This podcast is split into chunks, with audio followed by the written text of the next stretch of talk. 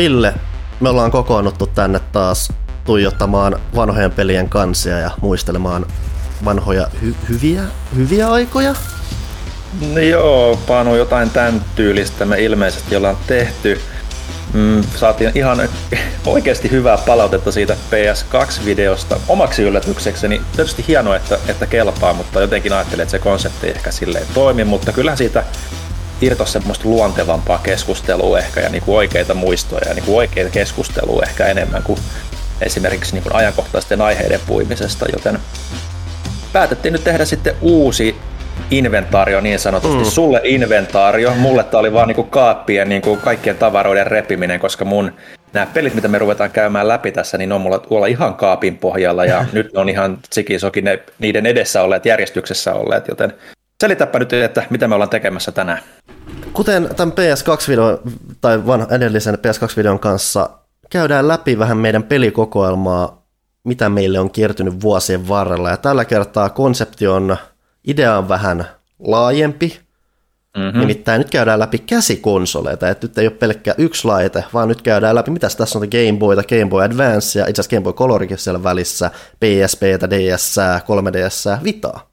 Joo, eli pointti on ehkä se, että kun näistä ei yhdestäkään ole kertynyt ihan mm. niin paljon pelejä kokoelmiin kuin ehkä juuri PS2 tai kotikonsolipeleistä, niin tota, ajateltiin vähän tsekkailla, että minkälaisia helmiä ja yllätyksiä kummankin kokoelmasta löytyy. Täytyy sanoa kyllä disclaimerina, että mulla ei ole tässä todellakaan mun kaikki pelit. Mä en välttämättä löytänyt niitä ihan kaikkia. Ja mä ollaan jonkun verran, tota, kun mulla varsinkin tuolta alkupuoliskolta Game Boy-puolella, niin oli Broidin kanssa pelit jaettu vähän kesken ja niitä on mennyt eri talouksiin sitten vähän miten sattuu. Et, et täytyy nyt katsoa, mä itsekään muista mitä kaikkea tuossa pinkassa on, joten tulee varmaan yllätyksiä ja ihmetyksiä, että missä se on. Mm, ja siis 3DS ja Vitan kanssa tilanne alkaa mennä kanssa, että osa niistä peleistä on digitaalisena. Niitä ei enää ole tämmöisessä fyysisessä kuosissa, mitä me voidaan tähän tuoda kivasti näytille. Että...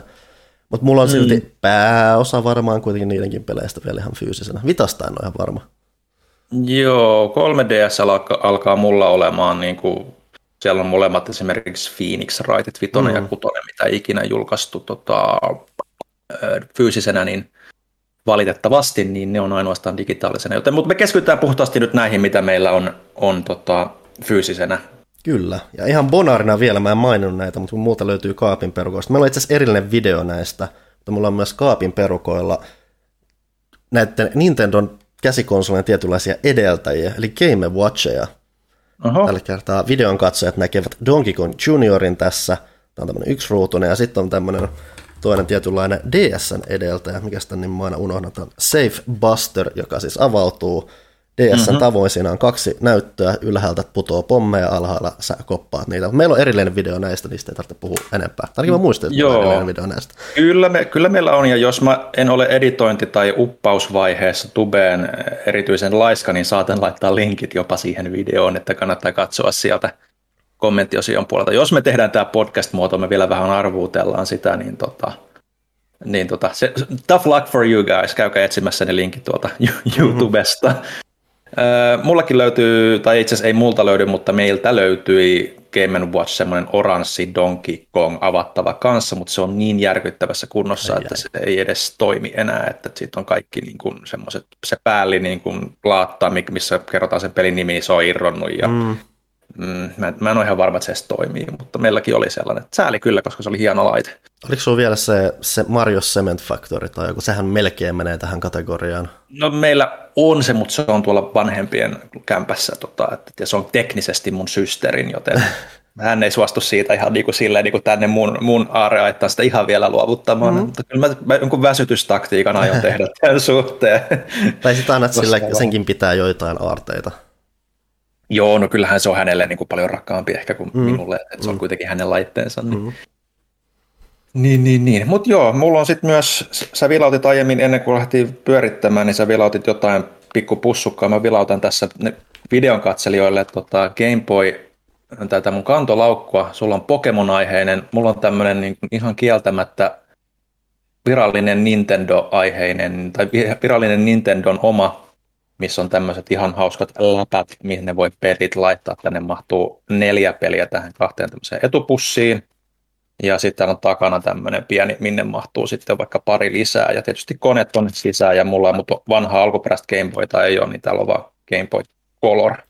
Joo, tämä munhan paketti on nimenomaan, tämäkin on virallinen täällä itse asiassa tämmöinen Jipper-juttu, missä lukee ihan Nintendo, se ei varmaan näy videossa, mutta tämäkin on just, että siellä on iso tasku Game Boy Colorille ja sitten taakse menee siellä löytyy tasku peleille. Ja osuvasti mä oon nimenomaan käyttänyt tätä sekä mun ää, Game Boy Color Game Boy-pelien ja Game Boy Advance-pelien säilymiseen, koska ne kaikki sujahtaa tähän pakettiin juuri mainiosti. Mm. Että alkuperäistä Game Boy Color, Game Boy, alkuperäistä Game Boyta mä en itse henkilökohtaisesti koskaan omistanut. Mä olen mm. käsitellyt sitä.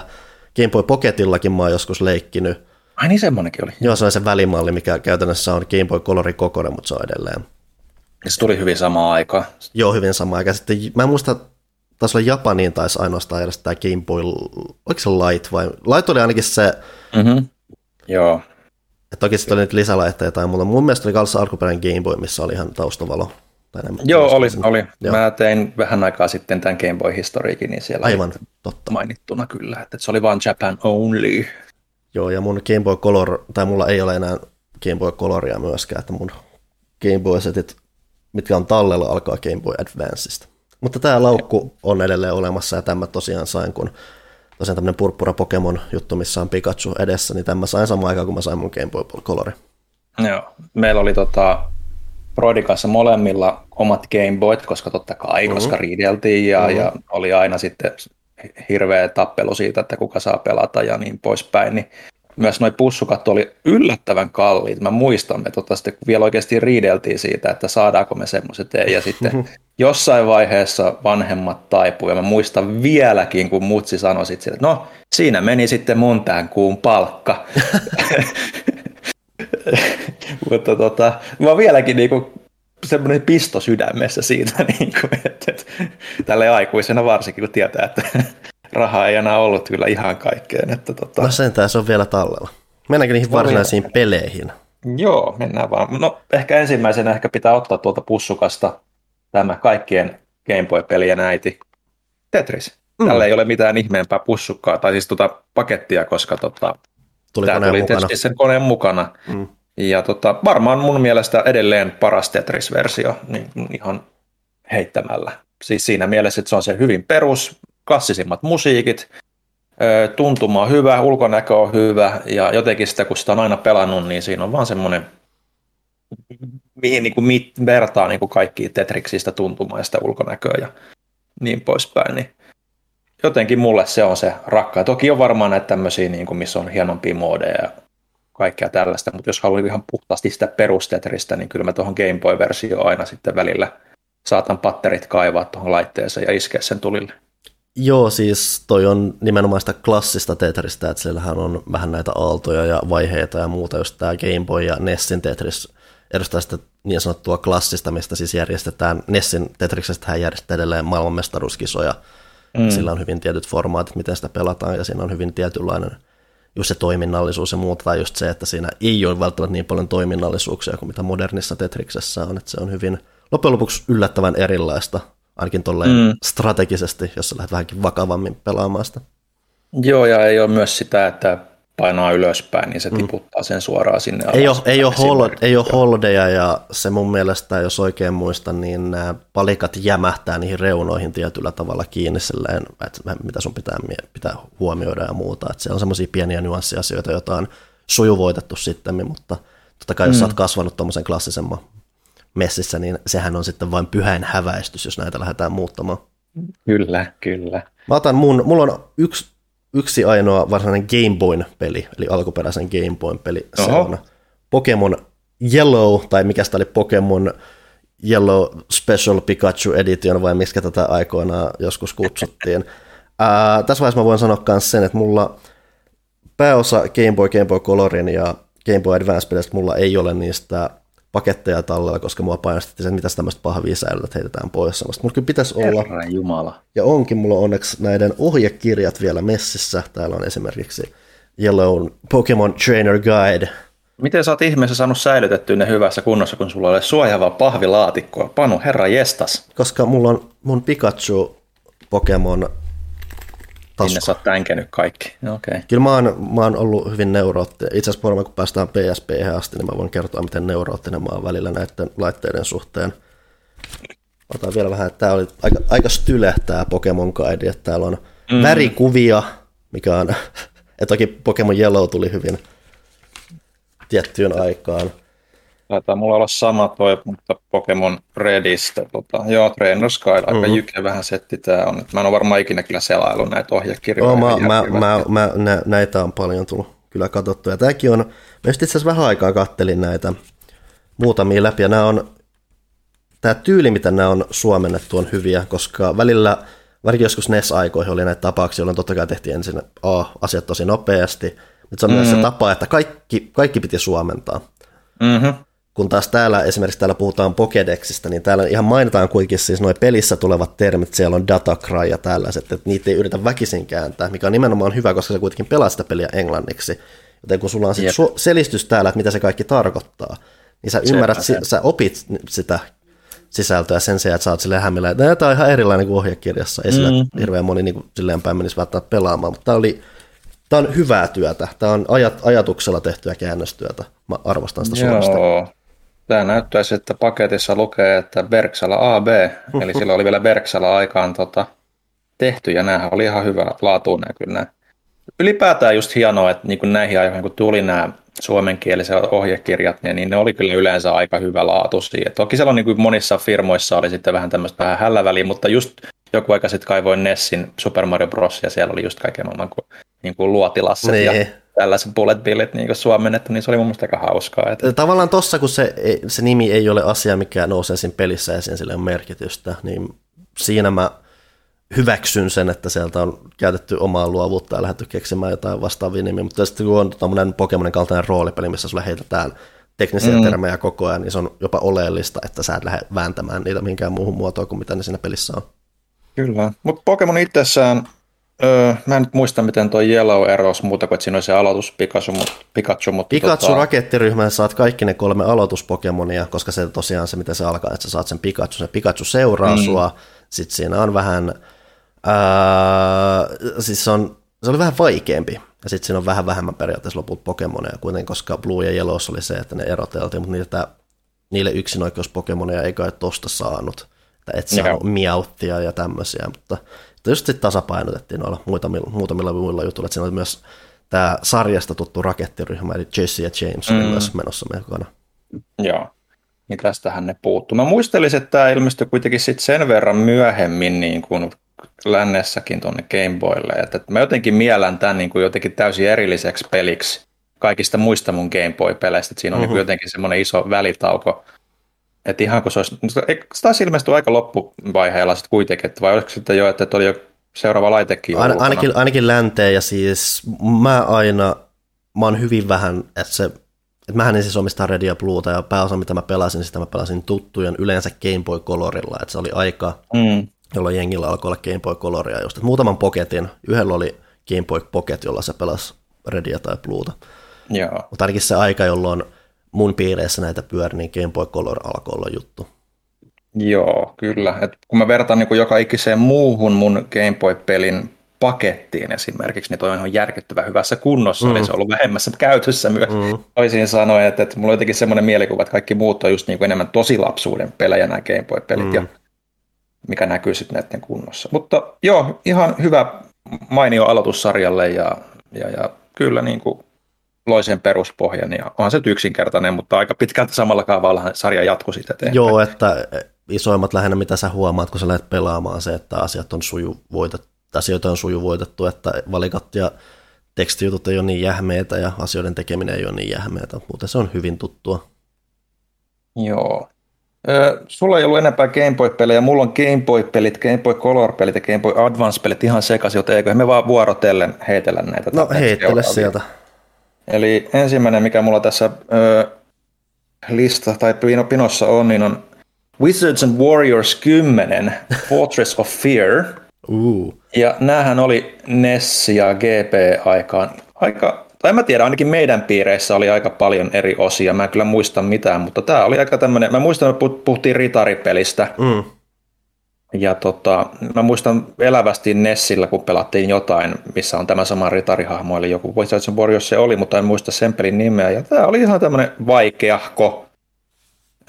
No, tasoloikkahan suurin osa Game Boyn peleistä oli, mutta tota, mutta, mutta tota, tämmöinen perus fantasia-setting, kun tulee käärmeitä, tulee isoja lohikäärmepäitä mm. ja kaikkea vastaavaa. Ja... Toi kansi on tommonen tosi, kun mä mietin nimenomaan Game Boy-pelin kantta, niin se toi on juuri, juuri sitä, mikä tulee tyyli ekana mieleen, että se on just tommonen vähän, että Mm, vähän tuommoinen Conan barbarityylinen ehkä ritari, joka ei näytä yhtään sitä pelihahmolta, joka on tosiaan mm. niin kuin ihan ritari puvussa ja sitten luuranko ja lohikärme. Ja, nimen, ja toi on repeytynyt hintalappu tuossa noin. Ja tosiaan kun mä sanoin, niin tuo on nimenomaan hyvin länsimainen Game Boy kansi. Joo, kukakohan, mitäköhän on tehnyt? Tässä ei edes lue kehittäjää. Acclaim yllättäen. By Rare Coin. Acclaim varmaan, joo, se on potentiaalisesti tuonut sen tänne. Tai no, Tämä on Raren peli. Tämä on Raren peli. Okei. Okay. Rare LTD 87. Mm, no niin. En, enpä ollut tätäkään nyt yksityiskohtaa huomioinut aiemmin. Huhhuh. Onkohan tuo nyt ihan, joo, ehkä täytyy tutkia tarkemmin tutkia. videon jälkeenpäin, mm. joo. Heitäpä sieltä seuraava. Uh, mä lähden vaikka sillä, että mikä oli mun ensimmäinen käsikonsolipeli koskaan, mikä oli siis kun mä sain mun Game Boy Colorin ja olin kuitenkin muualla pelannut Pokemon Red ja näitä, niin mulla on siis Pokemon Silver. Tämä heti, ja heti tämmöinen vähän erikoisempi, että tässä on tämmöinen hopeinen tämä kuosi ja tähän kiiltää tosi kivasti tämä. Mutta tämä oli, tämä oli, että siis Pokemonin takia mulle käytännössä käsikonsolipelaaminen ylipäätänsä heräs. Ja mm. ajan myötä, kun oli pelannut muiden ihmisten kautta Redia, Bluuta ja Yellowtakin jonkun verran, niin sen oli vaan se, että mulla on pakko päästä tähän käsiksi. Ja lopulta sain oman Game Boy Colorin, se oli semmoinen limenvihreä muistaakseni.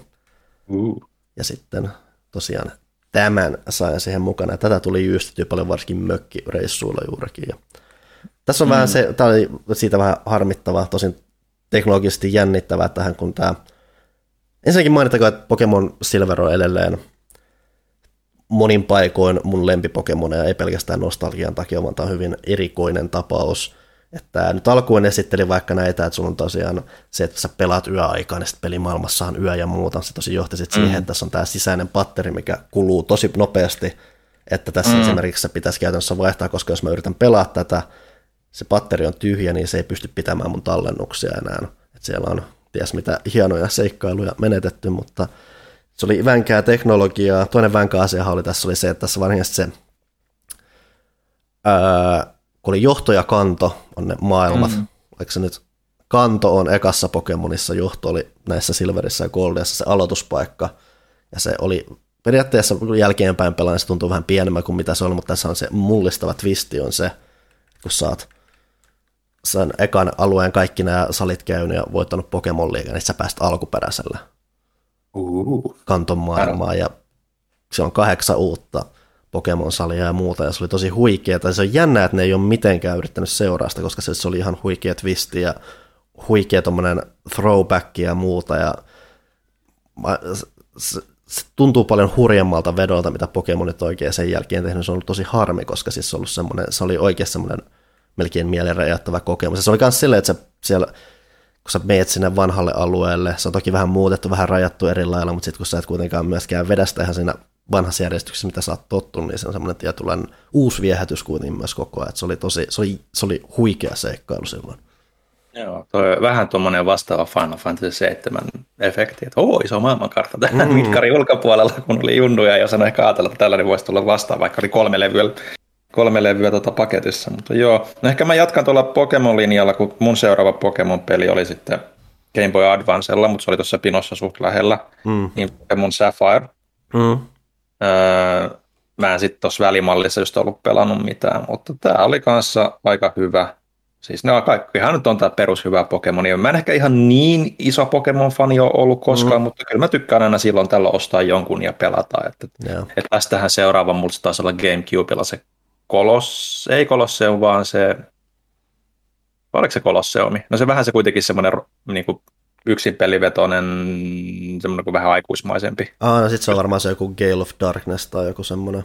Ei, se Joo, oli se, kyllä se on varmaan kolissa, en mä muista miten tarkalleen, mä en niin no tarkkaan joo, sano. mutta mut kuitenkin, että, että mä vähän niin kuin silloin, ja sitten se viimeisin on sitten toi Switchin, mitä mä nyt on jonkun verran pelannut. Mm. Niin, tota, Mulla tosiaan Et- on Pokemon Ruby GBAlle, No. no. jälleen ei ole pakettia, mutta tässäkin sitten myös tämmöinen punertava kasetti. joo. Ja se oli varmaan oli- sininen se.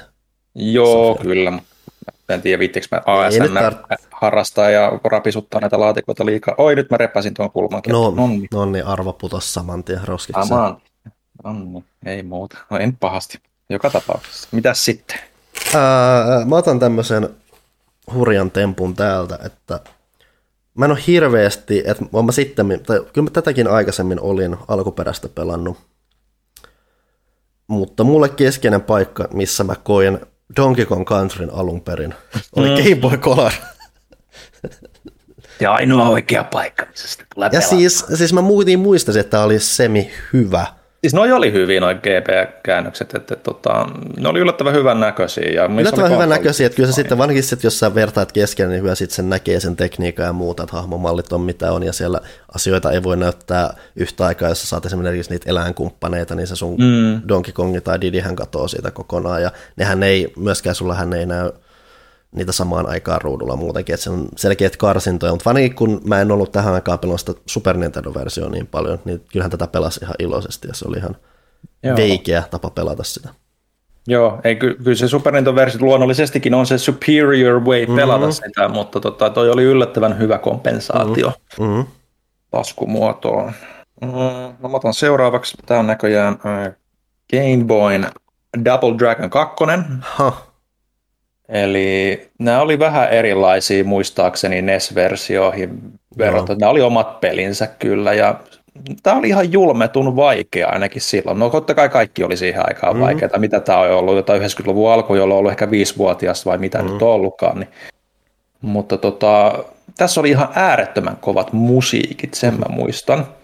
Ja tota, muistan, että me nauhoitettiin niitä jopa niinku kaseteille, niin kuin pystyttiin kuuntelemaan niin kasettinauhurilla niitä uudestaan ja niin poispäin, että, että jollain mikrofonilla sitten niitä yritettiin. Ja hyvä niin kuin tuommoinen 2D beat'em siis peruskaavan sarjan, tai siis tuommoinen niin kuin lajityypin kaavan pelit, mm. mennään eteenpäin skrollataan. En mä tiedä, onko se mitään silleen sanottavaa, mutta tota, eh, kuitenkin semmoinen, että tämä on niin kuin ehkä, no siinä mielessä ehkä, että kun tota, Nessillä sitten oli Turtlesit, TMNT, mm. että ne oli ne, mitä mä pelasin paljon, Mm. niin tämä oli niin kuin, että sai taskun muodossa Mm, saman tyylistä mm. mukaan, että, että, että, että tosi hyvä ja Acclaim tämäkin, tähän aikaan Acclaim oli vielä ihan ok kama.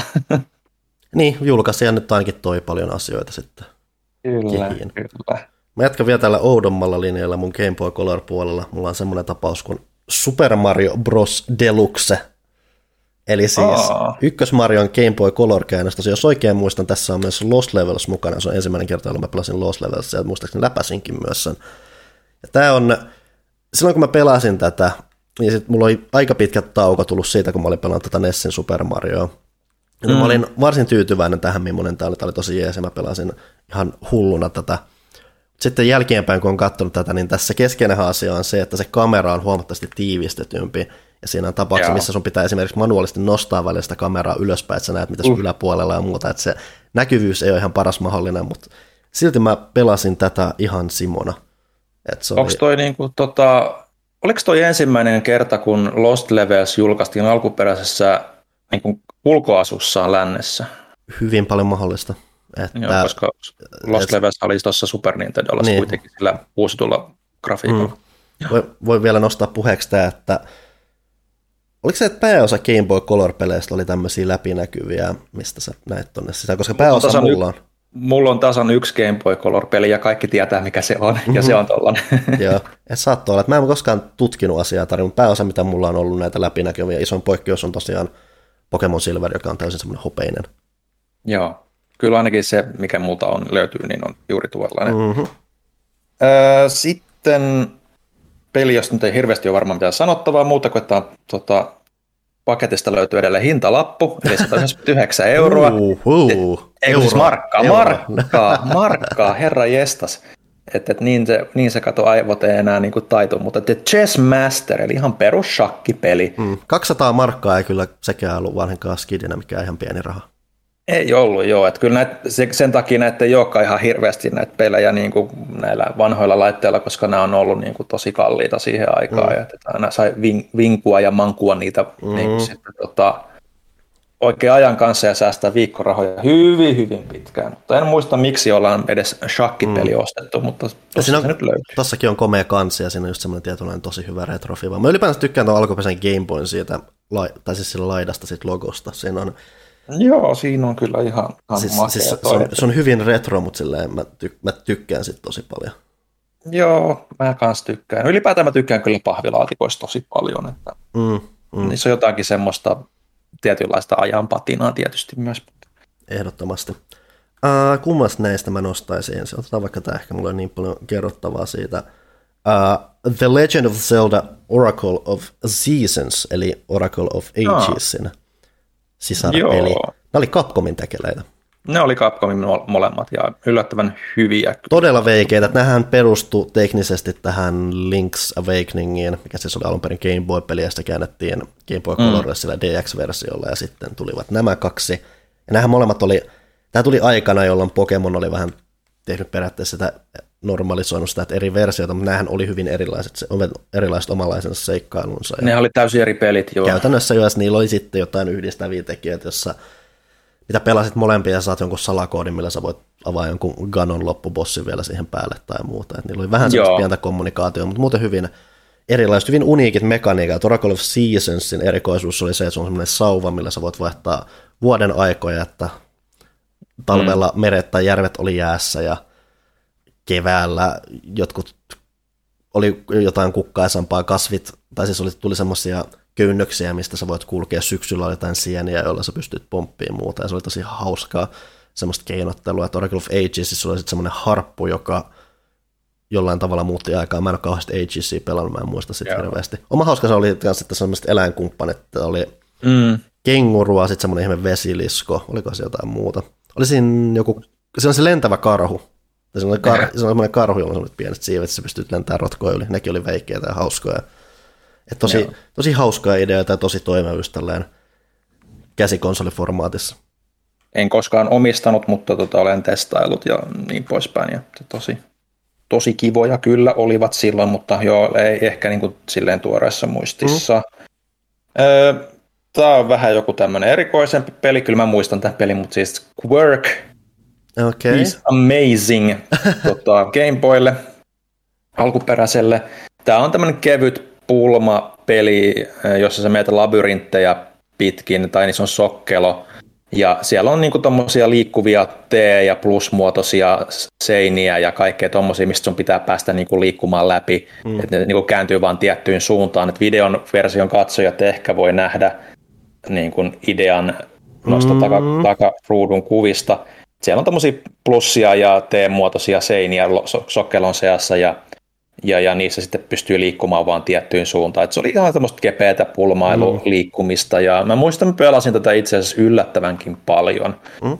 Että oli jotenkin semmoinen, niitä ensimmäisiä semmoisia, että hei, että ajatteleminen ja näiden erilaisten niin kuin, laatikoiden työntäminen myös niin kuin, reitin luomiseksi on yllättävän kivaa, ja sitähän on tietysti harrastettu peleissä kautta aikaan vielä nykyäänkin. Mm. Että, mutta on ihan kiva prototyyppi sellaiselle, sellaiselle pelaamiselle. Mm.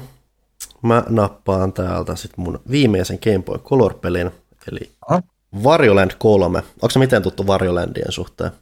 Öö, en ole Varjoland 3 pelannut, tai Varjo... no mä oon sitä ihan sitä ekaa niin kuin sitä Super mm. Mario Land 3 mm. pelannut. En omista sitä, mutta olen pelannut sitä. Ja että Varjoland 3 on erityisen jännä siinä, että tämä on siis toki tasoloikka, mutta on enemmän pulmaloikka kuin mitä tuommoiset jotkut Mariot tai muut. Että mm. Tässä vankin se keskeinen ideahan on se, että varjo ei kuole, vaan Aa. jos vihollinen osuu, niin joko se heittää sitä ihan normaalisti jonnekin hevon kuuseen siitä, tai sitten tulee joku semmoinen erikoisefekti, että tässä jo tässä taiteessakin näkyy, että siellä on jäätynyttä varjoa ja siellä on pilvivarjoa ja sitten siellä on tuommoinen lepakkovarjo, että jos vaikka vampyyri purasee sua, niin se muuttuu lepakoksi ja silloin se pystyy lentävelemään ympäriinsä ja jäävarjo liikkuu tosi nopeasti semmoisia, tai siis se valuu semmoisia rinteitä alas, voi mennä seinien läpi, ja se oli siis hyvin pulmavetoinen peli, ja ne kentät oli vähän semmoisia ei niin suoraviivaisia. Siinä on, tämä oli peli, jossa mä oon jatkuvasti jumissa, mutta se oli koko ajan vain kiehtovaa yrittää miettiä, okei, okay, mitäs tässä tehdään, mitäs tässä tehdään, mitäs tässä mm. tehdään. Just semmoinen yksi keskeisempiä pulmapelejä, mitä mä oon pelannut, ja formaatti hyvin erikoislaatuinen, ja olisi kiva nähdä ehkä enemmän. Sitten tähän seurasi Varjoland 4, joka oli huomattavasti suoraviivaisempi tasoloikinta, ja se oli heltit ja muuta. Tässä tosiaan Varjo ei voi kuolla, että se, se ajattelet vihollisia siinä samalla heti ihan eri tavalla ja muuta, että se on hyvin, hyvin mielenkiintoinen tasoloikka. Joo. No mä kaivoin tuosta Pinon vähän myöhemmästä paistikuosun silmaan, että pysytään vähän aiheessa, mutta Game Boylla mm. alkuperäinen Super Mario Land, joka on itse asiassa myynyt enemmän maailmanlaajuisesti kuin Super Mario Bros. 3, mm-hmm. mikä on ihan mielenkiintoinen fakta. Ää, ensimmäinen, siis hyvin ensimmäisiä Game Boyn pelejä, ää, ja tota, mun mielestä, muistelisin, että tämä oli kyllä hyvä. Siis vaikea sanoa, kun nyt pitkä aikaa on pelannut, että, että miten niin kuin vertautuu ehkä näihin klassisimpiin Marioihin, mm. mitkä monet mieltää, mutta tämä oli silloin, kun tämä ilmestyi, niin tätä tuli pelattua tosi paljon. Tämä oli toisaalta mun myös ensimmäinen Game Boy-peli mm. Tetriksen ulkopuolella, mm. niin tätä tuli senkin takia. Mutta oli siinä mielessä mielenkiintoinen, että tämä on hyvin tietyllä tavalla perinteinen Mario 2D-loikinta, mutta ne ympäristöt oli, oli tota, aika lailla niin kuin sidottu enemmän oikeaan maailmaan tietyllä mm. Täällä on oikeasti niin kuin pyramideja ja sfinksejä ja niin kuin, niin kuin ihan selkeästi niin kuin, tämmöistä niin kuin oikean maailman meiningin näköistä touhua välilläkin, mm. mutta tota, no ehkä se nyt oli vaan oma tulkinta aiheesta silloin aikanaan. Mutta... Se saattaa auttaa se, että sä varmaan luit silloin Nintendo-lehdessä oli se sarjakuva, missä... Oh, ah, missä oli... ne tuli ulos Game Boysta Joo. ja kaikki. Joo, totta muuten. Se on ehkä se, minkä takia sitä mieltääkin. Mm. Totta. Herra jestas, Panu, mikä fläsäri. ja tota, Joo, ja sitten tämä oli siinä myös mielenkiintoinen, että tässä on tosiaan Prinsessa Daisy ensimmäistä mm. kertaa, ja täällä on myös paljon vihollisia. Kaikki viholliset on itse asiassa täysin niin semmoisia, mitä ei ole nähty varmaan missään muualla myöhemmin. Et on Tatangaa ja on noita, mikä toi oli toi ihme, se oli sitten siinä sarjakuvassa aika isosti toi tuommoinen aasialainen hattumies, mikä on tuollainen liila tuossa ihan reunassa. Ah, joo kansikuvassa. Ei tietysti podcast-kuuntelijat eivät valitettavasti näe, mutta tota, siinä mielessä tosi niin kuin jännä. Ja täällä oli tosiaan näitä sukellusveneitä ja kaiken maailman aluksia, mitä ei vielä niin kuin siihen aikaan oltu nähty niin kuin mm. missään mm. Mario-peleissä, lentokoneita. Tietyllä tavalla aika... Se on kanssa ihme kumipalloase, mikä on sitten ainakin Super Mario Makerissa tuotu takaisin. Joo, se on se ihan se, mikä se on vaan Super Ball nimeltään niin. muistaakseni. Että se vaan on periaatteessa ajatteli aikoina, että se on vaan niin kuin tulikukka, mutta tota, mm. sit se vaan kimpoilee. Mm. Mutta se onkin joku super, super ball, mutta siinä mm. on kunnon ricochet-meininki. Joo. Öö, sulla oli siis Game Boy-pelit loppu vai? Joo. No mulla on vielä vaikka kuinka paljon. Herra Mä niitä. Öö, yksi ehkä niin kuin, vähän ilmeisesti harvinaisempia pelejä, niin kuin mitä löytyy Castlevania Adventure, mä oon ymmärtänyt, että tätä ihan joka paikasta enää nykyään saa. Mm. Tai no, saako näitä ylipäätään mistään, mutta ilmeisesti vähän niitä harvinaisempia silti. Öö, tosi tönkkö ohjaksiltaan, siis superkankea verrattuna jopa niin kuin Nessin Castlevanioihin ja vastaavaan. Että, että onko tämä nyt sitten Simon vai Richter vai kuka tässä, ketä tässä nyt sitten ohjataan, mä en mm. edes muista, mutta tota, kävelee kuin tervassa, ja tämä oli sen takia hyvin pitkälti vaikea, koska tässä on niin kuin Castlevanian tapaan tota, hyvin paljon ö, hyppelykohtauksia ja kaikkea vastaavat. Jopa ensimmäisen kentän läpäisemisessä meni silloin hyvin monta kertaa, mm-hmm. ja, ja pääskö niin kuin kakkos-kolmosmaailmasta eteenpäinkään edes niin kuin ikinä, niin se on hyvä kysymys, en muista. En ole läpipelannut, sen on ihan siitä varma. Mutta tota, Joo, siis enemmän niin perinteinen 2D, niin kuin, siis niin kuin ensimmäisen Castlevanian tyylin, että ei ole RPG-elementtejä tai mitään vastaavaa, ihan suoraviivaisia kenttiä ja mm. hyvät, superhyvät musiikit. Ja se itse asiassa oliko se Viin se, Viilehän toi tuli niin kuin uusio versiona, niin kuin, että sitten tehtiin se Castlevania Adventure joku, Rebirth tai joku vastaava. Se oli, lataus, se oli latauspeli muistaakseni. Joo. Ah joo, ehkä etäisesti. Mä en niin tarkkaan sano, koska se oli just... Että siellä on, Game Boy-pelejä suhteen on jossain määrin arvostusta, mutta sitten siellä on myös nämä tapaukset, jolloin ties, että ne oli lähinnä hyvin karsittuja versioita alkuperäisestä Joo. muuna esimerkkinä esimerkiksi paljon dramaattisempana varmaan sellainen tapaus kuin Mortal Kombat, mm-hmm. jota ei kannattanut Game Boylla kauheasti pelata. No joo, ei kuulosta kovin hyvältä, en mä tiennyt, että se on Game Boy. No, mm. okei. Okay. Mutta yleensä jo siis esimerkiksi Castlevania Adventure on täysin eri peli kuin Castlevania tosiaan niin Nessillä ja aika monet näistä niin kuin, no tullaan myöhemminkin mm. näihin peleihin, mutta tota, mutta esimerkkinä Kid Icarus Game Boylle of Myths and Monsters, mm. niin on tota, Kid Icaruksen kakkososa mun käsittääkseni, että on ihan eri peli kuin game, tuolla mm. Nessillä. Ja tämä on pelannut läpi, ja tämä oli kyllä hyvä. Ja tämä, tämä niin kuin aika lailla samanlainen kuin tota, NES-peli, että liikutaan iso, suht, suht isoissa alueissa ja, ja tutkitaan sitä maailmaa ja, ja, ja kerätään niitä erilaisia voimalisäyksiä mm. sitten, joilla sä pystyt niin kuin bossit hyvin niin kuin Metroid-henkisesti, koska mm. tietysti samoja tekijöitä. Mm, mm. Tai sisar, sisarsarjahan tämä on, että, että mä muistan, että mä jopa tykkäsin tästä enemmän kuin NES-versiosta, tai sitten NES-pelistä, joka multa myös löytyy. Mm. Ja tota, tässä oli ihan, ihan hyvät musiikit ja hyvä tunnelma. Vähän semmoinen ahdistavampi ehkä tiety, tietyllä tavalla, niin kuin Metroiditkin, että mm. nuorelle mielelle. Sitten, no Metroidista puheen ollen, Metroid 2, Return mm. of Samus. Tämä vasta olikin ahdistava peli aikoinaan, mm. koska verrattuna verrattuna Nessin Metroidiin, ensimmäisen Metroidiin, tuo näkökenttä on ihan älyttömän pieni ja rajattu, mikä mm. luo sitä klaustrofobista tunnelmaa kyllä melkoisesti.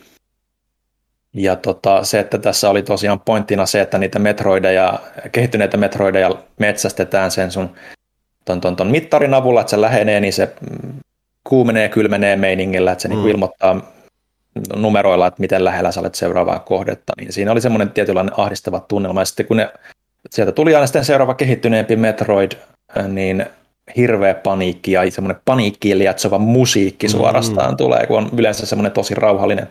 Mä muistan, että mä ihan pelkäsin tätä no, peliä niin no. pienenä. Mm. Siis ihan, ihan rehellisesti pelkäsin. Mm. Ja vasta niin kuin myöhempänä, myöhemmällä ajalla on pelannut läpi ja hyvin erilainen peli kuin esimerkiksi mikä näistä uusioversioista sitten kuitenkaan, mm. että kun on tehty se Another, two, Another Metroid Remake, joka teki mm. ne fanit, mm. hyvin erilainen peli, ja sitten toi Mercury Steamin mm, tota, tota 3DS-käännös niin, tai mm. versio, niin hyvin erilainen peli sekin. Mm. Mm. Mutta superhyvä peli siitä huolimatta. Mm. Sitten Probotector. Jaa. Tämäkin löytyy tosiaan Game Boylta oli pitkä joutu vääntämään kättä, että voidaanko me ostaa sama peli Game Boylle, mikä löytyy jo Nessiltä, mutta tämä on, kuten sanot, niin, niin tämä on niitä pelejä, vaikka on sama kansi ja sama artti ja niin poispäin, mm. tämä on täysin eri peli. Mm. Eri kentät ja niin poispäin, niin sillä sitä sitten tota, sai vakuutettua ja perus kontrameininkiä, jos et joku muu tiedä, niin kontrahan oli lännessä mm. tai ainakin Euroopassa Propotector, koska siinä oli sitten piti saada ihmiset pois ja alieneita tilanne ja niin poispäin. Mä aina tykännyt nimenomaan niin tästä Propotector lisenssistä, tai siis tästä IPstä mm. enemmän kuin kontrasta. Se on jotain tietynlaista persoonallisuutta kuin ihan perus semmoisessa Jenkki Marine, joka niin siis, Se on vähän outoa, toi, toi, on, toi näyttää sille japanilaisemmalta ja muuta kuin just sitten on just nämä wannabe-arskat ja muut ilman paitaa säätämässä siellä, niin se on vähän just... No sepä se. Mä olin tavallaan niin aina, Jep, ja mä oon jotenkin tavallaan niin unelmoinut, että ne tekisi jossain vaiheessa ihan Propotector, niin kuin uuden Propotector. Mm. Ihan vaan, niin kuin, ei se tarvi olla edes kontra niin kuin tyylinen, että se voisi olla vain joku uusi mm. niin kuin, tyylinen game, mutta tällä lisenssissä, kun mä dikkasin noista designeista tosi paljon. Mm. Ja, ja itse asiassa täällä on ihan hyvä, nyt kun osuu silmään, niin, tota, niin täällä lukee, että in order to protect Earth and its people, the combat robot RD-008 Probotector has been developed – His mission is to go to the alien fortress in the Galaga Islands and hmm. see the Black Viper, suluissa Big Boss, exterminated. Hmm. Huh. Galaga, anteeksi, Galaga Island, no niin, mä jo ajattelin, että herran jästä, mutta Gal- Black Viper ja Big mm. Boss kuitenkin. Että... Galaga olisi ollut outo, koska se on Namco-juttu. Joo, sitä, sitä, sitä mä ajattelin kanssa. Mutta joo, Galga Islands, mutta silti Black Viper ja Big Boss. Mm-hmm. Hyvää räiskettä. Mm, sitten Game Boy Advance-peli osui käteen ja en ole pelannut tätä hirveästi. Mua oli joskus aika... Ar- on mä tämän arvostelut, on sen verran pelannut, mutta l- hetkinen mä mietin, että tämän konsolifin aikaa. Joo, oon mä tämän pelannut läpi. Itse asiassa joo, nyt mä mm. muistan tämän pelin. Enemmän niin kuin seikkailuvetoisempi Sims, eli. Sims Bustin Out, eli tässä ei ole niin niinkään on tässä sitä niin kuin sisustus- ja rakennusmeininkiä, mutta enemmän hahmon kehitystä mm. ja käydään tekemässä suhteita ylläpitämässä mm. ja tarinaa viedä eteenpäin. Ja. Itse asiassa ihan ok peli. Siis, siis, mä dikkaan ehkä enemmän tämän tyylisestä kuin perus Simsistä. Niin siis on mulla näitä Game Boy Advance-pelejä vielä täällä. Okei, okay, no sitten, sieltä sitten niitä seuraavaksi mä kaivan seuraavan pinon. No mä vaikka nappaan, mulla on parin tosiaan näitä, joita mulla on edelleen boksi tallessa, aloitetaan yhdellä niistä, se on Tales of Fantasia, eli siis aivan alkuperäinen uh, Tales of-peli. Mä en muista, tuliko se Super Nintendo-versio län, tai siis Eurooppaan asti aikoinaan, saattoi jopa tulla, mutta tämä oli mulle ensimmäinen kosketus siihen ihan alkuperäiseen Talesiin, että se on Joo. Siis tuommoista 2D-meininkiä nyt tuossa varmaan hirveästi välity, eikä välitykkääkään. Mutta joo. Siis... Mä itse asiassa ole tajunnutkaan, että se on noin vanha, niin kuin, että, että, että joo, okei. Okay. Kyllä mä niin tiesin, että siellä on pitkät juuret ja niin poispäin, mutta en mä niin ole niin perehtynyt teossarjan historiaan, että se meneekin sitten ihan Game Boy-puolelle asti. Mm. Okay, mä, otan, mm, mä otan nyt vaikka tämän mun toisenkin, toisenkin laatikkopeli, eli Final Fantasy 6 Advance. Tämä on eka kerta, kun mä oh. läpäsin Final Fantasy 6, että mä olin jonkun verran testannut sitä ää, niin se on nelonen sitten siellä kanssa. Tuossa on paljon, että mä, har, et mä tyk, että tässä on vähän, että mä yleensä tykkään sit Final Fantasy valkodesignista, mutta näissä, varsinkin tuossa nelosessa, siinä on aika jees toi kansidesigni.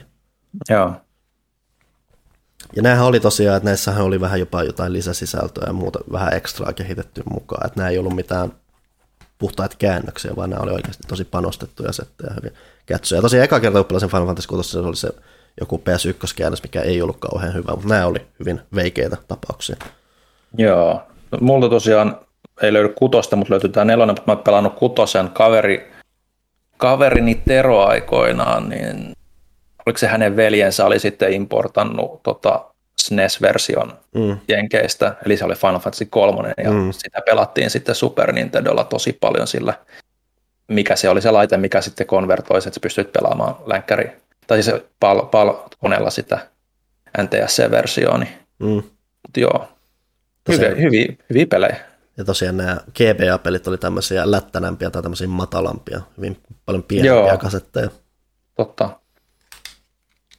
Joo, tämä oli eka kerta, kun mä pelasin Final Fantasy 4, tämä Game Boy Advance-versio, ja tota, oli kyllä hyvä. Paljon mielenkiintoisia käänteitä, mitkä mm. ei ehkä ihan niin kuin, se ehkä näissä, mikä näissä vanhemmissa Final Fantasy aina jaksaa yllättää, että niissä niin kuin, periaatteessa kun luodaan maailmat on hyvin yksinkertaisia graafisesti, niin ne tarvitse niin kuin miettiä ja ne voi lähteä lentoon niin kuin mm. kirjaimellisesti. Niin se, että nelonen menee jonnekin, onkohan tämä nyt spoileri? Onko se, onko se spoileri, minne se menee sitten? No siis, no, no siis peli on vanha ja se on vanha viitsikin niin. jopa, mutta älä kuuntele seuraa kahta sekuntia, mutta sä lennät valalla kuuhun. Kyllä, joo. Niin, niin tota, mä en ehkä usko, että tuommoinen menisi kovin niin kuin helposti jossain Final Fantasy 7 remakeissa, tai mm-hmm. ehkä menisi. Mutta tuntuisi vaan niin hullulta, mutta, mutta joo. Hyvä peli kyllä, mutta tietysti silleen, että, että jotenkin kun on itse kasvanut nimenomaan sitä kuutosesta eteenpäin, niin tuo perustuminen fantasia-meininki on ehkä jotenkin itselle sille, että mä mielän se tavallaan jopa eri sarjaksi kuin, niin kuin modernimmat. Että mm. ysi, ysi, ysi, ysikin on, niin kuin, vaikka se on mun lempi Final Fantasy, niin mä tavallaan jotenkin silti ajattelen sitä niin kuin vähän eri tavalla kuin muita Final Fantasy. Tai on tämmöisiä steampunk tai mitä se nyt on se seiska ja sitten tuommoiset futuristisemmat, mitä sitten myöhemmät no, y- Ysihän varsinaisesti on steampunkia. Se on hyvin, niin, no se on joo. hyvin steampunkia, enemmän kuin joo. varmaan. No joo, joo. Ehkä, ehkä se, on, se on kutosen kanssa ehkä eniten steampunkia. Joo, no ehkä mut meni taas termit. Joo, mutta kuitenkin... Mitä, siis, mitä, mitä, se seiska nyt sitten on olevina aikaa, mutta se on niinku se on paljon monen, ja... Joo, ja kasihan on hyvin futuristinen peli. Niin, sepä se. Öö, Onko sulla nyt jotain järkevää siellä? Öö, minkäs näin? No, mä otan nyt näitä roolipelejä, otetaan nyt vaikka sitten tämä, mistä puhuttiin yhdessä hiljattaisessa videossa, eli Final Fantasy 1 ja 2 Dawn of Souls, mikä oli, taisi olla ensimmäinen kerta, kun mä pelasin ykkös- ja kakkos Final Fantasya. Öö, no. Ykkösessä tosiaan on vähän erilainen alkuperäisen näiden versio se, että siinä on tämmöinen ns. modernimpi MP-järjestelmä. Tässä kanssa näissä oli, lisättiin luolastoja, ainakin ykköseen lisättiin, että oli vähän lisäsisältöä, näihin oli nimenomaan panostettu ja muuta, että ne ei ollut mitään, jälleen mitään portteja, niissä oli uusittua ulkoasuja, mutta ihan veikeä keino kokea nämä alkuperäiset. Toki mä pelasin ykkös Final Fantasy enemmän, koska mä en niin hirveästi välitä Final Fantasy kakkosesta niin jänniä ideoita kuin siinä onkin, niin se ei vaan. Mm. Joo, joo. Sitten otetaan toi kolmikko tuosta noin. Game Boy alkuperäistä Mega Man, uh. Dr. Wily's Revenge, Mega Man 2, Mega Man 3. Olin iso Mega Man-fani tuohon aikaan edelleenkin. Ei löydy nelosta ja vitonenhan oli sitten oikeastaan niin kuin ihan täysin niin kuin Game Boy-peli mm. niin sanotusti, että siinä oli, siinä oli ihan eri hahmot ja pomovastukset kuin, kuin NES-versiossa. Että näissä aiemmin ykkösestä neloseen, niin niissä on samat pomovastukset ja niin kuin samat teemat kentissä, mutta toki niin kuin täysin omat pelinsä. Oliko, eikö se jossain ollut, oliko niissä saman verran niitä bosseja, mä muistan Ei, jotenkin. Joo. jokaisessa pelissä on ö, neljä ja neljä, Joo. sen sijaan on kahdeksan ja kahdeksan mm. esimerkiksi. Että, että Mega Man ykkösessä on neljä bossia Nessin ykkösestä ja neljä bossia Nessin kakkosesta. Mm. Ja sitten Mega Man kakkosessa on taas loput neljä bossia kakkosesta ja, ja sitten kol, neljä bossia kolmosesta ja niin edelleen. Eli esimerkiksi niin kuin sitten tota, muutamat niistä ensimmäisistä, ensimmäisen, pelin, tota, ensimmäisen NES-pelin bosseista ei ole ikinä käsittääkseni ollut sit missään Game Boy Mega pelissä. Mm. Ja tota, ykkönen on ihan järkyttävän vaikea edelleenkin, siis nykypäivänäkin. Tämä on muistaakseni yksi niin kuin, ihan supervaikeimmista. Megameneistä, ainakin mitä itsellä niin kuin mielikuva on, kun taas kakkonen on semmoinen että ihan superhelppo. Että sen mä oon pelannut ehkä eniten näistä sen, sen takia, että se on vaan, että sen on jopa päässyt niin kuin mm. ihan junnunakin läpi. Yeah. Mutta kolmonen näistä, mitä multa itse löytyy, on paras ihan selkeästi, että siinä alkaa sitten ne superchargit ja vastaavat tulla. Toki mm. mä muistelin, että siinä vaiheessa alkoi Game Boyn tehot hyytyä. Tämä on mm. ensimmäinen Mega Man peli, missä sitten oikeasti, kun se rupesi lataamaan niin sun superchargea, niin ruudun päivitys ja musiikki alkaa vähän niin kuin hidastumaan. Ja tota, teki vähän haastavuutta tietynlaisiin hyppelykohtauksiinkin, mm. mutta tota, joo, se, että oli aina lisää Megamania, ei ollut koskaan huono juttu, että vaikka niin kuin samat bossit, niin niissä oli tarpeeksi kuitenkin eroja. Mm. Että tota, tavallaan se oli siistiä, että oh, tässä on tämä sama bossi ja vähän erilaisena ja vähän mm. erilaista näkökulmaa. Ja musiikithan on täysin eri kuin NES-versioissa kentissä myös, mikä on tärkeää Megaman jutuissa aina, että, että omat hyvät settinsä niissä. Ja, mm-hmm. Joo, nuoruus ja lempipelejä kyllä. Uh, minkäs mä nappaisin täältä seuraava? No jatketaan nyt sen roolipelimenolla vielä. Mulla on ensimmäinen Breath of Fire GBAlla. Mm-hmm. Siis tämä, on, tämä on siis SNES-version käännös. Mä, mä en muista tekemäni mitään kummempaa, mutta tämä oli ensimmäinen kerta, kun mä pelasin Breath of Fire, ja se oli ihan Joo. vänkäpeli sekin, että aika pitkään sitä sai vääntää, ja mä oon sitten palannut, mutta kyllä mä oon aina viihtynyt. Mä, siinä on semmoisia tarpeeksi hauskaa semmoisia pieniä eroja just Final Fantasyin tai muuta, että se piti silleen hyvin otteessaan, mutta ei mun silleen hirveän erityisempää suhdetta ollut. Ne lohikäärmen muodon muutokset oli hauskoja. En ole ikinä pelannut Breath of Wild-pelejä. Olen kyllä katsonut paljon kuvia pelilehdistä ja niin poispäin mm. kuolannut, mutta ei ole sitten ikinä. Ää, no me ehkä sitten tota, pitää ottaa Game Boy Advancelle tällä vaihteessa, niin tota, Zelda kaksikko, mm. Link to the Past plus Four Swords, ja sitten myös Minish Cap. No, Link to the Past on Link to the Past ja Four Swords on Four Swords. Mm. Ja loistavia, loistava peli Link to the Past ja toi nelinpelisettikin oli ihan fine. En mä sitä pelannut kyllä mm. hirveästi. Jossain kaitilla, me, jossain eikö se oli nimenomaan Four, Four Swords Adventures, mitä Joo. me pelattiin siellä, niin jo ei hirveästi ole siitä tullut pelattua, mutta tota, ihan, ihan hauska kuitenkin yritelmä, mutta uh, Link to the Pastin sijaan, niin The Minish Cap on itse asiassa mun suosikki 2D Zelda.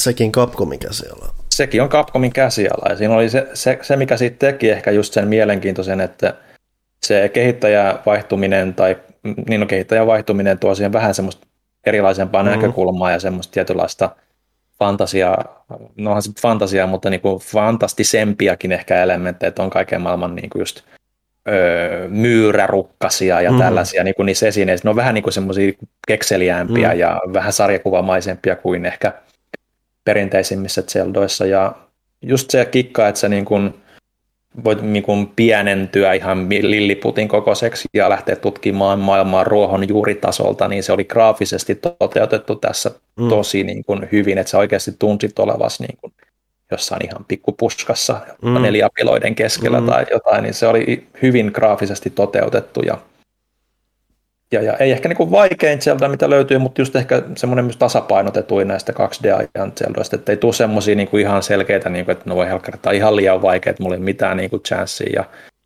vastaavaa. Että tuntuu aina kuitenkin, että sä oot niin kuin tilanteen tasalla, toisin kuin ehkä Link to the Pastissä välillä. Että, mm.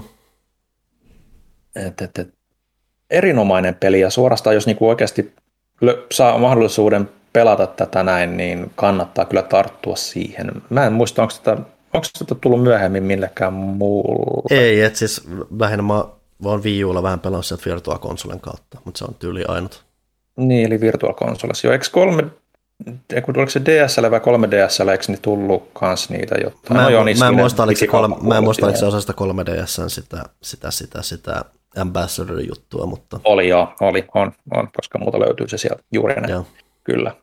Mutta tosiaan, niin ehkä niin kuin tavalla, tietyllä tavalla jopa kadonnut helmi, että tietyssä, tietyssä mielessä.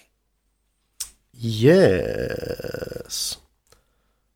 Mä otan vaikka tämmöisen tapauksen sitten, kun Rayman Advance, eli siis alkuperäisen Raymanin Game Boy Advance-versio.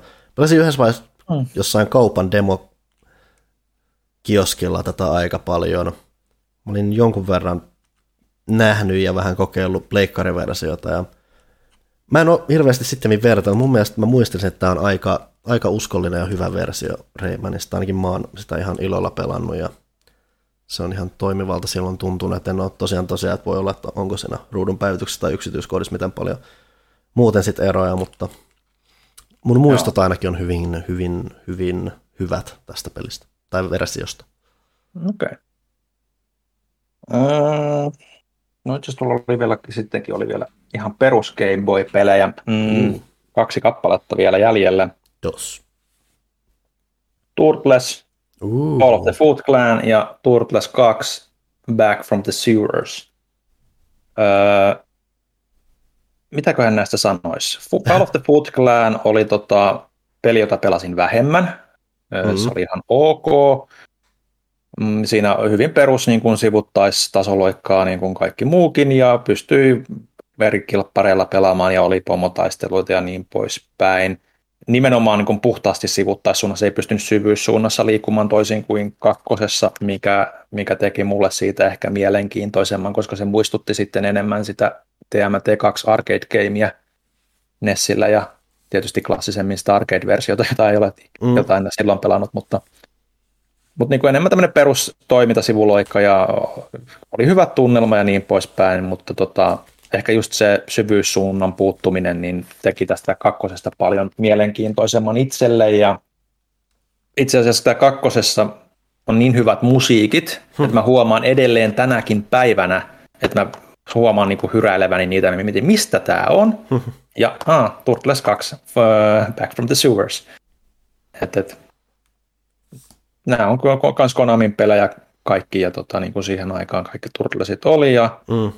ja, ja, ja paljon vaihtelua maisemissa niin kuin verrattuna jopa tuohon ykköseen ja, ja kaikki klassisemmat viholliset sen myötä ja hyvät äänet, ääniefektit, että löytyy niin kuin pizza time ja, mm-hmm. ja kaikkea niin kuin tämmöistä näin kenttien välillä. Ja suorastaan niin kuin erinomainen. Tämä on ehkä mun, niin kuin, kuten näkyy kotelon kunnosta, niin tota, tämä on ehkä mun eniten käytet pelatuin Game Boy-peli alkuperäisellä Game Boylla. Aivan oh. mahtavaa. All right. Öö, mä nostan sitten seuraavaksi sellaisen tapauksen kuin Sonic Advance, joka toisin kuin Ei. Rayman Advance, tämä on ihan oma uusi pelinsä. Tähän oli ihan sarjansa, tuli kolme ja vähän niin kuin seuraajia. Tosin, oho, ei no niin, etä menemään. Ei, ei, ei sentään, se on putos pehmusteella. Uh, Sonic Advance on mun suosikkini noista Advance-peleistä, se on mun mielestä lähempänä semmoisia. Tähän siis oli 2D Sonic ensimmäistä kertaa pitkään aikaa, mitä Sega oli tehnyt. Ja se oli mm. oikein pätevä semmoinen, sillä useampia hahmoja oli eri kykyjä, mutta sen oli meno silti siinä hyvin paljon siinä perustasoloikinnassa.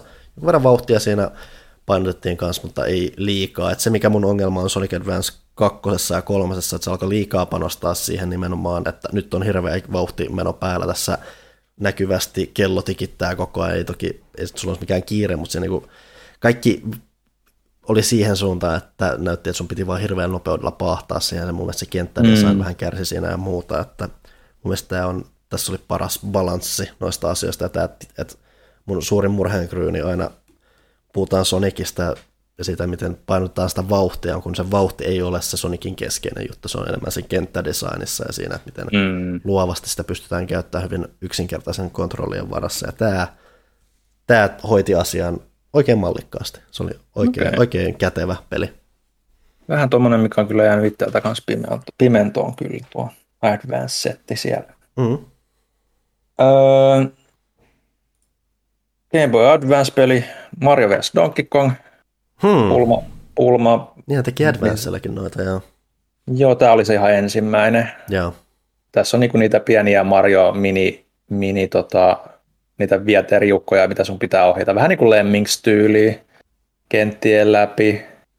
Ihan mukavaa pulmailua, siis niin kuin ajaa asiansa, mutta ei tässä nyt mitään niin kuin erityisempää sanottavaa taida mm. olla. Et, et, muistan kyllä, että pelasin tosi paljon ja siellä oli paljon ihan kinkkisiä, mutta sitten silti niin kuin järkeen käyviä pelitilanteita, mistä sun piti ohjata niitä läpi. Että, et kyllä se, niin kuin, kyllä se niin kuin ajo asiansa. Ja taas olla niin kuin pitkästä aikaa semmoinen että Mario ja Donkey Kong oikeasti on samassa pelissä, niin olisi tietysti mm, mm, senkin takia mm. kokea, että mistä on kyse. Että ehkä just tosiaan nodi enemmän sinne just klassisemman Donkey Kongin suuntaan, Et Donkey Kongin suuntaan mm. kuin mikään muu. Eikö ne kenttärakenteetkin muistuta vähän niitä alkuperäisen kenttiä, tai ainakin designiltaan vähän semmoinen tyylillisesti. Ulkoasultaan joo. joo, ja tyylillisesti ja enemmän kyllä joo sit sinne suuntaan nodia. Ja nyt on se mun viimeinen varsinainen Game Boy-peli nimenomaan, okay. mitä tässä ja se on... Mullakin alkaa loppumaan kohta. Semmoinen tapaus kuin Dragon Ball Z Legacy of Goku 2, mikä siis... Oho.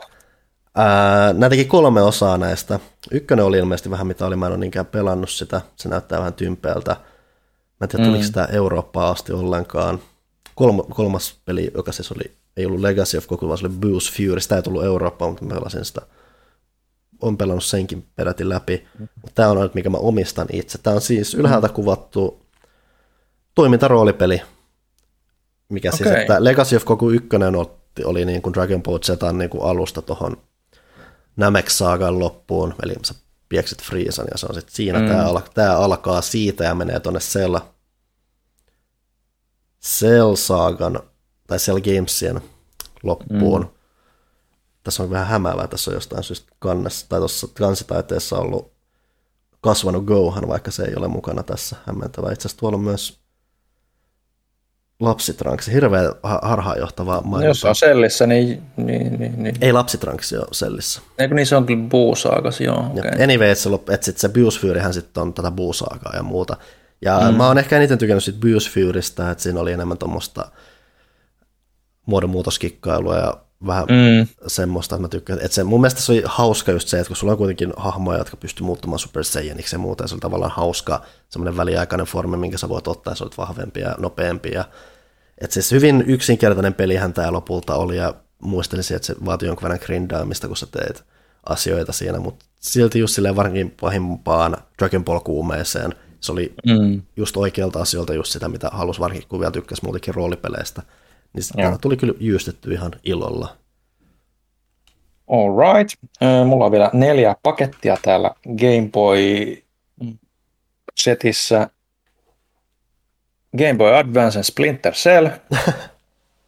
Sivuttaissuuntaista hiiviskelyä kautta toimintaa enemmän kyllä, että hiiviskelyelementit sitten oli, että jos piti jäädä piiloon, niin sitten oli syvennys niin kuin mm. taustalla ja sitten sinne niin kuin nojattiin vähän niin kuin piiloa ja yllätettiin sitten takapäin tai sitten kavuttiin ruudun ylälaidassa olevaa putkea pitkin niin kuin vihollisten ohi. Et, et ihan ok tämmöiseksi. Niin kuin Tuosta tuli mieleen, että mitä mä, asia, asia, mitä mä en ole vuosien edes ajatellut. Mä oon pelannut joskus hyvin varhaista mobiiliversiota jostain Pandora Tomorrowista tai jostain, joka oli just hyvin tuolla tavalla tehty. Vast, nyt kun puhuttiin tuosta ja mä aloin miettiä 2D Splinter Cellia, niin tuli vasta mieleen, että niin, mä oon tuommoistakin jollain pelannut. Tämä oli myös aikana, jolloin siis iPhoneit ja tämmöistä ei ollut olemassa, vaan se oli semmoinen niin sanottu Java-peli. Joo. Mä muistin, että tämä ensimmäinen taas tai niin käsikonsolipeli, jonka mä oon arvostellut että hmm. aikoinaan, että sen takia se täältä löytyy. Sitten löytyy Castlevania Double Back, tai Back, tota, GBAlle. Tästä löytyy Arja Sarov ja Harmony of Dissonance, eli enemmän just sit tota Metroidvania-tyylisempää mm. kamaa, eli nämä on niitä just niitä NS, niitä ensimmäisiä, jotka niin kuin sitten Symphony of the Nightin jälkeen alkoi sitten luomaan sitä uraa tuolla taskukonsolipuolella, ja mm. molemmat on kyllä ihan jäätävän hyviä pelejä. Mm. Ne on samalla kortilla molemmat. Samalla kortilla molemmat, joo. Et mä muistan, että mä ostin tämän, kun mä olin armeijassa. Joo. Ja armeijassa pelasin näitä sitten tauoilla ja, ja iltasin, niin oli kyllä ihan järkyttävän kovaa ajan vietettä sinne sitten. Mm. Meillä oli tupa, tuvassa sitten meidän alikki oli tota kanssa niin tosi iso pelaaja, niin sitten se lainaili multa. Mm. Multa kanssa tota, ja pelattiin DSL Mario Kartia. mm. Mutta siis mitä nyt voi sanoa äh, niin kuin Metroidvania-tyylisestä Castlevaniasta, se on ihan järkyttävän hyvin rakennettua luolastotutkimista tai linnatutkimista ja mielenkiintoisia pomotaisteluita ja kykyjä ja pitää löytää niitä mielenkiintoisia aseyhdistelmiä, millä sitten tota, pystyy löytämään sen oman pelityylinsä sitten helpostikin. Et, et, et, et kyllä niin kuin, jos ei ole jos ei näitä ole pelannut ikinä, niin siis nämä jaksaa joka kerta yllättää, kun löytää uuden niin kuin mm-hmm. Metroidvania-pelin, mitä ei ole pelannut. Miten niin kuin, kaikki ne ideat, mitä nykyäänkin niissä käytetään, niin on just löytyy yhä noista ensimmäisistäkin yrityksistä mm-hmm. tosi mielenkiintoisella tavalla. Sitten täältä löytyy tämmöinen pinosta tämmöinen, näitä löytyy varmaan sen ajan ihmisiltä jonkun verran, että tällaisia ihmeellisiä Espanjan tai jonkun ulkomaan jostain kojusta ostettuja kokoelmakasetteja. Tämä on super, New Super 55 1 ja kaikki kuvat, mitä tuossa niin löytyy tuosta kansikuvasta, niin harvoista niistä peleistä muistaakseni löytyy peliä itse kasetilta, mutta tässä on 55 peliä. Yllättäen ehkä sen myötä niin kuin ehkä kulutetuin pelikasetti niin kuin näistä tämmöisistä, niin kuin, mm. no tietysti Turtles oli kova siellä, mutta tota, kovassa kulutuksessa kanssa, mutta niin kuin ehkä sen rinnalla, niin sen myötä, että tässä on 55 peliä, niin totta kai tätä pelattiin. Mm. Täältä löytyy Super Mario Landi, Dr. Dr. Mario, Shanghai, Crocodile, Battle City, Alleywayta, ihan ihmeellisiä japanilaisia pelejä, Motocrossia, Penguinlandia. Itse asiassa tämä lista ei kuulostaisi niin täysin rehelliseltä siitä, mitä mm, sieltä oikeasti löytyy, mm. että sieltä pelissä sitten oli jotain muuta, mutta silti tosi paljon pelattavaa. Että ne on ihan mielenkiintoisia, että oman aikansa ilmiöitä. Mm-hmm. Mutta Game Boy-peleistä se kaikkein hienoin, upein ja niin poispäin. On ainoa Game Boy Color-peli Metal Gear Solid, eli mm. Ghost Babel. Ja niille, jotka kysyy, niin en tiedä milloin jatkuu läpipelu. Katsotaan. Mutta tota, suorastaan erinomainen peli. Parha, paras 2D Metal Gear, mitä löytyy implementoi hyvin paljon niin kuin nimenmukaisesti Metal Gear Solidin niin kuin mekaniikkoja 2D-muotoon, on seidien koputusta ja on, on kaikkea nämä tämmöiset niin kuin modernimmat vempaimet ja niin poispäin. Ruutuvieriä totta kai äh, Snakein mukana tietyillä alueilla ja, ja, ja, ja niin poispäin, mutta niin kuin, ottaen huomioon, että Kojima ei ole tässä, niin tämä on tarinallisesti tosi hyvä, mm. mutta on enemmänkin niin kuin Shinta Nojiri käsit, muistaakseni jo Shinta Nojiri ja Tomokazu Fukushima, jotka on myös niin kuin ollut niitä avustajakirjoittajia mm.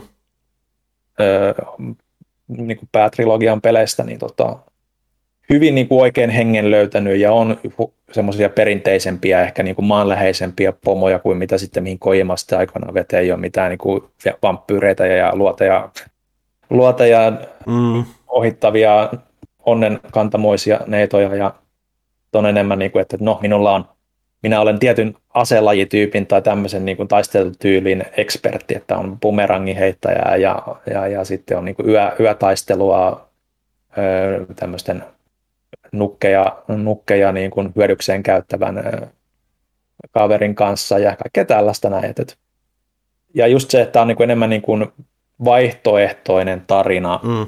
Metal Gear kakkosen niin kuin jat- hetkinen, Metal Gear 2, niin tämä itse asiassa, joo, nyt mun pitää itsekin selvittää ajatuksia. Tämä on periaatteessa jat- äh, vaihtoehtoinen jatko Metal Gear 1. Tässä tämä ei edes niin tunnustaa, että Metal Gear 2 tapahtumia on edes ollut olemassa. Eli, eli periaatteessa... nyt siis Metal Gearista nimenomaan ilman Solidia? Joo, kyllä. Eli MG1 goes straight to this. Okay. Eli, eli Outer Heaven ja Big Bossin kohtaaminen menee suoraan tähän näin. Joo. Ja tota, ei ole sitten tota Metal Gear 2 Zanzibarlandin mm. tapahtumia mm. tässä tiedostetaan, mutta tästä löytyy sitten kuitenkin Metal Gear Solid-hahmoja, kuten Campbell ja, ja Mailing ja vastaavaa. Et, et vähän niin kuin sille otettu elementtejä kuitenkin, mutta mm. sitä huomioiden niin yllättävän hyvä tarina, yllättävän hyviä hahmoja ja varmaan paras niin kuin Metal Gear lopputaistelu omaan makuun, niin mitä, mm. mitä on tehty. Et, et, et, ei voi kun lämpimästi suositella, jos käteensä tuohon peliin onnistuu saamaan. Itse asiassa muistin vasta, että mullahan oli vielä yksi Game Boy Advance-peli, koska se oli jemmassa mun vanhassa DS, oli Final Fantasy Tactics Advance, Aa. mistä oli hirjoittain hetkessä juttukin. Tämä on mulle se tutumpi Final Fantasy Tactics, mä pelasin tätä aikoinaan aivan juluumetusti. Se on Joo. tosi jos mä tykkäsin siitä ideassa. Vähän jännä se, että sitä on siis ruutupohjainen tak- taktikointipeli, ja sitten siinä tuotiin erikoisuuksia siinä, että se on näitä judgeja, jotka aina laittoi vähän sääntöjä, ja sitten heitti jotain punaista ja keltaista korttia, jos sä rikoit niitä, ja semmoista jännää mm. klaanirakentelua ja muutelleen. Sopi yllättävän syvällinen, mutta silti samalla hyvin just sopivan kevyt tämmöiseksi taskukonsoliutuksi. Joo. Sitten varmaan siirrytään vaihtelun vuoksi pleikkarin puolelle. Joo, mä voisin tässä vielä välissä nostella, että mä muistin, että mullahan myös löytyy No herranjestas. Ei siis pelinä, mutta tässä nyt holleilla sattuu olemaan mun alkuperäinen GBA. Noin. Valkoinen. Tämä on yllättävän puhtoinen. Mm-hmm. Siihenkin nähden, että tämä on nähnyt elämää hyvinkin paljon tässä muun muassa muun Kanarian reissulla. Se joutui muurahaisinvaasion valtaan. Ja niille, oh no. niille piti tehdä. Mä just kokeilin kanssa nämä napit kaikki tuntuu tosi jämäkeltä ja muuta, että näitä on kuitenkin jonkun mm. verran väännelty kestävää kamaa. Mulla on myös vielä toisessa Pokemon-laukussa, siellä on Fire Red, Charizard. Täältähän siis löytyy. Mun pitää... Kaikkien aikojen käsikonsoli. Mun pitää myös korostaa tässä vaiheessa. Tämäkin muuten joku, mikähän mä oon unohtanut, koska tämä on aivan Herran Jumala. Mitä mä olen saattanut unohtaa? Anyway, ensinnäkin täältä löytyy Game Boy Advance SP, mun pitää korostaa, että mä oon saanut sen, koska tämä on tämä tribaali Game Boy Advance mm. SP, mistä on muun muassa tämä legendaarinen lehtimainos, missä Mario on hankkinut triple, tripaali tatuoinnin. Mm. Mutta siellä se on. Toi on ihan hauska kyllä. Ei, ei mulla mitään, mitään nokan koputtamista tuohon. Tämä on se paras Game Boy Advance, mitä on, että tässä oli taustavalo, tämä menee hyvin mm. tiiviiseen pakettiin, on akku, että alkuperäinhän toimii siis paristoilla. Kyllä. Että, ja tämä siis tämä on hyvin vanha teos, mutta täällä mä oon pelannut mun vanhoja, vanhempia pelejä ja hyvin on toiminut mm. edelleen. Ja tässä varmaan, jos mä näpautan tämän, niin tässä on varmaan edelleenkin jotain virtaakin jäljellä ja muuta. Että. Todennäköisesti. Mitenköhän se... noista itse asiassa toi akku, akku kun PSP nyt on pullista ollut, niin mitenköhän noissa edelleen tuntuu kyllä olevan ihan hyvässä kuosissa, mitä niin, itse viimeksi se, on, se on varmaan vähän johonkin valmistus ja muu. Mutta siis se, tässä on niin paljon mietitty kaikki ollut kaikkea muuta mielessä, että mä oon mutta siis mun ensimmäinen Game Boy Advance-peli, Golden Sun. Herra yes. joka siis on edelleen, että siis Golden Sun on aina vähän se nihkeä juttu, että ne on loppujen lopuksi semi lyhyitä ja ne vähän loppuu kesken, koska ne on vähän jaettu kahteen peliin. Golden Sunistahan tuli sitten tämä seura, jota mulla ei itse asiassa, mä en omista sitä, mä en kauheasti sitä pelannut, mikä harmittaa vähän. Mutta nämä on siis Camelotin tekemiä, jotka on viimeisimpänä ollut enemmän tuommoisessa Mario-urheiluvankilassa Nintendon alhaisuudessa. Mutta ihan huikeita roolipelejä, ainakin siinä mielessä, että siinä on ihan pätevä tämmöinen vuoropohjainen taistelu, mutta sitten siinä on tosi läsnä kanssa tämmöinen pulmailu, että sun hahmolla on semmoisia taika-erikoiskykyjä, missä pystyt siirtämään asioita tai luomaan sadetta ja muuta. Ja melkein jokainen ruutu, mikä siinä pelissä on, tuntuu, että siellä on joku pulma, piilosalaisuus, mm. minkä sä voit löytää sillä, että sä vähän kokeilet eri tavalla erilaisia asioita, että se tuntuu koko ajan, että löytyy kaikkea ja pitää tutkia tosi tarkasti ja se oli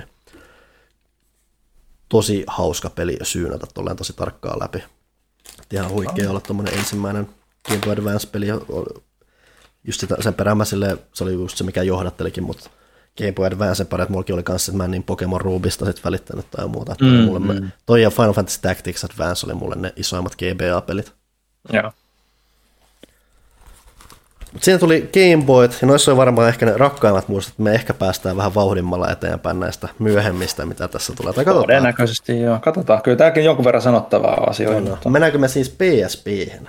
Mennään vaihteella vuoksi PSP. Pelejä, joita en tosiaan pysty enää nykyään pelaamaan, koska minun akkuni on niin, ellei, mä en no, vieläkään... niin, se verkkovirta, mä en ole vieläkään tarkistanut sitä, sama, toimiiko sama se verkko. Mutta tämä on myös tosiaan hyvä välimuistutus sille, että jos teillä on PSP-hyllyssä, niin katsokaa, että se, onko se akku paisunut. Kyllä, ja, joo. Ja on... hankkiutukaa eroon sitä akusta, älkää laitteesta, mutta mulla on vielä tämä laatikko itse asiassa nyt sopivasti. Mulla mm. oli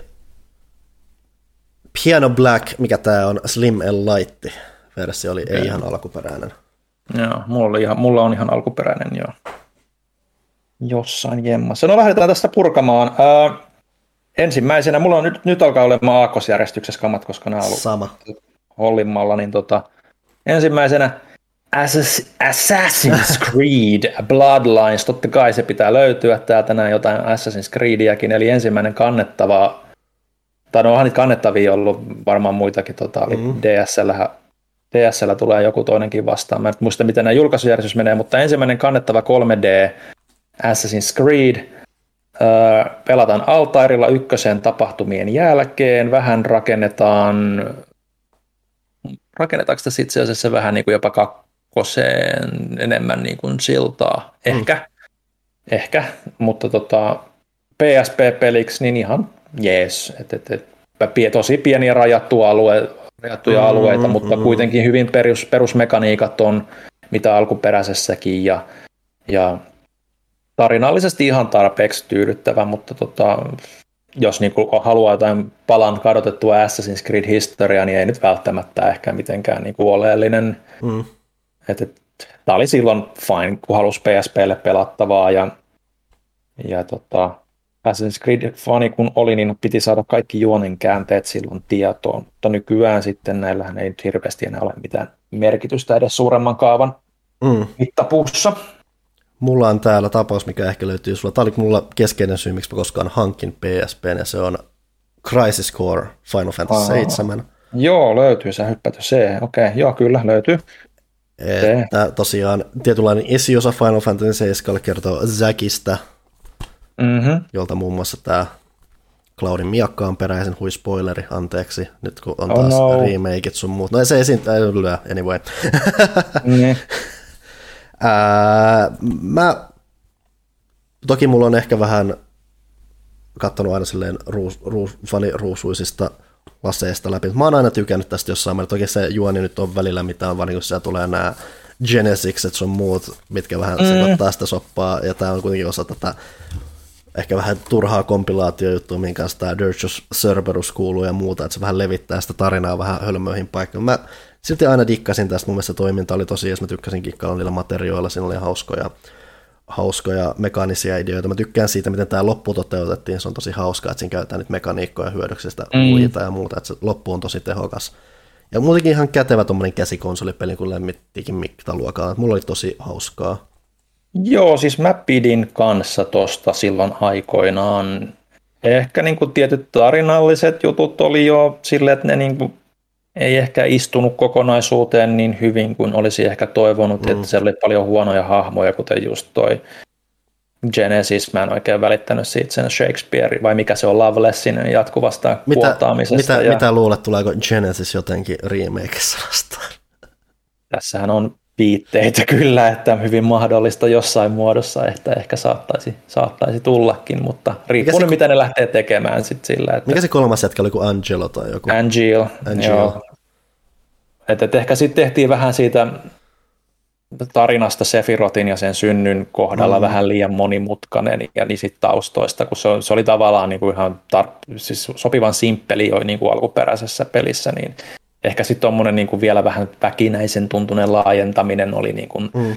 nihkeetä, mutta tietysti oli kiva niin kuin päästä tekemään, pelaamaan se varsinainen kohtaus, mikä mm. on Final Fantasy 7 oli aika keskeinen sitten sillä niin kuin taustatarinan osalta, että se pääsi niin kuin näkemään ns, mitä siellä sitten oikeasti, mm. oikeasti tapahtui mm. paremmilla grafiikoilla, niin se oli se ehkä se iso juttu. Mm.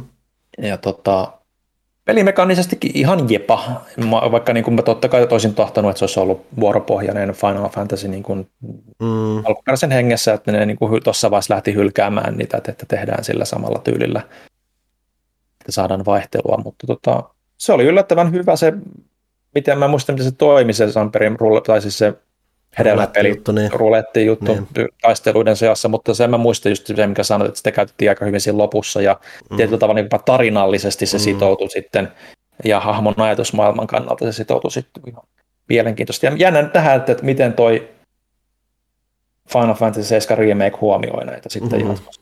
Että, että kun siitä on viitteitä, niin, mm.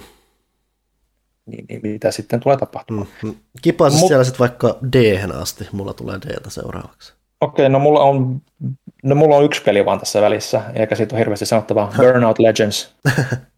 Eli Burnout-sarjan ö, hyvin tota, Burnout 3, joka kautta, oliko sitten, mikä se oli se nelonen Devastation vai mikä se nyt oli? Mikä se tämän jälkeen, kolmosen jälkeen oli? Uh, siis kolmonen Takedown, sitten tuli Revenge. Niin Revenge, niin niiden maastossa niin kuin, tota, tullut peli muistaakseni, ja hyvin niillä linjoilla mennään, ja yllättävän pätevä niin kuin teknisesti muistaakseni, mutta ihan jäätävän pitkät lataustauot, ei mulla mitään muuta muistikuvaa siitä, että oikeasti siis oli minuuttien mittainen ne lataustauot. Mm-hmm. Ei ollut UMD ihan Joo. teknologiaa. Ei, sitten on D seuraavaksi mullakin. No, mulla tulee semmoinen tapaus, kun teema jatkuu Dissidia Final Fantasy. Ah, joo, kyllä. Eli tavallaan Final Fantasy taistelupeli tosiaan on enemmän semmoinen toimintapeli, jossa on taistelupeli viitteitä hyvin, mm. ihan tosi siisti sinällään. Et taistelut oli simppeliä, mutta siellä oli tarpeeksi kaikkea levutusta ja muuta ja semmoisia taustajärjestelmiä, että sitä kyllä kolus ihan mielellään läpi. Ja joka päivähän sun piti käydä myös siellä, koska siellä oli tämä tietynlainen daily login idea, että Moogle-postia tuli joka päivä ja sieltä tuli jotain herkkua. Et sä voinut jättää sitä Mooglea vaan roikkumaan sinne posti, postinsa kanssa, että piti käydä moikkaamassa. Joo. Muistaisin kyllä, että ihan niin kuin hirveän niin kuin pitkäikäinen sit kuitenkaan omalla kohdalla ollut. Että se jotenkin vähän kävi sitten, sitten kun sen oli niin kuin mm. arvostellut, niin sitten se jäi vähän silleen, niin kuin, no ja se alkoi toistaa itseään, joo. Niin, että se oli kuitenkin tietyllä tavalla kuitenkin vaan se areenataistelu tietyllä mm. tavalla sitten kuitenkin, että, että mm. pyörittiin siellä ja niin paljon sitä syvyyttä sitten ollut, että se olisi niin jaksanut samalla tavalla viehättää kuin ehkä perinteisemmät taistelupelit. Mm-hmm. Mutta, tota, mutta myöhemmät oli ihan fine kanssa. Sitten. Dstä löytyy Daxter, huh. eli Jack and Daxter spin-offi. Öö, Tämän on tehnyt Ready at Dawn, eli on tehnyt myöhemmin sitten näitä God of Waria PSPlle kanssa, ainakin tulee jossain vastaan muistaakseni. Niin tota, tota, ai herran jestas, joo, unohdinkin, että mulla on, mä unohdinkin, että mulla on osassa sisällä näitä revikka-versioita peleistä, että no toivottavasti noissa ei ollut mitään. Täältä löytyi Mega Man Maverick Hunter X esimerkiksi tota, uh. sisältä. Niin tota, mutta joo, siis tää oli ihan fine ja PSPn ehkä niinku, niinku paras taso loikka toimintapeli, niin ihan niin kuin Jack and Daxterit ylipäätään oli PS2. Niin mm-hmm. Samaa kaavaa, mutta mennään pelkästään Daxterille. Täällä oli joku oma ase tai joku tämmöinen tyyli, mikä sitten vähän erotti sitä sitten mm-hmm. siitä toiminnasta, mutta ei silti ole jäänyt mieleen samalla tavalla kuin pääsarjan pelit. Et ihan fine sivuseikkailu, sen mä muistan. Mm-hmm. Mulla F mm. seuraavaksi. Mulla on E itse asiassa. ABCD, E, F, joo, E tulee. Everybody's Golf, mutta ihan hyvä golfpeli. Perun perinteistä napin painallusta ja mm, mittarit ja niin poispäin. Mm. Ei sitten mitään enempää sanottavaa. Jäätkö PSP-peli? Uh, multa tulee Final Fantasy Tactics, jota on The War of the Lions, eli siis PS1-pelin PSP-käännös. Ei niin hyvä käännös kuin mitä sen pitäisi olla, teknisesti vähän vänkyrä ja semmoinen, että se on vähän harmi, että se oli, että tämä on keskeinen puoli, millä mä oon kokenut tämän alkuperäisen Final Fantasy Tactics, koska se ei ole ihan niin sujuva kokemus, niin mulle tosiaan Tactics Advance on edelleen se rakkain Tactics-peli mitään, mutta silti ihan oleellinen osa Final Fantasy historiaa, hyvin mielenkiintoinen tapaus monin paikoin niin tyylillisesti kuin mekaanisesti ja muuta, että saisi ehkä jollain muullakin tavalla tuoda vielä takaisin. Joo. Mä nyt vielä tarkistin näistä aiemmista peleistä, että siellä ei ole revikkaa, tai on revikkaa-versioita. Äh, oli täältä Everybody's Tennis, joka on Everybody's Golfille. Että, Mä en muista myös semmoista, että semmoinen on tehty. Näköjään. Että, tota, en ole, tää on varmaan semmoinen, että mä oon vaan saanut ja mä en ole, tätä mm. mä en ole, sitä mä en ole ikinä pelannut. Joo. Että golfia mä oon sentään pelannut ja se oli hyvä. Mhm.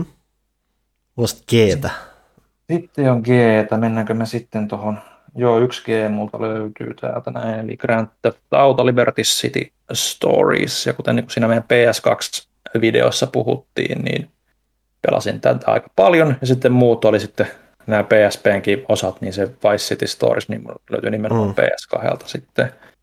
Ja yllättävän kovahan tämä oli niin kuin tekniseksi taidon näytteeksi, että, että lataustauot tässäkin oli ihan julmetut ja kontrollit ehkä vähän könköt, mutta periaatteessa kuitenkin GTA 3 taskumuodossa, toki uusi, oma tarina, uusi tarina, mutta siis se sama alue, mm. niin, niin, niin olihan se jo jotain ihan huikasevaa. Että, että, mutta ehkä just sen takia, että se oli vaan sitten kuitenkin taskukonsolipeli ja mm. vähän ahdettu, niin siinä mm. tavallaan puuttu tietty oma persoonallisuus ja niin poispäin, että näistä stories osista ei puhuta enää nykypäivänä niin isolla lämmöllä kuin, kuin pääsarjan osista, että, että, että onhan mm. nämä vähän sivuseikkailumaisia, vaikka on omat hahmot mm. ja niin poispäin. Mutta sehän on, että yksi GT oli, mikä sopi paljon käsikonsolille parempi. Mä itse asiassa muistan, että mulla olisi ollut se DS-versio tästä, mutta mulla onkin PSPllä GTA Chinatown Wars. Joo, mut löytyy DS-versio siitä. Sehän oli alun perin DSL. Ja Kyllä, joo, nimenomaan mä, eksklusiivinen. Mä, että siinä oli aika paljon sitä kosketusnäyttömeininkiä ja niin poispäin. Niin se oli hyvä peli kyllä, mutta mä pelasin DSL. Mä en tiedä, miten tuolla PSPllä se sitten toimi, kun kuitenkin ne kosketusnäyttöjutut oli aika siis ne oli, tavalla mä, oleellisia. Mä muistelisin, että ne on vaan laitettu näppäimille, että huumekauppa kyllä onnistuu siinä, missä DSLkin. Ja sehän oli, että siis mä oon muutaman kerran että mä en ole niin hirveästi päässyt GTAhan sisään, mutta tämä on varmaan just se lähin, mitä on.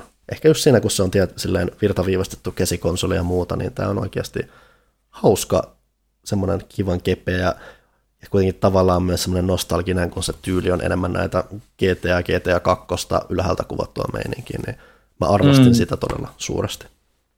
Joo, että kyllä se, niin kuin se yläkuvakulma meininki peleistä toi on se ehdottomasti paras. Ja kyllä toi niin kuin itse asiassa ylipäätään niin on rankattu ehkä yhdeksi parhaimmaksi GTA-peliksi mm. siinä, mitä se tekee. Et, et, et, et, et meillähän oli toimituksessa ihan superliäkeissään Thomas ja mm. kumppanit Emelit siitä silloin, kun se ilmestyi DSL ja mm. pelasi melkein kaikki siellä jopa. Että, et oli, sai silleen, että no niin, hyvää pelattavaa taskumuotoakin ja niin poispäin. Niin tota, oli se kova, oli se kova kyllä, mm. että ei sitä voi kieltää. Mikä sun seuraava kirjain on? I. No ota sieltä. Indiana Jones and the Staff of Kings. Okei. Okay. Tämä on saanut arvosteltavaksi pelaajan puolella. Staff of Kings oli viillä myös, ja tämä oli eri, täysin eri peli siihen mm. nähden, niin sen takia myös arvosteltiin tämä siinä sitten sivussa. Tämä on Amaze Entertainment tekemä. Mä en muista kyllä, että tämä oli vähän jäykempi toimintapeli kuin mm, se mm. Viini, joka ei se itsessäänkään ollut kovin kummoinen, mutta kuten jo sillä Emperor Stoompin kohdalla mainittiin PS2-videossa, kun on Indiana Jones-fani, niin sitten antaa tiettyjä niin kuin asioita vähän anteeksi ehkä, että kunhan siellä tarpeeksi on asioita oikein. Ja indie-meininki on aina ihan fine. Mm-hmm. Ja tota, mä, mutta en kyllä muista tästä yhtään mitään. hämäriä mielikuvia tästä, näistä kuvista tulee, mutta mm. muistan, että kyllä se niin pelasi läpi. Jeps. Jeps. Sitten on koota. Okei. Okay. Anna palaa. Onko sulla koota? Ei ole koota. Eikö sulla ole koota? No nämä menee väärinpäin. On mulla koota. Mulla, no. mulla on erikoisversio vielä tosta. No niin, Kingdom Hearts Bird by Sleep. Se, että... En ole pelannut, mutta vaan löytyy tää. Mä en ole pelannut.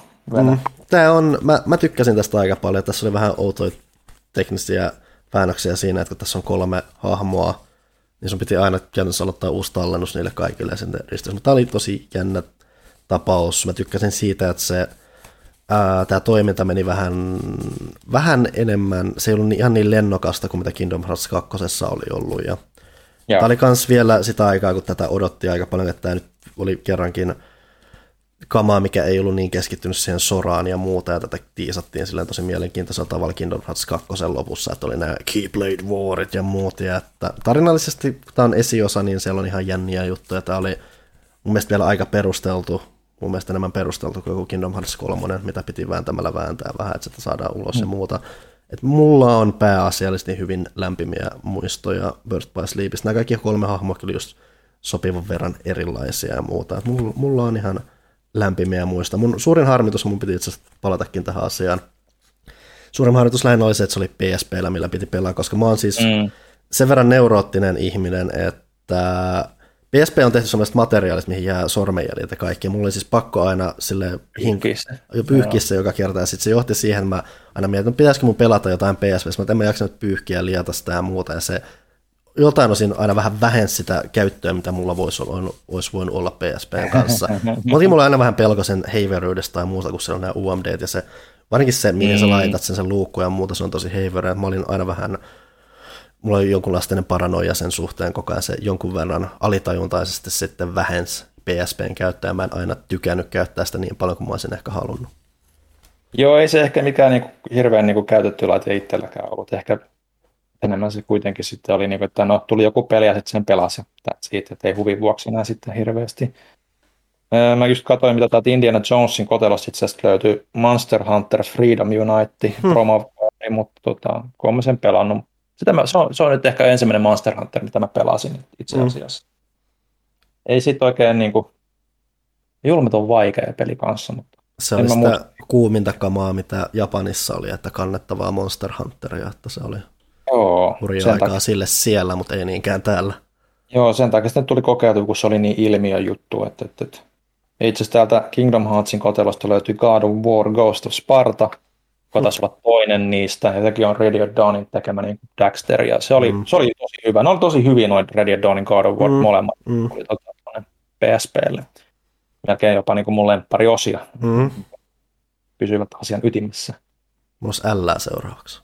L ja täältähän putoaa välistä vaikka mitä sitten se välistä. Okei. Okay. L oli siis tota Little Big Planet, PSP-versio. Sure. Täältä löytyy sisältä myös The Third Birthday, eli Parasite Evein se spin-off-peli. Se löytyy mulla ihan erikoisversionakin. Voi Joo, ja sitten löytyy Spider-Man 2-leffan UMD-versio. Sehän oli kans, että UMD-leffat oli joskus juttu, ja sitten sä sait markalla niitä alennuksessa. Joo, ainoa UMD-leffa varmaan mikä muuta löytyykin. Ja tota, joo, Little Planet sitten täällä myös, mutta mä en tiedä oikein. Sitä, se oli aika pätevä kaissa, kai, muistaakseni. Ja tota, Siinä varmaan se luomisaspekti ollut niin vahva. Saatto olla. Mä en itse muista. Hmm. Tämä oli just semmoinen kuriositeetti, että niin testasit hmm. ehkä mennä, että tuntuu pelillisesti ihan kivalta, mutta kun olin just pelannut sen mm, niin, mi, mi, version, niin tuntuu vaan pienemmältä peliltä samasta. Jeps. Mun L-peli on se yksi al- PSPn alkupään tärkeimpiä tapauksia myöhemminkin, Lumines. Ah joo, toi muistan kyllä. Kinnusen Aaketuta tahkosi ihan älyttömästi ja hehkutti sitä jatkuvasti kyllä. Se on, se on hyvä pulmapeli, se on sen keskeisin koukkuhan on se, että se musiikki elää sen sun tekemisen mukana, vähän toiminut siis pohjana Tetris-efektille ja muulle, samoja mm. tekijöitä taustalla muun muassa. Tästä on ollut sitten uusia julkaisuja, itse asiassa Game Pass ihan just tuli myös tämän Xbox-versio ja muuta, että on edelleen mm. saatavilla ja ihan hauska tapaus. Parha- parhaimmillaan tämä oli kuitenkin tälleen kannettavana, Joo. kulkevana. Mutta aika monet on tyyliset pelit. Sehän se, että sen mä, mä en ole kakkosta ja muuta pelannut, mutta musta tuntuu, että tyylisesti vähän meni semmoiseen ei ihan niin toimivampaan suuntaan, että monet edelleen vannoo tämän ykkösen nimeen, Joo. ja se onkin se aika ultimaattinen, mitä on. Kyllä. Musta M. No M löytyy aika paljon no, tottuneesta syystä. no otan ne siihen p asti, mp asti. Siihen ra- rauhakulkijaan asti. Äh, no niin, täältä löytyy Metal Gear Acid. Mm-hmm. Eli ensimmäinen näistä PSP Metal Gear-peleistä, joka oli tämä korttipainotteisempi taktinen hiiviskelyseikkailu. Monella tapaa aikaansa herä edellä siinä, että nykyään joka toinen peli on jonkinlainen korttipohjainen strategiapeli. Miksi? Me ollaan usein puhuttu, että Kojima on monissa asioissa ollut aina edellä. Oliko Kojima tuossa mukana? Mä en, ei kyllä taisi olla enemmän Shinta Nojirin kanssa settejä, että, mikä on myös siis sen Ghost Babelin myös niin mm. kirjoittanut. Niin. Mutta se taisi ja... olla enemmän sitä, mutta onhan tämä nyt niin Kojima, Kojima muistaakseni tuottamat kyllä jollain no, tavalla. Se on, se on todennut, että joo, kyllä Snakeillä on bandana oikein päässä hyvin menee. Joo, ja, ja, ja siis selkeästi tarinallisesti hyvin erilainen myös kuin mitä muut Metal Gearit, ei ole mitään tekemistä minkään kanssa ja täysin oma kokonaisuutensa ja ehkä vähän niin kuin tylsä jopa tarinallisesti, mutta pelimekaanisesti aika kiinnostava, mutta kuten mä sanoin jo siinä PS2-videossa, niin mä pelasin näitä ehkä enemmän sillä, kun ei ymmärtänyt korttipelien päällä ja ehkä ollut kärsivällisyyttä samalla tavalla, niin mä vaan lätkin niitä korttia sille, miten tuntuu ilman, mm. että mä perehdyin niihin hirveästi, niin mikä teki asioista välillä liiankin vaikeita sitten, että tietyllä tavalla kiinnostaisi pelata nämä uudestaan, että vähän katsoa, että vähän harjaantuneemmalla silmällä nyt ehkä, että miten nämä toimii. Siinä olisi Konamillekin paikka, kun kuten, kuten sanottu, joka toinen peli on tänä päivänä korttipuheinen strategiapeli, niin nyt on u- uuden pelin ja uusien julkaisujen paikka, jos koskaan.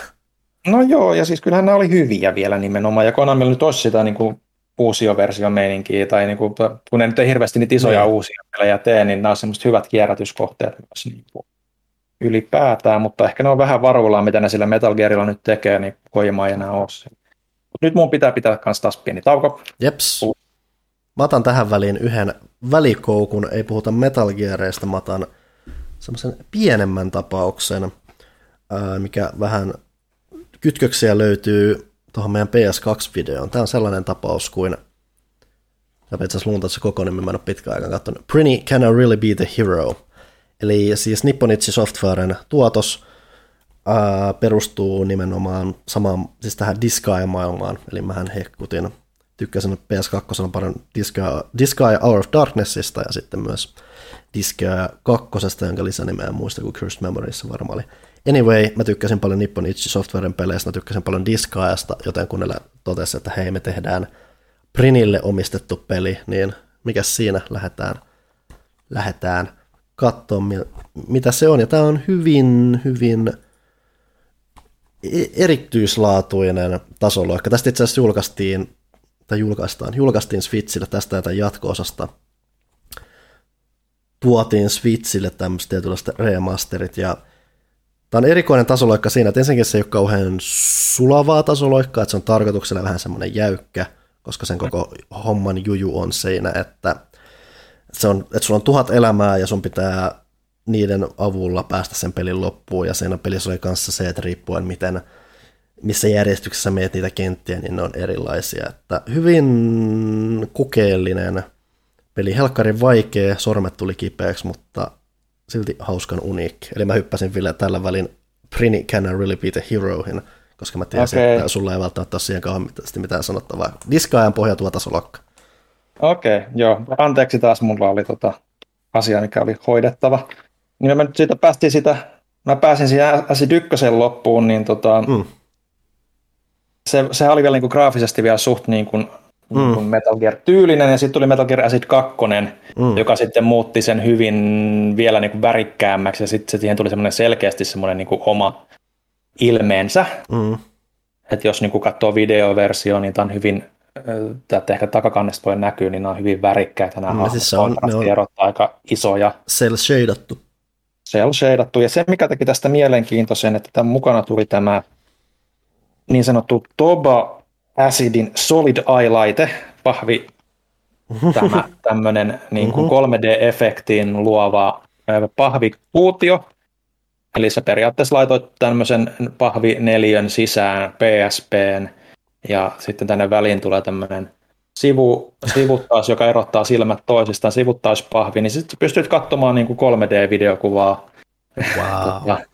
PSPn ruudulta äärimmäisen epäkäytännöllistä, ja sitten pystyt katsomaan muistaakseni Metal Gear 3 niin kuin, vaikka kakkosen välivideoita niin kuin 3D sitten tuon myötä. Ja tota, tota, Tulevaisuutta. Tulevaisuutta. Että kyllä siellä niin kuin Kojima on, Kojiman Poppo on ainakin kokeillut kaikkea mielenkiintoista jo hyvissä ajoin, että – kun miettii kaiken maailman transfaringeja ja myöhemmissä mm-hmm. osissa ja niin poispäin. Ja tota, toi kakkos oli pelinä kyllä parempi, mutta tarinana se tosiaan meni kanssa vielä vähän oudompaan suuntaan, että noin menee niinku ihan semmoiselle neurotiedemeiningille jopa. Että, et, ja... eikö, sä, eikö sä pelaa Solid Snakein kloonilla tai jotain? Spoiler! Joo, siis joo. Acidis pelataan Solid Snakein kloonilla, ja ilmeisesti kakkosessa sä pelaat niin kuin Solid Snakein kloonin kloonilla tai jotain vastaavaa. En mä muista, siis oli no niin, niin kuin sekavaa jo, että, että, että se niin kuin tuntui silleen, että, että, että tämä on niin, niin irrallista ja kaikkea kaikesta. Että, vai oliko se jopa, että se oli vaan täysin eri, ha, eri tyyppikin ja mm. sitten sillä oli joku aivopesu tai en minä edes muista. Siis, ei noit, noit ei pelattu tosiaan niin kuin sitten tarinallisesti mm, mm. hirveästikään. Että, että mutta tota, joo, sitten jos siirtyy eteenpäin, niin mennään akkosjärjestyksessä, niin sittenhän siinä vaiheessa vastaan tulee Metal Gear Solid Digi- Digital Graphic Novel. Eli periaatteessa toi Ashley Woodin Metal Gear Solid-sarjakuvan digitaalinen versio. Tässä ei ollut vielä muistaakseni ääninäyttelyä okay. mukaan tehtynä. Et se oli siinä sitten myöhemmässä, myöhemmässä tota, minkäs mukana se sitten tuli jonkun DVDnä. Okei, okay, aika jännä. Mä olisin just nimenomaan muistanut, että se olisi ollut tossa. Joo. Voi olla, että oli. Mä nyt en mene takuuseen. Joo, en mene takuuseen, mutta sanoisin, että ei ole ääninäyttelyä, mutta tota, joo, ihan puhtaasti vaan niin kuin sarjakuva, joka etenee digitaalisesti, painelet nappuja tömpäin ja välillä ehkä pystyy pysähtymään, zoomailemaan niitä ruutuja ja tutkimaan niitä mm. jollain tuommoisella kursorilla, että, että mitä sieltä Grey Foxin mitäs tuossa on Grey Fox jostain syystä zoomata, että onko se, mitä sieltä sen naamion takaa sitten paljastuu tai jotain tällaista. Että, että hyvin pientä, mutta ihan hauska kokeilu kanssa, mutta ei mm. mitenkään kovin kummoinen ja mitenkään main, silleen niin kuin historian nooteissa kovinkaan mainitsemisen arvoinen projekti. Sitten varsinaisesti ehkä ensimmäinen kunnon Metal Gear-peli totta, totta, PSPlle perinteisessä mielessä Metal Gear Solid Portable Apps, josta muuta löytyy sekä jenkkiversio että euroversio. Hmm. Ihan vaan, koska mä halusin, mä olin Metal Gear-fani ja mä halusin kummatkin tota, kansikuvat itselleni, kun kyllä, erilaiset. Tuossa kyllä, kyllä näkee se, että olit mitä mieltä tahansa tuosta varsinaisesta taidetyylistä, niin onhan toi jenkkiversio tylsän näköinen. Joo, ja tota, Jenki, yleisestikin Metal Gear Solideissahan on ollut kolmosesta eteenpäin, että Jenkki-versioiden kannet on ollut enemmän niin kuin niin kuin renderi-meininki, mm. kun taas Euroopassa on suosittu tätä arttityylisempää. Mm.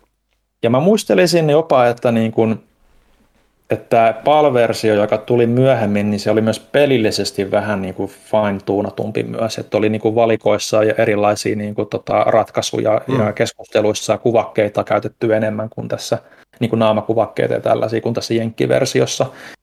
Ja, ja tarinallisesti mä hehkutettiin, että missing link between mm-hmm. MGS3 ja Metal Gear 1 ja tietyllä tavalla ehkä joo, mutta nythän tämäkin on epäkaanonia monin paikoin, että joiltain osin kaanonia, koska Koima oli valvomassa joiltain osin käsikirjoitusta, niin pakko sanoa, että se on joiltain osin, mutta, mm. mutta tota, tarinansa osalta ihan, ihan ok. Mm. Pelillisesti pelillisesti tosi jäykkä ja hankala ja ehkä niin kuin tietyllä tavalla niin kuin ne kenttä, kun siinä on enemmän kenttäpohjainen ja tehtäväpohjainen, niin ne alueet oli tosi semmoisia niin selkeästi, niin kuin, että no meillä on tämmöinen alue, että kokeillaan keksiä tänne jotain sisältöä enemmänkin. Että hän lähti enemmän niin kuin monin pelivetosena pelinä käsittääkseni tämä Devaus. Sinne totesi, että no ei jengi kiinnosta semmoinen, niin pakko kai tähän oli lisätä tarina. Mm. Ja tota, mä itse asiassa jonkun verran yritin kokeilla tätä niin kuin Vitalla, hmm. kun se löytyy myös niin kuin Storen kautta hmm. Vitalle digitaalisena, niin siinä pystyy niitä kontrolleja säätämään, kun Vitalla on kaksi tattia hmm. ja niin poispäin, niin se toimii paljon paremmin siellä, koska tota, on enemmän nappuloita ja se saa toimimaan paremmin kuin PSPllä mekaniikkansa osalta, mutta, mutta kun se on suunniteltu PSPlle, niin sitä tiettyä tönkköyttä ei sieltä saa mitenkään pois. Mutta tota, ja nämäkin myös käyttää itse asiassa sitä Ashley Woodin mm. just tota digital graphic novel tyylistä välianimaatiota. Se on tavallaan niin kuin ollut se digital graphic novel niin kuin näiden niin kuin mm. harjoitus tietyllä tavalla mm. ehkä. Että, että näissä sitten oli ääninäyttelyt ja kaikki että mukana. Ja tota, ihan ok. Ei siis, ei mulla niinku, ne, ei, ei näitä nyt välttämättä niin kuin voi suositella silleen, että, että muuta kuin kovimmille Metal Gear-faneille, jotka haluavat. Että kyllä niin kuin löytyy parempiakin Metal Gear-pelejä PSPlle. Mutta ennen kuin siihen siirrytään, niin otetaan vielä nämä Portable Ops Plussat täältä. Ja. Eli nämä oli lisä, lisätehtäviä. Toinen on tota, Japanin versio, jonka mä oon saanut tuota toimistolta, kun niitä pyörii ylimääräisemmän saukassut tätä.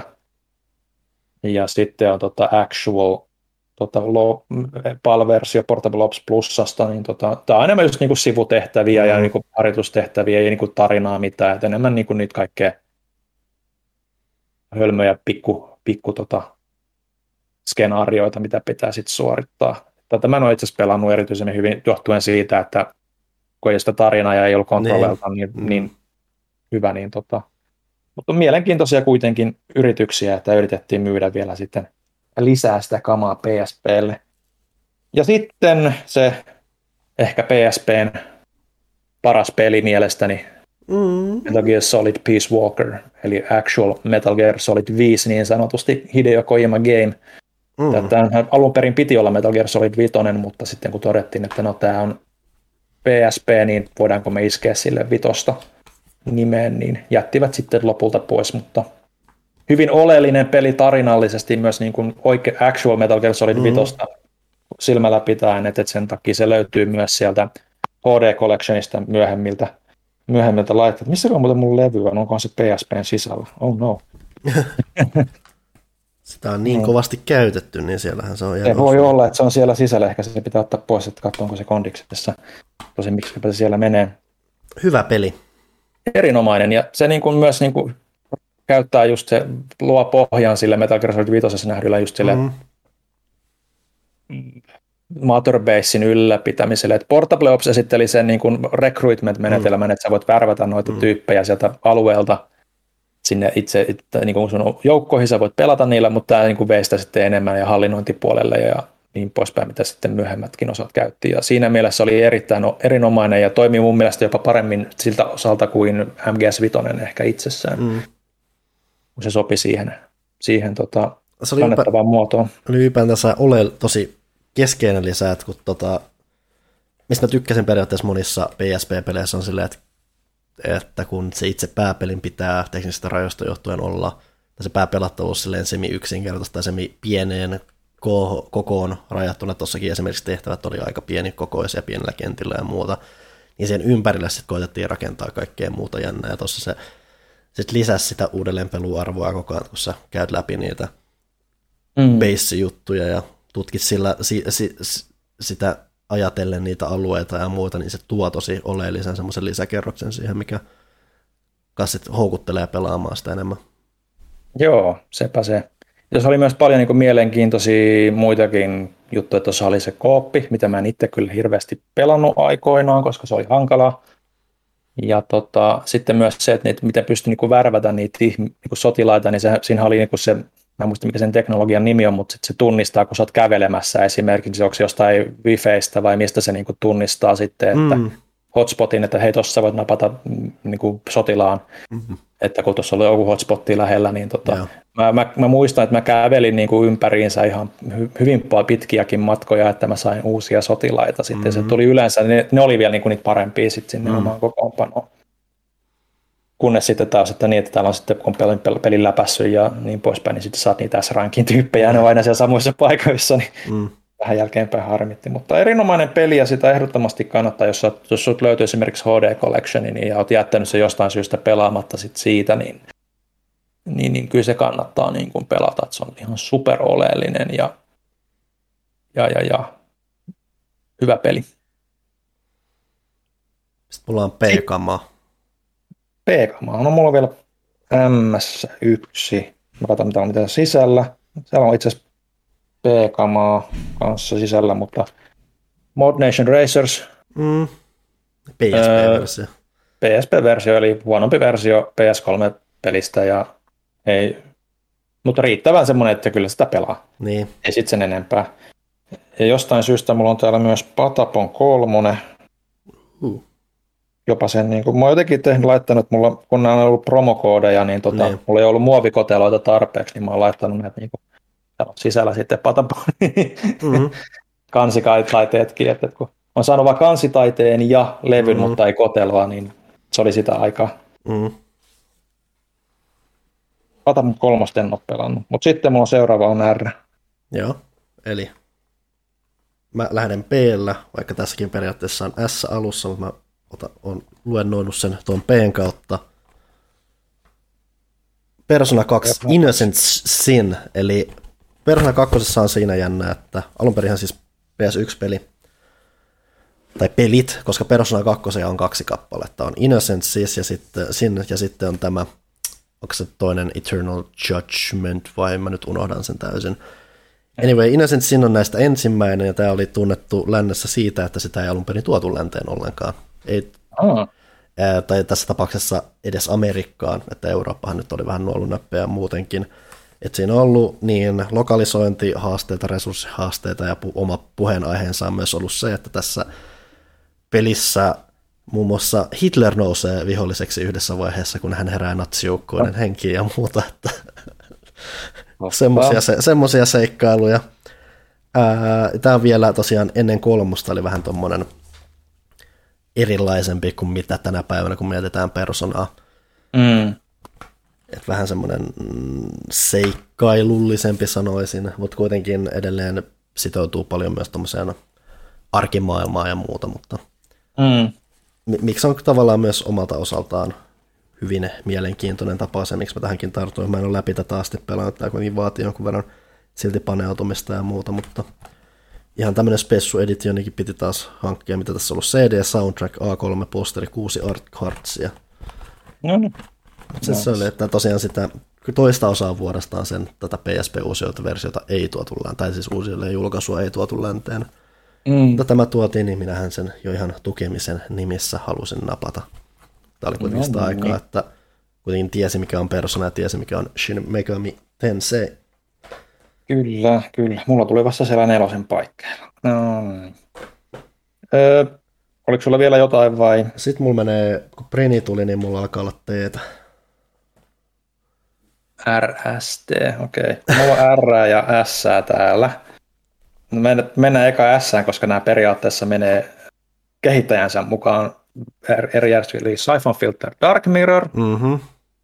erinomainen peli, toimintapeli PSPllä, cover-based agenttitoimintaa, vähän hiippailua. Ollaan myös Helsingissä. Nonni. Peli päättyy Helsinkiin. Viimeinen kenttä on Helsinki ja se on, se on aika mielenkiintoinen niin kuvaus Helsingistä. Aha. Tota, toimii hyvin. Mun mielestä ehkä niin nämä PSPn Siphon Filter, johon lukeutuu myös Logan Shadow, niin on sarjan ehkä parhaimmat osat niin kuin Mm.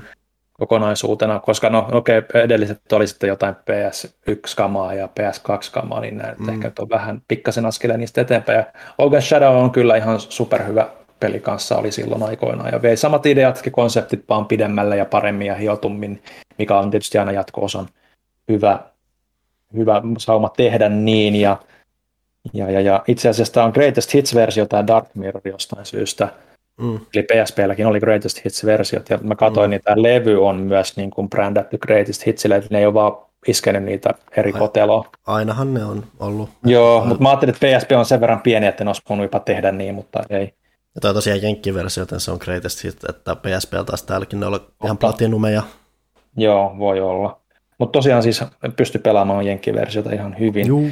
Ja, ja sitten tosiaan Bend, Bend Studio, joka teki noin, niin niiden seuraava peli sitten oli Resistance Retribution, joka teki, oli third person Resistance-peli hyvin samassa hengessä kuin noin Siphon Filterit, että, että käytti siitä sitten opittuja oppeja sitten sen tekemiseen.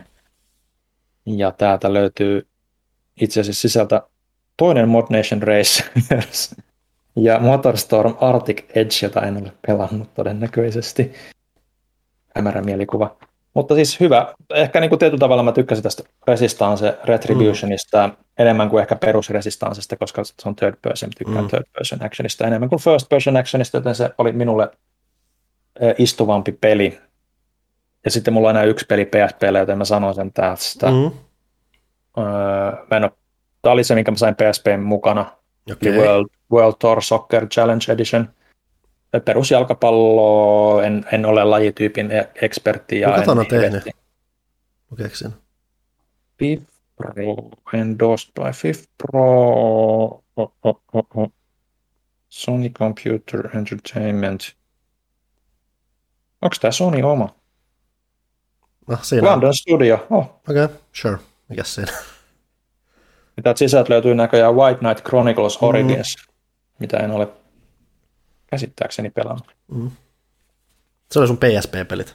Se oli mun PSP-pelit ja mulla on hirveä kasa vielä DS ja Joo, 3DS ja Vita-pelejä. Musta että tulee aika helkkari pitkä video. No, kaikista ei ole välttämättä niin paljon sanottavaa. Enemmän onwards and upwards. Uh, jatketaan taktisesti. Eli mennään mulla on hienoja tuotantoaspekteja, mä käännän tämän taas noin. Näkyy ihmisille oikein. Eli, uh, myös pinot kaatuu.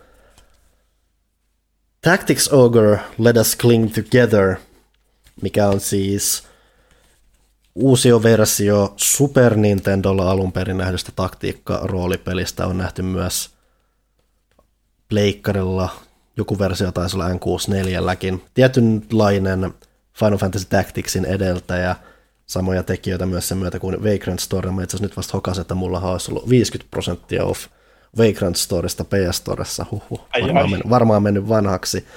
Ja tämä on myös peli, jota mä toivoisin, että mä olisin halunnut pelaa enemmän, mutta se PSP jotenkin aina nihkeytti mua. Mun pitää itse asiassa tuplata tsekkaa, mm. onhan mä hankkinut tämän sillä, että mä voisin pelaa PS Vita TVllä tätä, koska tämä on oikein, siis mä pelaan tätä jonkun aikaa, mä hankin, tämä tuli mulle kuitenkin tosi huonoa aikaa, että mä monet muut jutut vei mielessä, mutta tämä on tosi siisti ollut tommonen, vähän just Final Fantasy Tacticsin Tactics Advancen kaltainen taktiikkaroolipeli, mm.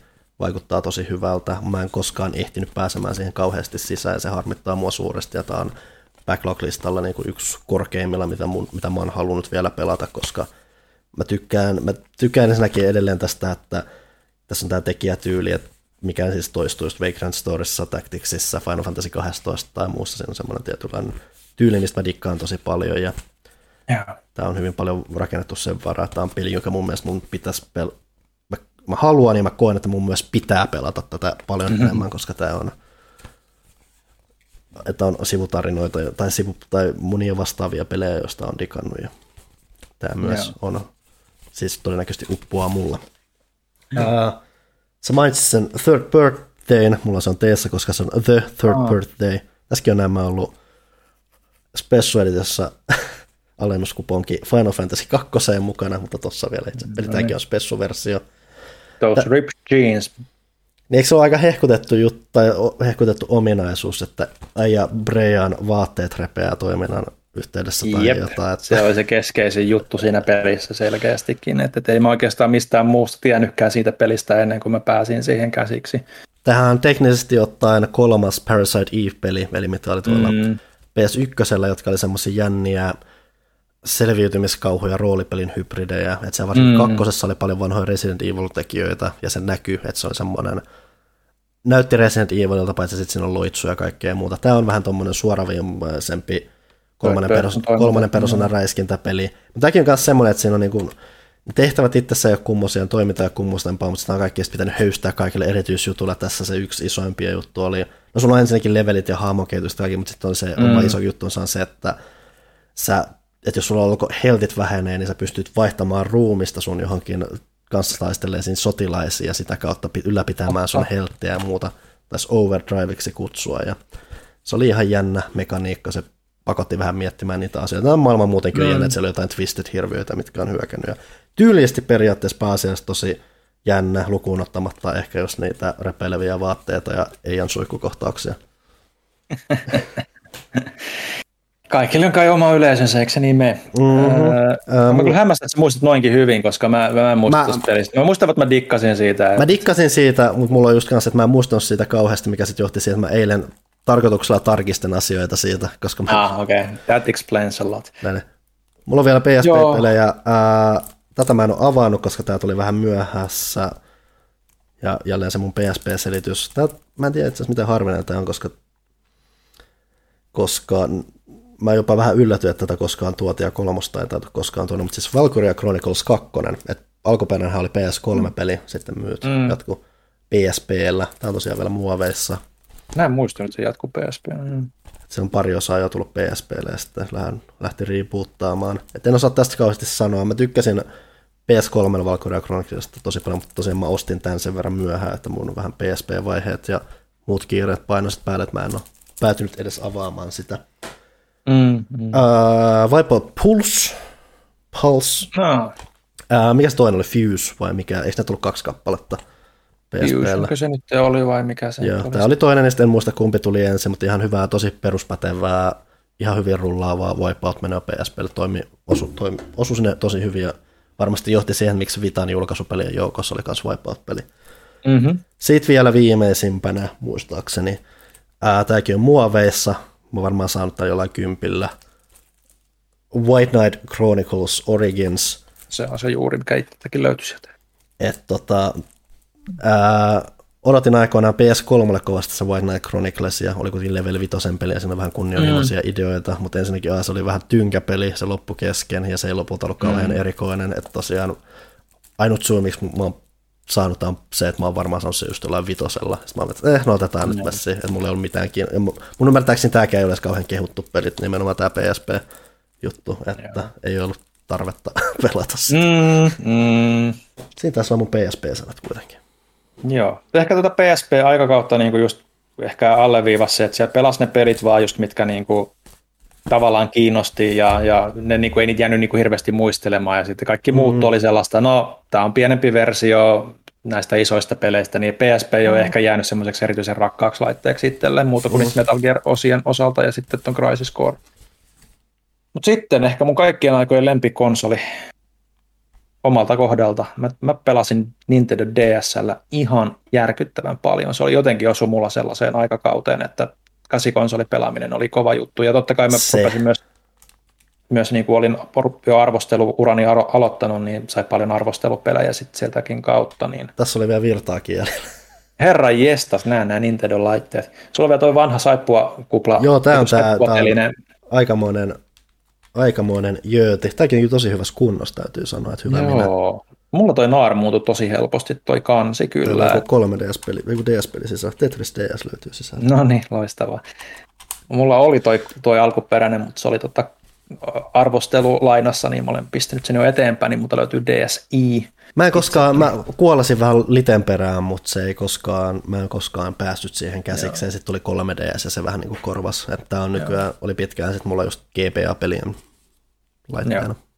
Joo, mutta itse asiassa täällä löytyy DS Lite ja DSi molemmat, joo, nyt kun mietin tarkemmin. Niin tota, molemmat on kyllä, ne on designilta ja sille ne on niin kuin mun mielestä lemppari kannettavat laitteet, mitä mulla ikinä mm-hmm. ollut. Mutta jos me siirrytään pelien puoleen, niin mulla on Aata. Mulla on Aata kolme kappaletta. Okei, okay, no aloitetaan. Mä aloitan tästä. Anno 1701. Okei. Okay. Eli, eli Ubisoftin, oliko tämä Ubisoftin? Ainakin tähän, ny- tähän ny- nykyään on, mutta en tiedä tosta. Sunflowers ja Touchdown tässä lukee, eli tämä ei ehkä ollut silloin vielä Ubi. Mutta tota, ihan pätevä rakentelu, toiminta, strategiapeli. Enemmän tämä oli, niin kuin, mikä muuhun tässä vetossa oli se rakentelupuoli, että mä pelasin itse aika paljon sillä, että mä vaan rakensin sen kartta-alueen täyteen mahdollisimman ja toimivaksi ja mä yritin kysyä, että taistelun, taistelun vähemmälle. Just olin kysymässä, oliko ihan ostamalla ostanut tuon vai muuta, mutta okei. Okay. Mä en sanoisi, että mä oon ostanut tämän. Mä sanoisin, okay. että mä oon arvostellut tämän. Okay. Et, et, et, et. Mutta mä olin niin yllätyin sillä, että mä en ollut hirveästi, täh, tässä oli ollut varmaan niin SimCity edellinen semmoinen rakentelupeli, mm. mitä mä olin pelannut PCllä, alkuperäinen SimCity tai kaksitonninen, niin tota, tässä oli niin niitä samoja viboja, mä jäin niin siltä osin tähän koukkuun, että, mm. että paljon, yllättävän paljon pelasin kuitenkin. Mulla on kaksi aika ajankohtaista aata. Mä oon yllättynyt, että sulla, jos sulla ei ilmeisesti ole näitä, mutta Advance ei. Wars, Dual Strike ja Advance Force, Dark Conflict, tällä oli joku eri jenkkinimi, mä en muista mikä se oli, Joo. joku Dark Ruin tai jotain. Joo.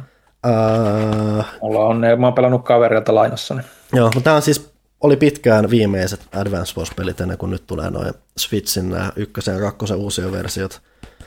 Dual Strike oli tosi jees, oli Dark Conflictin, Dark, Dark Conflictissa oli vaan se, että se meni semmoiseen outoon synkempään suuntaan ja se tyylisesti oli vähän outo ja mm. sitten se sarja vähän niin kuin uupui siihen, varsinkin kun Fire mm. Emblem tuli ja vähän niin kuin söi sen lounaan. Toki samat kehittäjät taustalla, niin laitettiin kehittäjät sitten mieluummin tekee Fire Emblemia kuin näitä, mutta ne oli tosi jees, että mä en niinkään GBAlla, mä lähinnä katoin vielä, että tähän näyttää hauskalta, ja sitten kun DS tuli, niin Dual Strike oli varmaan mun eka DS-peli, varsinainen DS-peli, ja sitä tuli kyllä hinkattu. Mä en ollut koskaan kauhean hyvä siinä, ja mun pitää miettinyt, että pitää palata sen pariin nyt, kun on vähän strategisesti kehittynyt ajattelu. Mm. Mutta siis se on tosi, se on just semmoista hauskan yksinkertaista menoa, ja siis tässä oli käs, tässä jopa jonkunlasteinen, no ainakin tuossa jälkimmäisessä Dark Conflictissa oli jonkunlainen nettipelikin jopa, mitä mä kokeilin ja muuta. Nämä oli tosi, nämä oli tosi kivoja. Ja no. kiva, kiva, että ne nyt Switchillekin saadaan vähän elvytettyä sarjaa. Joo, niitä ei nyt, kuten sanottu, niin ollut lainassa mulla, niin tota, ei niin kuin sille ole päässyt hyvin läheisiksi peleisiksi itselleen, että kuitenkin tiedän ja testailu on tota, tavallaan kiva, että sitten kun ne Switch-versiot tulee, niin vähän katsoa, että miten tämä nyt toimikaan. Sitten vähän tämmöinen kuriositeetti, mm-hmm. Assassin's Creed 2 Discovery, eli tämä oli, mä muista jotenkin tarinallisesti Mä en muista, miten tämä sitoutui kokonaiskuvaan, mutta enemmän 2D platformer-loikinta. Mm. Ei mitenkään, ei, ei todellakaan kummonen peli, mutta Assassin's Creed niin oli pakko, pakko hommata. Mulla on Aassa Alien Infestations. Mä tämän vähän jälkikäteen kaikkien hehkutusten jälkeen. Tämä on siis... Tämä on olla aika hyvä. Siis tämä on tommonen vähän Metroid-henkinen, mutta Alienillä, mikä kuulostaa mm. lähinnä siltä, että eikö se ole vaan Metroid siinä vaiheessa, koska hehe. Anyway, oli Way, Way Forwardin tekele Gearboxikin sääti siinä taustalla, ja tämä oli jo ihan perushyvä, mm. että paljon vaikutteita Metroidista, mutta sitten tuotiin takaisin Alien menoa, ja se toiminta siinä nyt itsessä ei ollut kauhean kuin, mutta ihan semmoista hauskaa tutkiskelua ja muuta, että Joo. sopii varsinkin DSlle oikein hyvin. Joo. Sitten mulla on beta. beta on mulla BA, eli Bangaio Spirits. Uh. Tämä oli itse asiassa ensimmäinen peli, minkä mä arvostelin pelaajalle. Uhu. Ja tota, kyseessähän on siis luotihelvetti action-peli, mecha-meininki. Onko on myös... Treasuren tekemä? Oh. No. Tämä ei, tämä ei ole ihan niin hyvässä maineessa kuin se alkuperäinen, mm. mutta tota, hyvä, hyvä peli silti. Ja tota, äärimmäisen vaikea, kuten bullet hell-pelit yleensäkin. Ja tota, on hyvät niin kuin ne muokkauseditorit ja, ja niin kuin kenttäeditorit ja niin poispäin, että pystyi luomaan hyvinkin mielenkiintoisia settejä sen myötä itsekseen. Ja tässäkin oli 1-4, 1-4 nelinpelistä, mä en muista hirveästi, kyllä sitä kaikki testasin ja, ja, ja, ja, ja, ja. yli 160 leveliä, että, että ihan hyvä, hyvähän tämä oli, mutta taidot ei mennyt riittää mm. kyllä. Että mä, kirjo, mä muistan, että mä kirjoitin sitä, että mä sain tämmöisen supervaikean peli heti alkuun, että tämä on tosi pelaajan peli, en taida olla tosi pelaaja. Mm-hmm. ihan, ihan, ihan, fine, ihan fine kyllä. Mun BA on tästä syytän täysin H-Townia ja sen temppuja, mutta mulla on Pakukan. Pakukan Defenders of the Core. Tämä ei ole edes mun ainut Pakukan peli, mikä mulla on kokoelmassa. Sä, mulla sä nappasit niitä, joo. Mä sain ylimääräistä tämmöisen. Ja mitä tämä jätti joskus jonkun sankarinkin kanssa tai jotain. Mm-hmm. Ni, niitä on. En ole, tää on vielä muovessa. En tiedä, joo, mä, mä, en ikinä napannut niitä, niitä taas pyörii joku, joku sija verran jo toimista. Mulla on myös yksi toinen, mutta se tulee ihan DS lopussa, mikä mä oon saanut okay. lähinnä toimistolta ihan vaan sille, että vie näet pois apua. Mm-hmm. Sitten mulla on C-tä. No mulla on yksi B, ihan Bomberman. Okei, okay, aika, perus. Aika, aika ruma kansi. Joo, se on toi hahmon designi on, mutta tämä on ihan tommonen 2D sprite-meininki, niin kuin, tota, tota, tyylillisesti, että pelillisesti mm. ja tyylillisesti tai ehkä perus Pomperman ja kyllä ky, no perus Pomperman, ei tämä huono ollut, ei, ei tämä nyt voi hirveän väärin tai pieleen mennä, että Hudsonin pelihän tämäkin oli. Mm. Ei nyt muistaakseni mitään erikoista niin kuin erityistä ihmeellisempää ollut, mutta, mm. mutta ihan fine. Sitten, Sitten mennään se, se. Joo. Mä en hirveästi Gameboylla noita Caslevanioita pelannut, mutta sitten DS lappasin mm. Order of Ecclesian, Joo. mikä jatko hyvin vahvasti sitä perusmeniä. Tämähän ei ole DSn ensimmäinen, että siellä oli joku aikaisempikin. Että... Se oli jo se toinen, mä en muista sen nimeä kanssa, mutta se, oli se, se, se, on, se aikaisempi on semmoinen, mitä mä pelasin kanssa niin kuin Intissä, se mun alikin, mm. sillä hänellä oli se, niin mä lainasin sitä siltä sitten, kun hän, hän lainasi sitä mun Game Boy-kokoelmaa. Öö, sitten multa löytyy Seestä Chrono Trigger. Kuin myös. Joo. Ja sekin joku 10 kautta 10 Eurogamer, no onneksi alkaa. Onneksi ok vaan joo. Tota, mä en pelannut SNESillä sitä ihan kokonaan aikanaan. Niin mä, mäkin, on, mäkin on pelannut sitä SNES-versiota, mutta en kokonaan. Tämä oli se, jolloin mä läpäsin sen. Joo, sama. Ja ihan syystä mun mielestä niin kuin hehkutettu, mm. edelleenkin hehkutettu JRPG. Ja tota, erinomainen tarina, mielenkiintoisia mekaniikkoja ja, ja, ja se, miten se niin kuin yhdistää sitä vuoropohjaista taistelua sille ilman niin kuin sitä, että se tulee jatkuvasti se oma ruut, taisteluruutu, niin se mm. on kyllä niin kuin hyvin ajatonta designia. Niin kuin, että Ihan jännä. Silloin, silloin kun tuon pelas, milloin tämä tuli, tämä tuli kuitenkin joskus niin kuin viime vuosikymmenellä, niin tuntui edelleen niin kuin, tosi niin kuin, tuoreelta peliltä ja niin kuin, mm. hyvä, että ei niin kuin, vanhentunut yhtään. Mm. Mielenkiintoinen rakenne siihen nähden, että se oli tavallaan hyvin rajattu, mutta silti se aikamatkustus puettiin hyvin siihen päälle ja Joo. ylipäätänsä se, muutenkin se, että sähän voit yrittää läpäistä sitä jo hyvinkin aikaisin ja muuta ja niin poispäin. Että monenlaisia loppuja ilmeisesti, että mä mm. en vaan kun se yhdellä tavalla läpässyt, niin ehkä tavalla olisikin ehkä palata uudestaan siihen. Mm. Kokeilla, mutta joo, ehdottomasti jos löytyy Chrono Trigger jostain mahdollisuus pelata, niin pelata. Mm. Sitten mulla on d d löytyy kaksin kappaleen, joo. Mulla on kolmin kappaleen. Mä otan ehkä tuon, no otetaan, aloitetaan eka vaikka, että DS alettiin julkaisee ihan Euroopassakin asti näitä Dragon Questeja uudelleen. Mm-hmm. Oli huikea tilanne. Mä ehdin melkein pitäisi kyllä etsiä lisää näitä. Mä en nappaa näistä ihan vanhemmista Dragon Quest 6, jonka lisänimi on siis Realms of Reverie. Nämä kanssa aina vähän silleen hankittu silleen, että mulla ei ollut liikaa aikaa pelata, mutta koko ajan, just viime mm. aikoinakin ollut miettiä, että pitäisi oikeasti löytää joku väliä nyt vääntämällä vääntää näin, koska nämä on tosi siistejä pelejä. Mm. Ja että tarvitsisi lisää aikaa. On halua löytyy, nyt vaan pitää löytää se väli. Joo. Mutta löytyy Dragon Quest Monsters.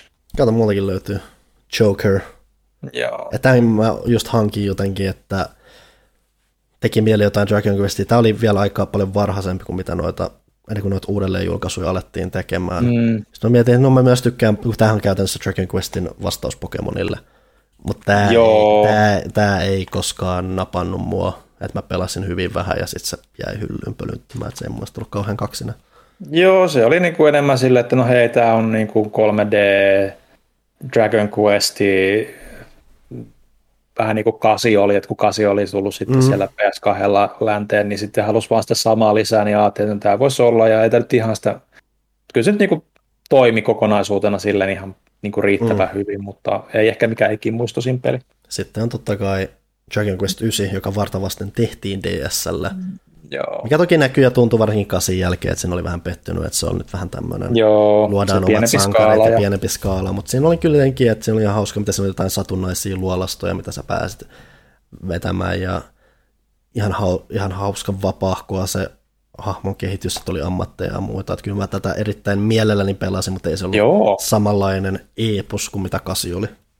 Joo, siis se on niin kuin hyvin monesti se, että minkälaisia odotuksia niin kuin edellisosat tai mm. tietyt sarjat niin kuin on ehtinyt luomaan sulle, niin se ei ehkä ihan ollut sitä, mitä itse kaipasi, vaan niin kuin Final Fantasy 12 ei ollut aikanaan sitä, mitä kaipasi. Sitten mm. jälkeen kun pelasi, niin se olikin ihan superhyvä, niin sitten oli päässyt siitä yli, että se ei ole perinteinen Final Fantasy. Mm, sitten mulla on Eetä. No joo, no mulla oli Final Fantasy puheen ollen, niin Final Fantasy 3 remake. No voidaan me sinnekin loikata, että mulla on tosiaan tämä nelonen täällä. Ai niin joo, mä menen jo akkosissa sekaisin. Mm, mm-hmm. Herra jästä. Mä ajattelin, että sopii, kun puhuttiin Final Joo, joo.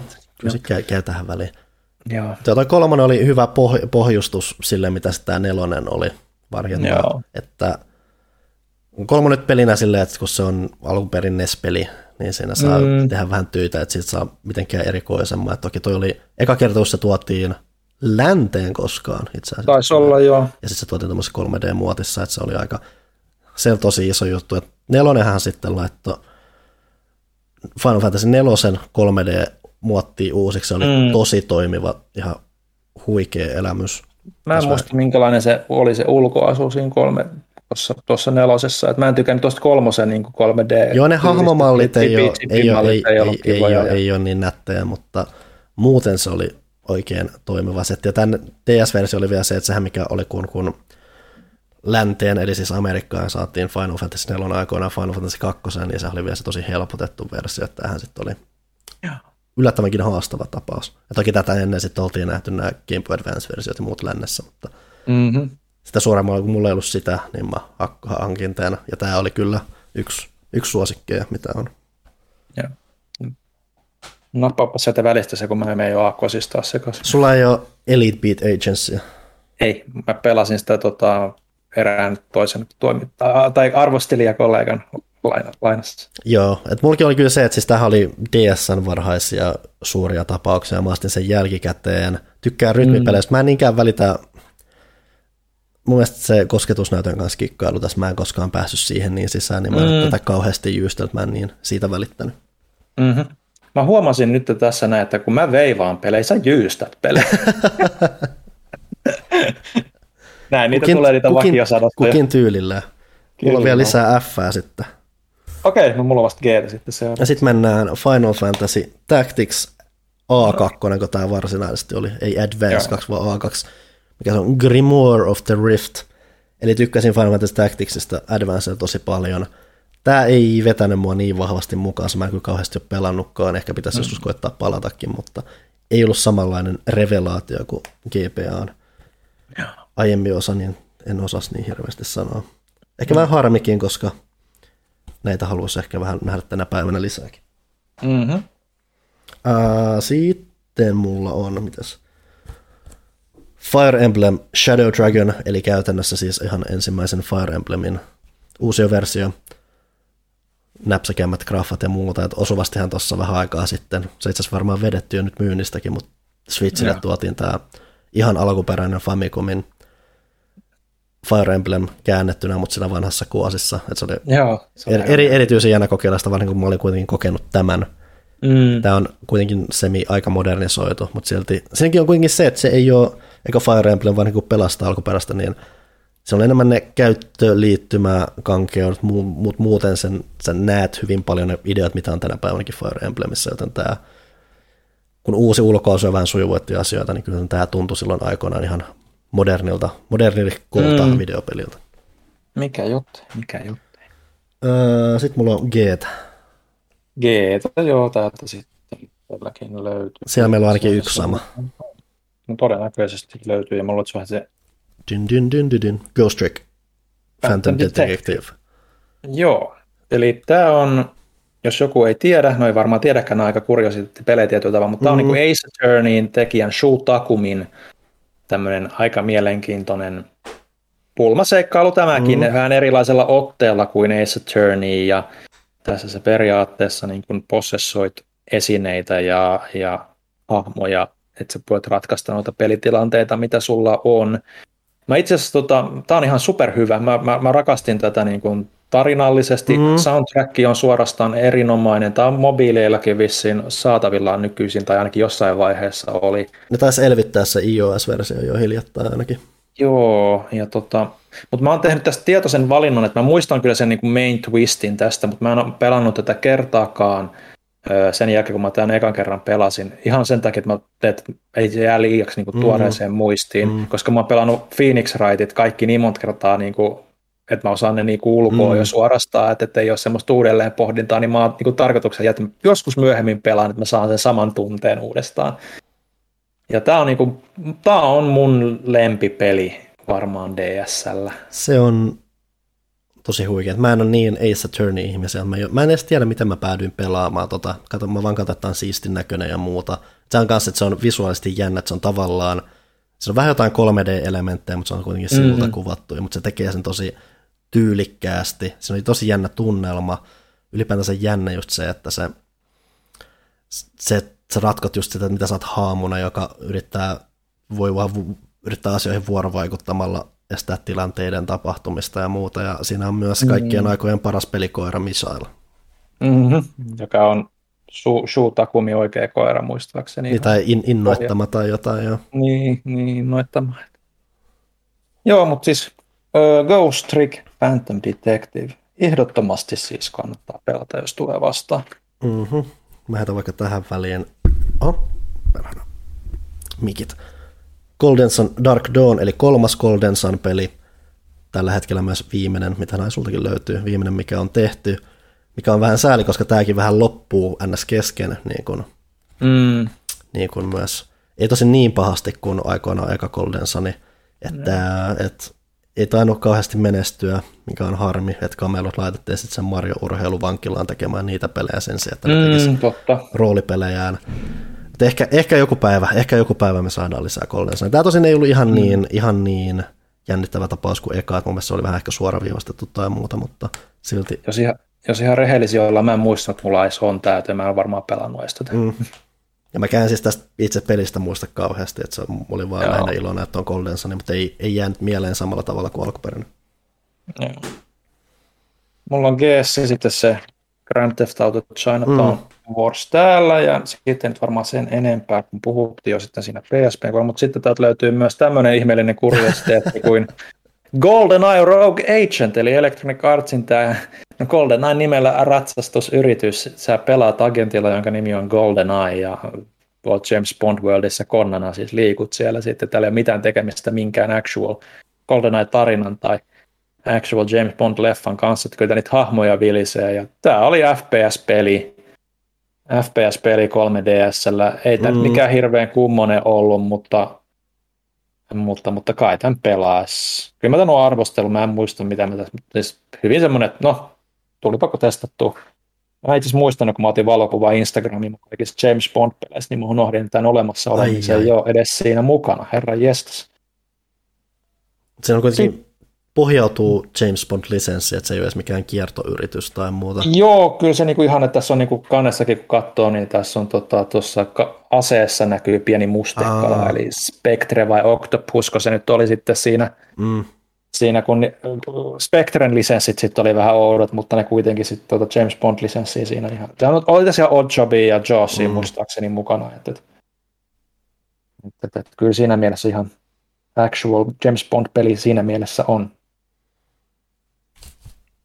Joo. Oliko siinä Geet? Geet olisi siinä. Mä vaikka mä laitan nämä otas aakkosjärjestykseen takaisin sitten. Että. Mm. Mulla on Iitä seuraavaksi. Aa, mulla on H. Eli aika klassikko tämäkin. Mm, kyllä, Hotel, Hotel Dusk. Hotel Dusk Room 215, no niitä Singin tota, öö, visual novel seikkailu ja dekkariseikkailu ja hyvin tyylikkään näköinen. Tätä pelataan DS niin kuin poikittain, että ruudut ovat pystysuunnassa suurimmaksi osaksi. Ja tota, Tämä on myös niin kuin yksi mun suosikkipelejä ehdottomasti 3DSllä, että tässä on niin kuin hyvä dekkarimeininki, tuo ilme on just semmoinen mm-hmm. sopivan niin kuin semmoinen, mitä tämä nyt on mm-hmm. ehkä imitoi jotain varhaisia vuosikymmeniä, nyt osaa heittää jotain 50-60-lukua, 70-lukua, mm-hmm. vaikka nyt onkin moderni setting muistaakseni, tai suht moderni, mutta semmoinen just klassinen niin kuin agent, tai ei agentti, mutta niin kuin dekkari meininki ja kolut, hotellia siellä olevaa murhaa, kun se nyt oli. Tätä takia mä oon vähän niin kuin vältellyt, että mä yritän mm. yksityiskohtia hirveästi muistaa, että voi pelaa myöhemmin sitten.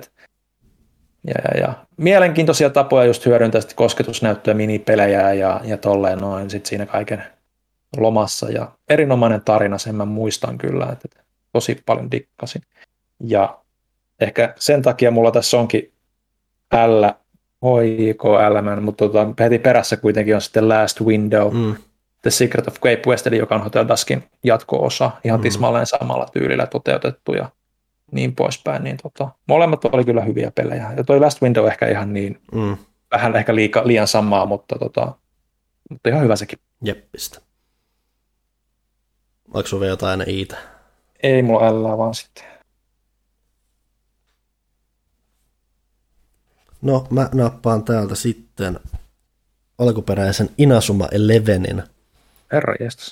Öö, olin ollut siis futis-ihmisiä, ja täältä oli vielä ulos aikaan, jolloin mä mietin, että no siis Pokemon Black and White tuli ulos, mulla oli aika monen Pokemon Burnout siinä vaiheessa, mä mietin, että kokeillaan jotain tämmöistä, tämä kun on nyt ekoin näistä, niin tämä on aika simppeli tuommoinen futisroolipeli. Ihan hauska idea, mutta pidemmän päälle kävi kyllä aika mm. tympeäksi, että en ole sitten myöhempiäkään pelejä pelaa. Lähinnä just, että hauska idea, mutta kävi vähän vanhaksi aikana, vähän turhan nopeasti. Joo. Koota. Joo, anna tulla. Okei. Okay. Uh, seuraava. Kingdom Hearts 358 over two days kaikkien suosikki nimi. Mm-hmm. Sieltä on siis ekan Kingdom Hearts ja tokan Kingdom Heartsin välimaastoon pelataan Roksasilla, Roksasilla.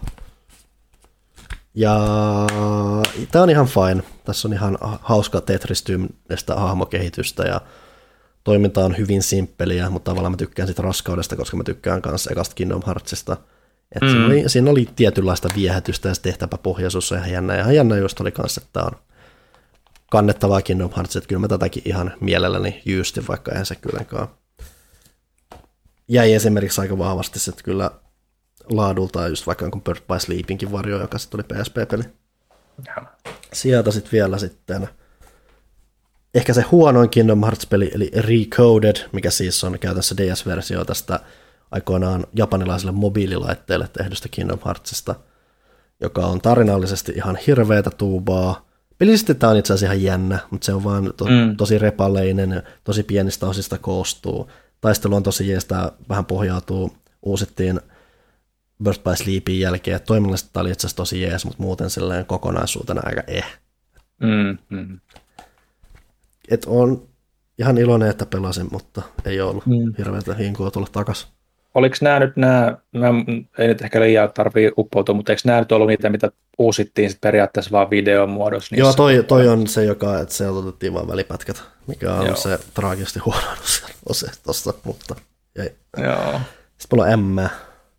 On, ja mulla on yksi L tähän väliin ja ihan mielenkiintoinen tapaus. Tämäkin Kojima Productionsin Lunar Nights, eli periaatteessa, mm. jos muistatte tota Boktai-sarjan, missä oli Joo. Game Boylla, oliko se Advancella se, että tota, siinä oli se aurinkotunniste, mikä periaatteessa mm. sitten muutti sitä, niin tämä on sen niin kuin jatko-osa ilman mitään sellaisia kikkailuja, mm. ainakin henkinen jatko-osa. Tämmöinen perus ää, roolipeli, toimintaroolipeli henkinen ja täytyy sanoa, että ei ehkä ollut ihan mun juttu sitten kuitenkaan, mm. että en mä tätä jaksanut muistaakseni läpi pelata. Mä en edes muista tuommoisen olemassaoloa.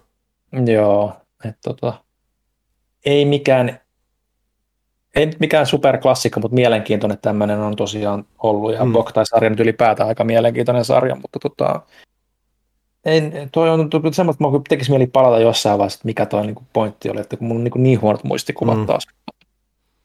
Ei voi mitään, ei kaikkea voi aina muistaa. Sitten mullakin on M. No mulla on ainakin tämmöinen, mistä sun saattaa olla vähän isompi versio, mutta kun DSn alun perin osti, niin se tuli mukana Metroid Prime on? Hunters First Hunt, eli siis Metroid Prime Huntersin demo. Missäköhän toi mulla on? Mulla oli toi. Onko, olikohan se, että se oli, kun se oli kuitenkin arvostelukone, niin mä joutun ehkä antaa sen takaisin. Hmm.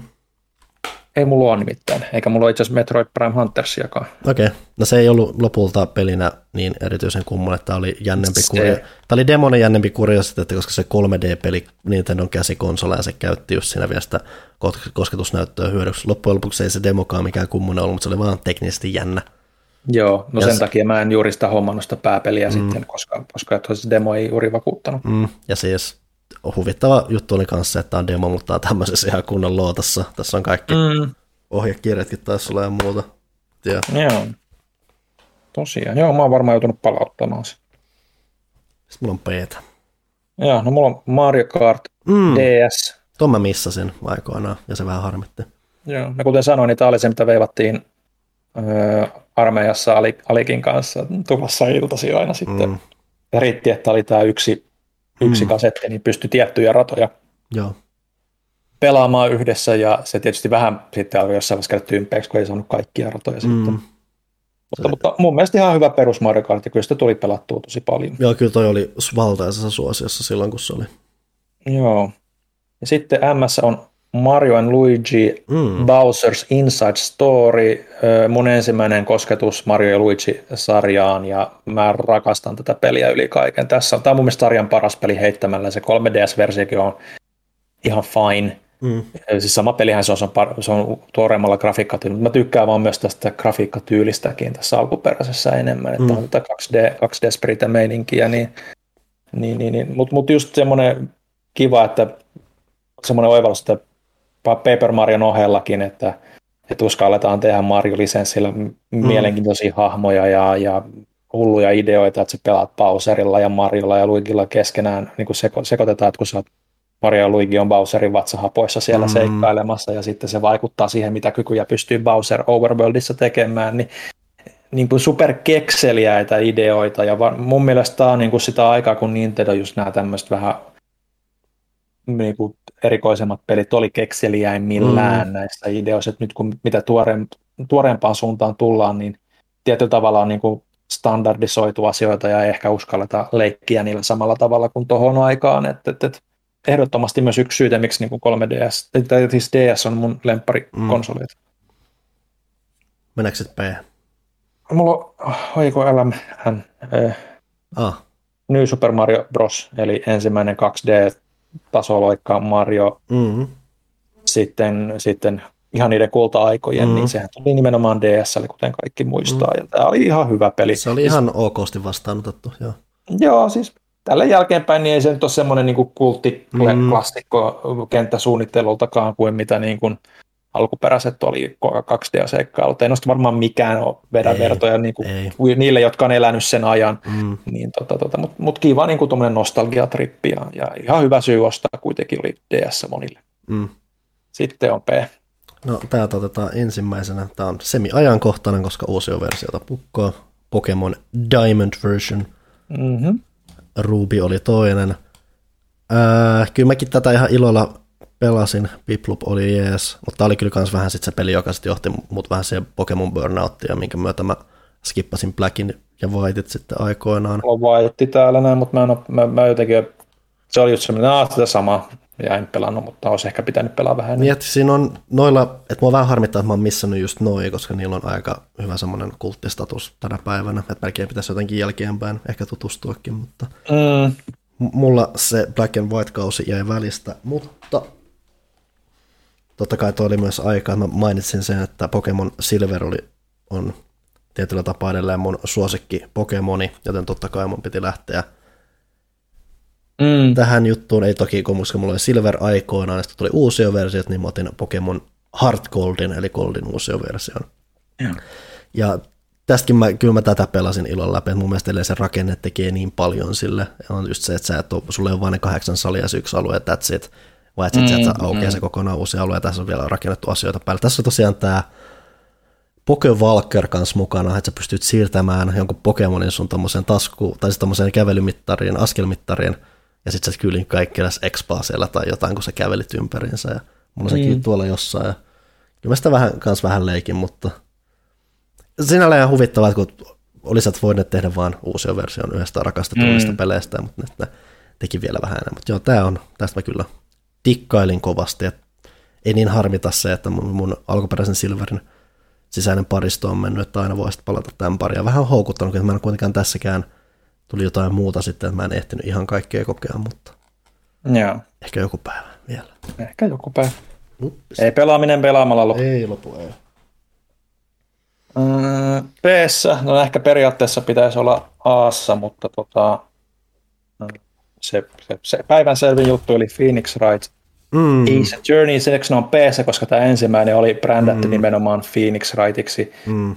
Sitten myöhemmät oli brändätty Ace Attorneyksi, koska sitten tuli Apollo Justice, ja ne tajus sen vasta sitten, kun eka peli oli lokalisoitu.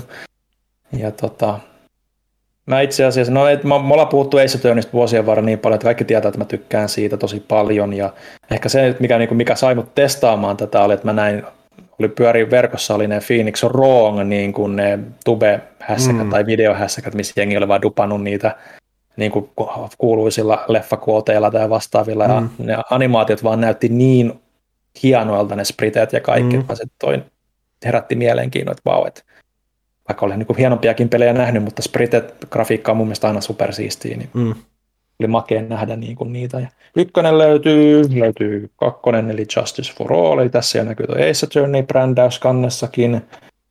Sitten tietysti Trials and Tribulations, mikä tuli itse asiassa länteen niin kuin vasta neljännen osan, eli Apollo mm. Justice Ace Attorney jälkeen, kun näitä ei hirveästi myyty täällä päin, mm. niin oli mm. vähän epäselvää, että tuleeko edes niin kuin kaikkia tänne.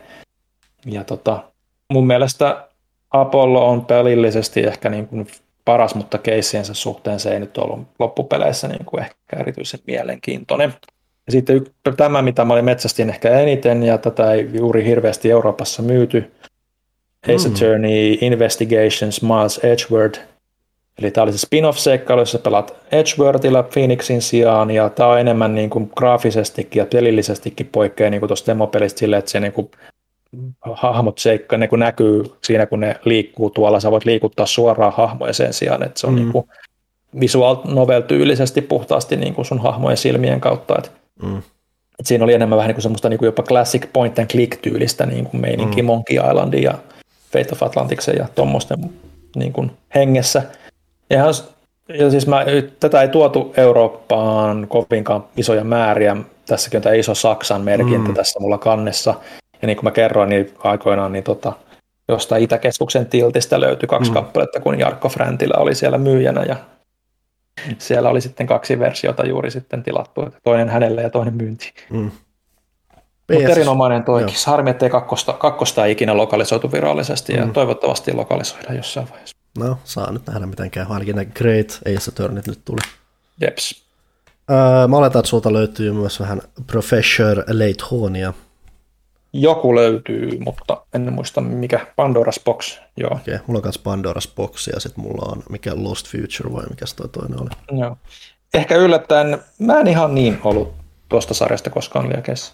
Mä tykkäsin pelaa niitä ainakin johonkin tiettyyn pisteeseen asteessa ne vähän niin kuin jäi. En mä, periaatteessa Joo. mä tykkään tuommoisista pähkinöistä tosi paljon, mutta välillä sitten sen, että jos siinä osui joku pari vähän semmoista, mitkä ei natsannut, ja sitten sä et oikein edennyt, niin sitten tuli vähän semmoinen... Joo, se... Ja ne, ehkä, ehkä, väli, ehkä välillä se tarina kanssa tuli vähän tielle. Mulla ehkä se niin kuin ongelma niin kuin Professor Laytonissa on ollut se, että kun ne pulmat niin kuin, tai pähkinätkään, niin kuin, ne ei niin kuin silleen liity siihen kokonaistarinaan niin. välttämättä, niin se vaan tuntui niin semmoiselta, no mennään paikkaan ja ratkotaan pulma, niin se ei niin kuin, täyttänyt ehkä sitä samaa niin kuin semmoista tietynlaista niin kuin tarinallisesti etenevää pulmanratkontaa nälkää, mikä ehkä just Ace Attorneyin myötä mulla sitten tuohon aikaan oli. Yes. Mulla on R. R, joo. Multa löytyy, mä sanon vaan tämän ohi mennä vaan, niin Rune Factory. tämä on A Fantasy Harvest Moon, eli onko tämä nyt eka Rune Factory sitten? Varmaan, Varmaan sitten, jos ne on joutunut korostaa sitä niin paljon. Joo, ihan perus niin kuin Harvest Moonia, mutta enemmän niin kuin fantasia-settingillä ja ihan ok. Ja, en, mul... ei nyt mielikuvia mm. hirveästi. Mulla on Rhythm Paradise, mikä siis on tätä Rhythm Heaven-sarjaa. Tästä osasta mä en vaan niin välitä, koska jälleen tämä painottaa tuohon kosketusnäytön käyttöä. Mä en, ja mä en tykkää varsinkaan rytmipeleissä niinkään, siitä se on liian epätarkka mulla. Et mä hankin mm. tämän vartavasten vaan, että kun mä olin pelannut viin tätä Rhythm Heavenia, tai Rhythm Paradise, mä en muista miten nämä nimet täällä taas menee, mutta se oli helkkari hyvä, koska se nappipainotteinen, ja sitten mä mietin, no vähintään pitää kokoelmin hankkia tämä ja kokeilla sitä, mutta tästä mä en niin että tässä on samaa oivaltavuutta kuin niissä muissakin osissa, mutta koska siinä on se kosketusnäyttö, se on liian mm. epätarkka mulle, niin mä en tykkää pelata. Joo. Sitten mulla on S. S löytyy jonkun joo. Yllättäen jopa, mä en edes muistanut, että mä olin omistanut molemmat, mutta uh, aikoinaan puhuttiin Scribble Notesista paljon. Mulla on sekä alkuperäinen oh, että Super Scribble Notes. Oli Super jopa... Scribble Notes löytyy multakin näköjään, joo. Mä olin unohtanut, että multa löytyi Superi. Joo. Kovasti puhuttu sarja silloin ja hehkutettiin sitä, että mitä, että mitä ikinä kirjoitatkaan, niin mm. tulee ruudulle ja sitten kun sitä oli elänyt siinä – hehkutuskuplassa, niin mä olin itse asiassa hyvin pettynyt tähän sarjaan sitten, kun Vähän jo, mulla ainakin... testaamaan, että ei se ihan oikeasti niin, niin paljon niitä sanoja ollut, mitä, mitä ajattelin. Niin, ja jotenkin tuntui, että joko A, välillä mielikuvitus ei riittänyt, tai sitten välillä huomasi, että pulmat ratkeaa käytännössä vähän samoilla huijausratkaisuilla, ja sitten tuli joko välillä likainen olot käyttää niitä, ja sitten yritti väkisin löytää jotain muuta keinoa, ja se ei vaan ei, ei kulkenut ihan välillä niin kuin olisi toivonut. Joo ei ehkä jo ihan sit mun juttu kuitenkaan ollut tosiaan kanssa. Tämmöinen härötapaus kuin Super Mario 64 no. DS. No, Tämäkin oli mun ensimmäisiä DS-pelejä. Oh. Et mulla on kuitenkin se, että mä en itse koskaan omistanut N64, niin tämä nyt oli tämmöinen, että mä pystyin pa- paneutumaan, että totta kai mä oon Mario 64 pelannut hurjat määrät tätä ennen. Tämä oli, varsinkin mökkireissu oli itse ihan veikeä Joo. Tähän vähän lisäsi kanssa, että sä pystyt pelaamaan eri hahmoilla. Mä en muista, oliko loppujen lopuksi mitään konkreettista eroa keskenään, mutta muutama, muutama lisätähti, vähän outo pelata kannettava, mutta lähtökohtaisesti se toimi ihan ok. Eikö sitä pelattu kuitenkin aika sillä kosketus? Siis kyllä sä pystyit pelaamaan sitä, mutta en mä pelannut sillä ainakaan. Okei, okay. joo, se voi olla. Että mä, mä en muuta kuin silleen mm. ihan vaan ylipäätään vaan mielenkiinnosta, miten se toimii, ja ei, ei sitten ollut mitään syytä pelata sitä, mm. kun N64-versio, N64-versio oli tullut pelattua niin paljon, joo, niin, joo. Niin, niin, niin, lähinnä just, että no löytyy hyllystä. Mutta löytyy s myös Secret Files Tunguska. Eli... Miksi mä naurattaa. Tunguska niin paljon? Tunguska, en mä tiedä. Mä en tiedä, miten pitäisi oikeasti laulaa, laulaa kun lausua. Niin tota, tämä on Kohmedian Deep Silverin julkaisema.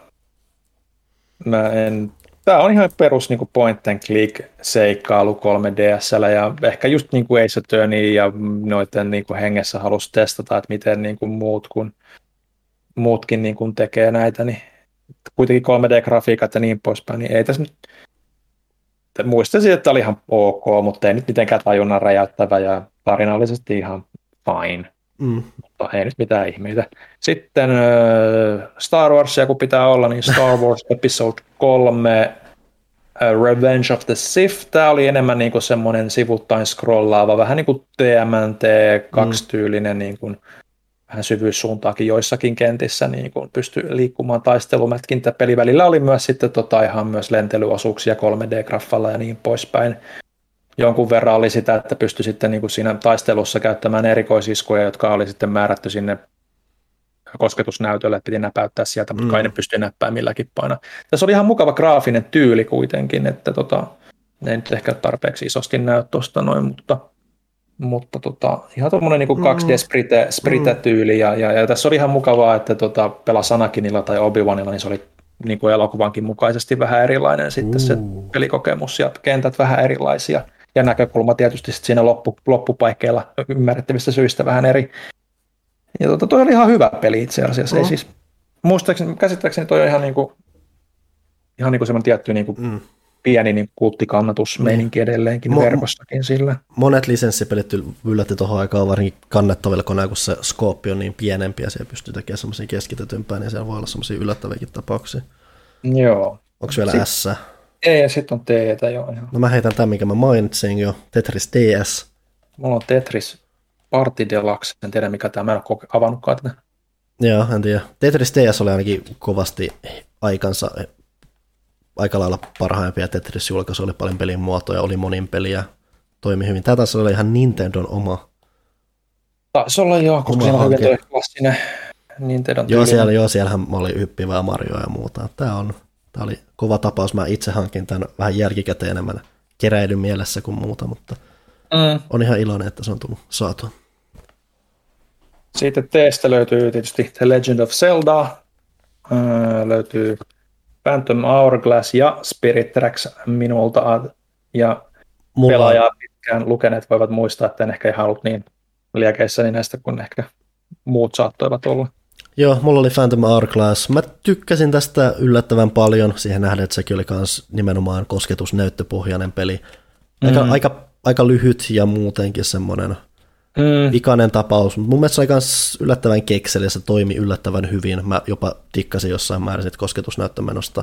Ihan oiva että tämä oli mulle se eka kerta, missä mulla tuli se, mitä jotkut DS-pelejä tekee, se, että sun pitää sulkea se kansi että se on mm. kuulemma joku semmoinen, kun sen tajuu, niin sen tulee, että oh. oh my god. Joo, siis Phantom Hourglass oli ihan hyvä. Mm. Siis se on parempi näistä kahdesta mun mielestä Joo. ihan reilustikin. Se oli tarpeeksi niin kuin silleen kuitenkin koolta, koko luokalta ja niiltä alueilta niin kuin, niin kuin tarpeeksi mittava ja niin mm. poispäin. Ja se kosketusnäyttötoimintakin toimi ihan okosti, niin kuin, että se kynällä kikkailu on vähän mitä on. Ehkä eniten just siinä, että se kierrätti sitä sitä yhtä temppeliä niin kuin jatkuvasti joka mm, helkkarin totta, käänteestä, niin totta, niin tuntuu, totta. tuntuu ihan superrasittavalta. Mä olin unohtanut ja, sen. Että sun piti käydä ne samat alueet miljoona kertaa niin kuin läpi mm. tarina eri vaiheissa, ja sitten se joka kerta oli pidempi ja pidempi ja pidempi, niin se ei ehkä toi, rakenteellisesti toiminut kovinkaan palkitsevasti. Ja Spirit Tracksissähän sitten, että se puuttuu kokonaan se melkein se overworldi, niin että se kulkee raiteilla ja sit sieltä pitäisi niinku saada jotain niinku tutkimuselementtejä, niin ei se toimi vaan, kun mm. raiteilla. Ja, ja ne dungeonitkin, se, että se on se Zelda siinä Aavetselta pystyy jopa posessoimaan niitä ritari, mm. ritareita, niin se oli ihan hauska, mutta ei se nyt tuonut mitään niin kuin oikeasti konkreettista siihen, että ehkä niin kuin huonoimmat niin kuin Nintendon omista Zeldoista on, on omissa kirjoissani, mm. mutta ihan, siis jos tykkää Zeldasta, niin ei nyt huonoikaan ole. Mulla on vielä yksi T täällä. Okei, okay, pistä tulee. Se on aika iso T. Se on oh. The World Ends With You. Jälleen aika ajankohtainen peli, koska jatkoosa tuli viimein. Tämä oli kuitenkin, että siis harvoin on peli yllättänyt positiivisesti näin vahvasti. Että siis tämä on hyvin äärettömän DSn ehdoilla tehty peli. Mm. Toki se on paljon hyviä sivuideoita, just että tämä on aika tyylikäs ja rakenteellisesti mielenkiintoinen, tavallaan hyvin rajattu, mutta se käyttää sitä rajallisuutta aika hyvin hyödyksi. Hahmokehitys on mielenkiintoista, mielenkiintoista on vapauttavaa, kun sä voit säätää sun leveleitä ja sitä kautta saada enemmän pinssejä tai muuta, tai semmoista bonareita, että sä säädät itsellesi pienemmän levelin kuin mitä sulla on, nostat vaikeustasoa, se vaikuttaa asioihin, mm. että se ei ole pelkästään vaan vaikeampaa, että sillä on vaikutusta se, että ta, voimistuksia tulee sillä, että sen ohella, että sä keräät muodikkaita vaatteita, niin siellä on, että sä syöt ruokaa ja muuta, tommosia jänniä taustajuttuja, plus sitten se, että se toiminta oli just jälleen kosketusnäyttö, osittain, no siis keskeisesti kosketusnäyttövarasta, mikä mulla välillä oli kirjasana, tässä toimi tosi hyvin. Se myös käytti hyödykseen molempia ruutuja siinä, että sulla oli aina kosketusnäytössä ohjasi sitä päähenkilön nekua, jolla näitä mm. pinssejä oli erikoisyökkäyksiä. Sitten yläruudussa sulla oli sitten joku toinen kaverihahmo, ja aina kaverihahmosta riippuen se toimi vähän eri tavalla, että jollain, yleensä sun piti jollain tavalla naputella niitä näppäimiä siinä samalla, kun sä yrität taistella sillä nekulla, ja mm. se hahmosta riippuen aina se naputtelu oli vähän erilaista, ja sun piti koittaa jakaa sitä ää, sun huomiota niiden välillä aluksi tuntuu, että tämä on ihan liian kaoottista, mitä ihmettä on, mutta vähän sama kuin mitä itse asiassa tuossa uudessa Neo The World's videossa tapahtuu. Sitten tulee semmoista tosi hallittua keosta, mitä sä pystyt hallitsemaan just silleen fiiliksen pohjalta. Ja sitten tulee yllättävän hyvä ja semmoinen hallittu kokemus. Ja se, se toimi tosi hyvin, se tarina ja maailma on tosi jännä, että se on, tuntuu vähän just semmoiselta ukkoselta pullossa, ja miksi mä olin tosi skeptinen kanssa tuosta uudesta pelistä, mutta sekin on yllättävän mm. ok. Ei toki samanlainen revelaatio kuin tämä, että tähän on yritetty myöhemmin vaikka tuoda just jollekin Switchille ja iOSlle ja mm. tämmöisissä, mutta koska ne ei ole kaksiruutuisia kosketusnäyttöpelejä tai laitteita, niin se ei ole sama kokemus, mitä se on ollut nimenomaan DSL. Mm, että on, mm. nimen, mä haluan korostaa, että on nimenomaan DSL tehty peli ja se paras kokemus on siellä. Ja se, on, ja se, että tai mä törmäsin lähinnä sille, että kun joku muu hehkutti sitä, ja mä olin sille, että okei. Että mä toki olin kiinnostunut vähän siitä, että tähän siis on Square Enixin peli, ja mulla oli mm. näihin aikoihin vahva Square-meno päällä. Sitä lisäksi kanssa, että kun tässä on tosiaan numuran taidetta, ja päähenkilöhän näyttää siis vähän tuommoiselta hip-hop-soralta, niin se oli, etäinen kiinnostus oli koko ajan, mutta sitten kun tosiaan kuuli vielä hehkutusta, että sen onnistui löytämään kaupasta, niin sitten oli se, että wow, tämä on aika kova kama. Joo, tosi kultti. Oh. En ole itse, en ole itse tota, tunnen vaan maineelta niin kuin hyvin pitkälti just ja sen, sen takia just, että kun sitä hehkutti niin paljon ja ei ole itse sitä, silleen, niin, sitä niin kuin testannut, niin olisi että no onko se nyt niin? Mm. Isikin tulee aina välillä se fiilis. Niin, että mm. Toi on vähän sellaisia pelejä, no ehkä hehkutaanko nyt ihan mm. syystä, mutta uskoakseni kyllä. Mulla on nämä kaksi DS-peliä, toinen on Y ja toinen on Z. Mulla on kaksi peliä, toinen on W ja toinen on Y. Mä luulen, että Y on sama, mutta mä sanon tämän W täältä. Mä en ole, tää on mut lähinnä tota, WarioWare Touched mm. ja tota, WarioWare tullut jostain tarttunut matkaan toimistolta varmaan. Ja sitten on se Y eli Yoshi's Touch and Go. Ah, mulla ei ollut tota, koska to, eikö toki ollut aika varhainen DS? Tämä oli ihan ekoi, tämä oli ihan julkkari, muistaakseni. Tämä on mun ensimmäinen DS-peli, mikä mulla oli edessä. Että... Et mä oon jonkun verran nyt saanut sit kosketusnäytöstä, mulla varsinkin DSn alkuvaiheessa mua rasitti se, miten monet rakennettiin sen kosketusnäytön varaan, ja sen takia ja. mulla esimerkiksi ei ole tuota. Sen sijaan nämä mun kaksi vikaa on hyvin randomeita, jotka on tavallaan selitettävissä, tavallaan ei. Yksi on, mikä tämän koko nimi on? Yu-Gi-Oh! World Championship 2007. Tämä on lähinnä siksi, että mä oon joskus aikoina katsonut Yu-Gi-Ohta ja se on se keskeinen, tai mikä takia mä oon kiinnostunut koskaan korttipeleistä ja mä aina mietin, että mä haluan edes yhden Yu-Gi-Oh! pelin koskaan ja tämän mä lopulta löysin, nappasin ja se on ollut ihan kiva, siinä on ihan kiva tuommoinen visuaalinen toteutus, että se ei ole pelkästään niitä kortteja, että siellä vähän näkyy näitä hirviöitä ja muuta. En mm. ole kauheasti pelannut, mä aina halusin omistaa ja sitten sain sen. Sitten on toinen, kiitos H-Town, mulla on myös Chuchu Babies! Chuchu Babies. Mikä tää, mä en edes tiedä. Kai tässä, hau- kai tässä hoivataan jotain Chuchu vauvoja. Ehkä. En, en edes vaivautunut ottamaan sitä omaan hyllyyn, niin kuin niitä oli tuolla. No mulla oli, mulla oli lähinnä se, että mulle annettiin että tossa, että se oli, ja se ei ollut antaminen, se oli enemmänkin sellainen, että tossa. Ja sitten yeah. se oli mun käsissä ja sitten se on, nyt se on täällä. Siinä oli mun DS-pelit. Joo, sama juttu. Öm, siirrytään vaikka Vita-peleihin, että saadaan vähän vaihtelua se, tähän. Ja se tulee varmaan nopeammin. Se tulee nopeammin. Mä aloitan, kun täällä on Aata. Assassin's Creed 3 Liberation. Mm-hmm.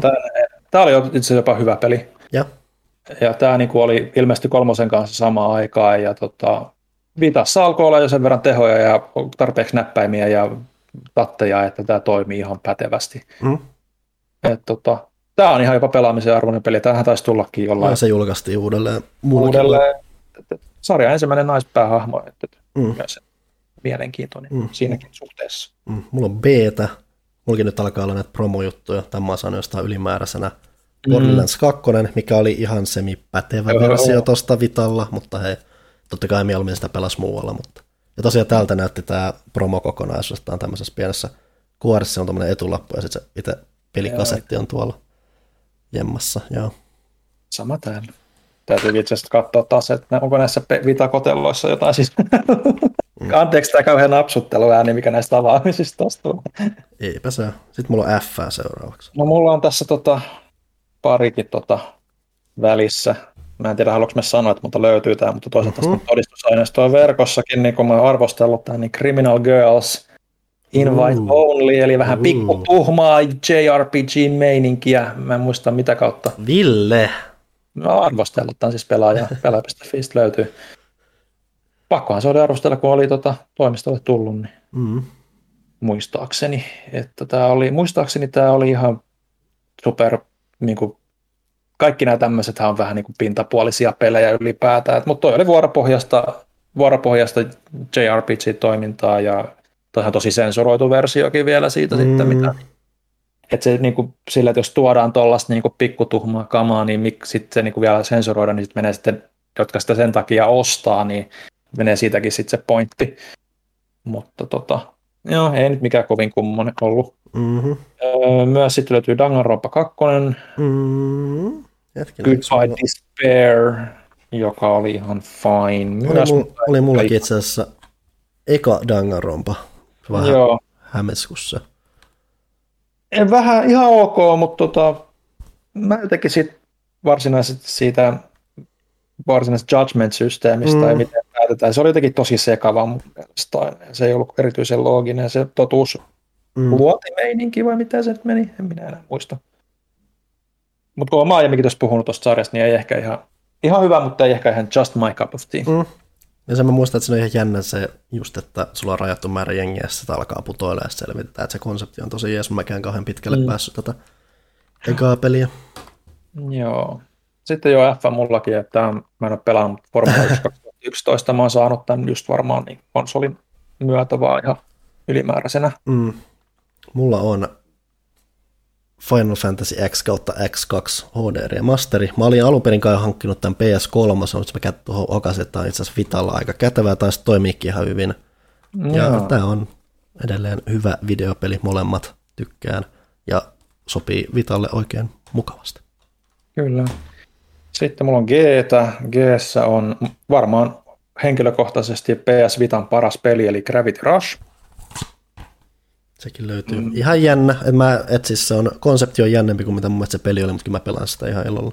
Joo, mun mielestä, mä, mä jotenkin intouduin siitä, että se niinku oikeasti, kun sä käännät, tota, liikutat mm se konsolia, niin se pystyt niin kuin sinkoamaan siihen mm. suuntaan, niin kuin, että se fyysinen, fyysinen koneen liikuttaminen toimi siinä yllättävän hyvin, ja sitten se myös toki paremmin ilmankin sitä, mutta mä jotenkin vaan löysin sen rytmin siihen toimintaan, ja se toimii mun mielestä niin upeasti, ja se konsepti oli jotenkin niin oma leimonen kuitenkin sitten, että mm. et ei vastaavaa ollut nähnyt. Et, et, sitten kun kakkonen tuli, se oli myös erinomainen peli, mutta tietyllä tavalla se jotenkin vähän meni tietty semmoinen niin kuin eksoottisuus, mikä sitten siinä Vitalla pelatessa siinä oli.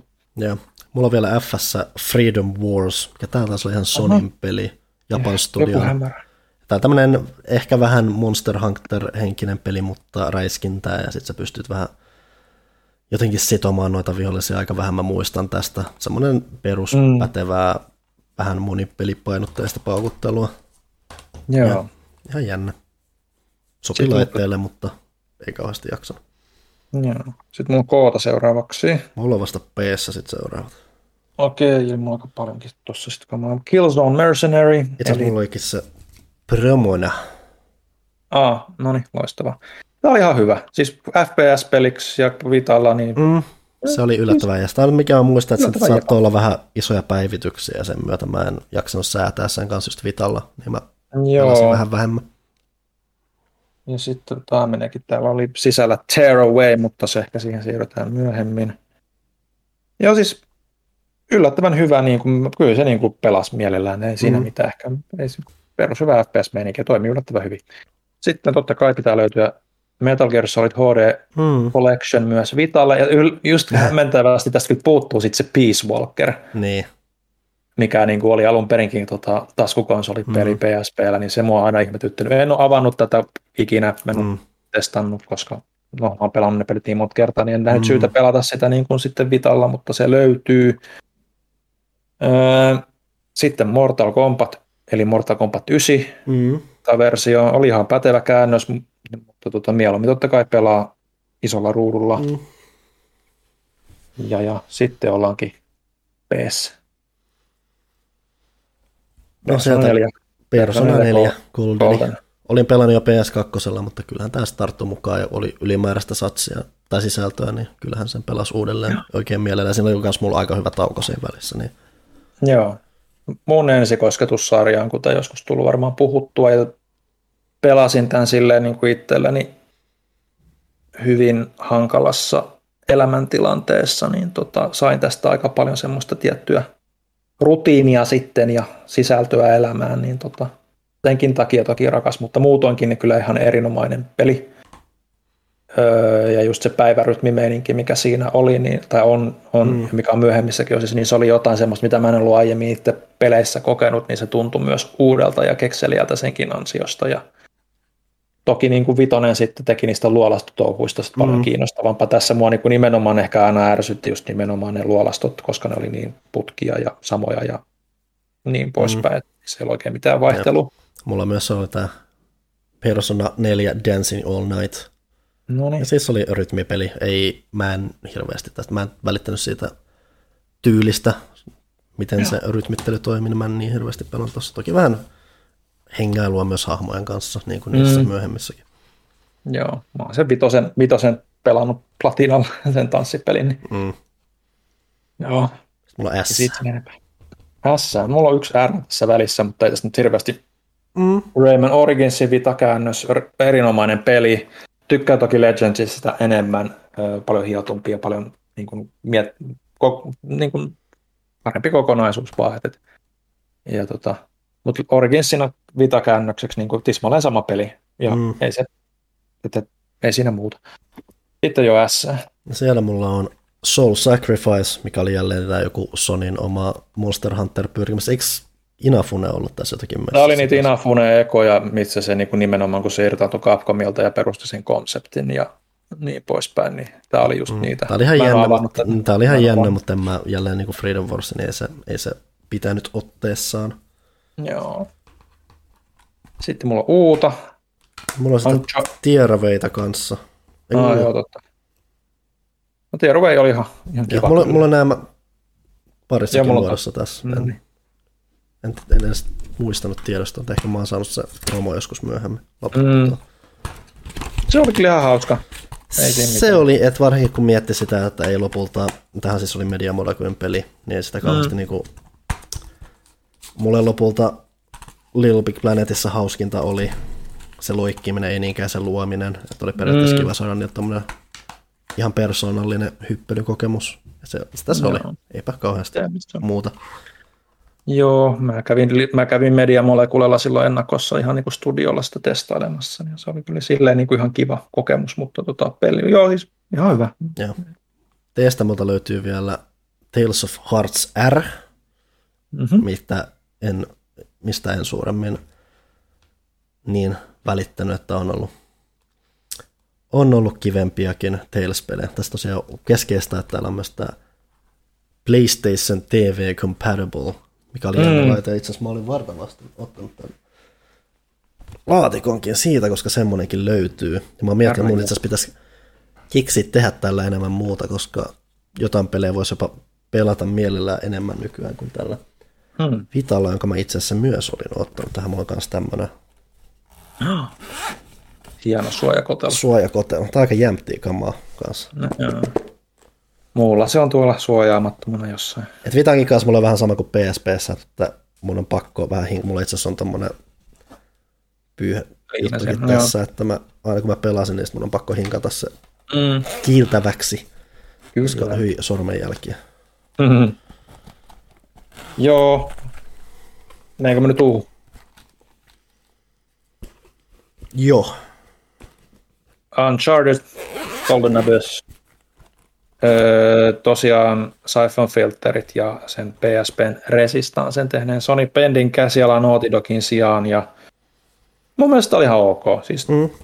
siis, siis per, perushyvä Uncharted-toimintaa toimi yllättävän hyvin myös niin kuin Vitan ohjaksilla ja oli tarpeeksi näyttävän näköistä. Totta kai se oli vähän pienempi seikkailu, kierrätetään ehkä vähän niin kuin samantyylistä maisemaa, ehkä vielä jopa enemmän niin kuin alkuperäisen Uncharted 1 tapaan, ennen kuin ruvettiin vähän enemmän kunnianhimoisempiinkin mm. suuntiin mm. niin ympäristöjen vaihtelevuuden suhteen. Ja tota, tässä oli ihan kivoja niin kuin niitä kosketusnäyttöjä, että sä teet niitä hiilikopioita ja kaikkea mm. tuollaista. Että, että ne toimii siinä konseptissa, ne toisi just siihen semmoiseen niin kuin Indiana Jones-tyyliseen aaremetsästykseen ja karttojen tutkimiseen ja päiväkirjojen selaamiseen niin kuin semmoista sopivissa määrin mm. interaktiivista touhua. Ja tota, tarinallisestikin ihan fine, onhan se niin kuin välipala, mutta, mm. tota, mutta, mutta ei se nyt huono ollut, että, että jos omistaa Vita, niin varmaan ton omistaa ton pelin niin kuin, ja niin poispäin. Oli julkaisupelejä, kuten myös oli hmm. Wipeout 2048, niin kuin sanoit aiemmin, ja tämä oli ihan ok kanssa. Et ehkä se, että kun tässä oli niitä asfalttikatuja ja niin poispäin, niin ja ne oli vähän hmm. Se ei ole niin futuristinen. Niin. niin. ja se oli vähän kapeampi, niin se oli tietyllä tavalla niin kuin sen liikkuminen siinä vähän, mm. niin kuin Vitan ohjaksilla oli ehkä vähän haastavaa, mutta sittenhän tuli se Wipeout HD Collection, mm. niin sehän kierrätti näitä ratoja sitten paremmalla ohjauksella ja niin poispäin. Mutta ihan hyvä peli siihen alkuun julkaisuun kuitenkin, että perus varmaan Wipeoutia. Joo, mulla Siinä on, on. Joo, mulla on ys tai viis Memories of Cell Zeta, Mä en muista monennesta tämä on tämä ensimmäinen yspeli, mitä mä pelasin. Ja mm. jotkutkaan ei, sarjan fanit eikaan niin välittänyt tästä. Mä tykkäsin tosi paljon just semmoista hauskan kepeätä toimintaropelusta hyvällä vauhdilla, kuin että etenee hyvää vauhtia. Mä tykkäsin ja tämän myötä mä oon enemmänkin näitä pelannut. Mulla on myös tämmöinen mysteerikotelo, mikä mä oon ilmeisesti saanut jostain. Mä mietin, onko oh. tämä tyhjä, mutta ei täällä olikin Sly Trilogy vielä. Oho, niin se tuli sillekin asti. Näin, näin mä. Mä en edes muistanut, että mulla on tämmöinen, mutta ei. Ei kaikkea voi muistaa.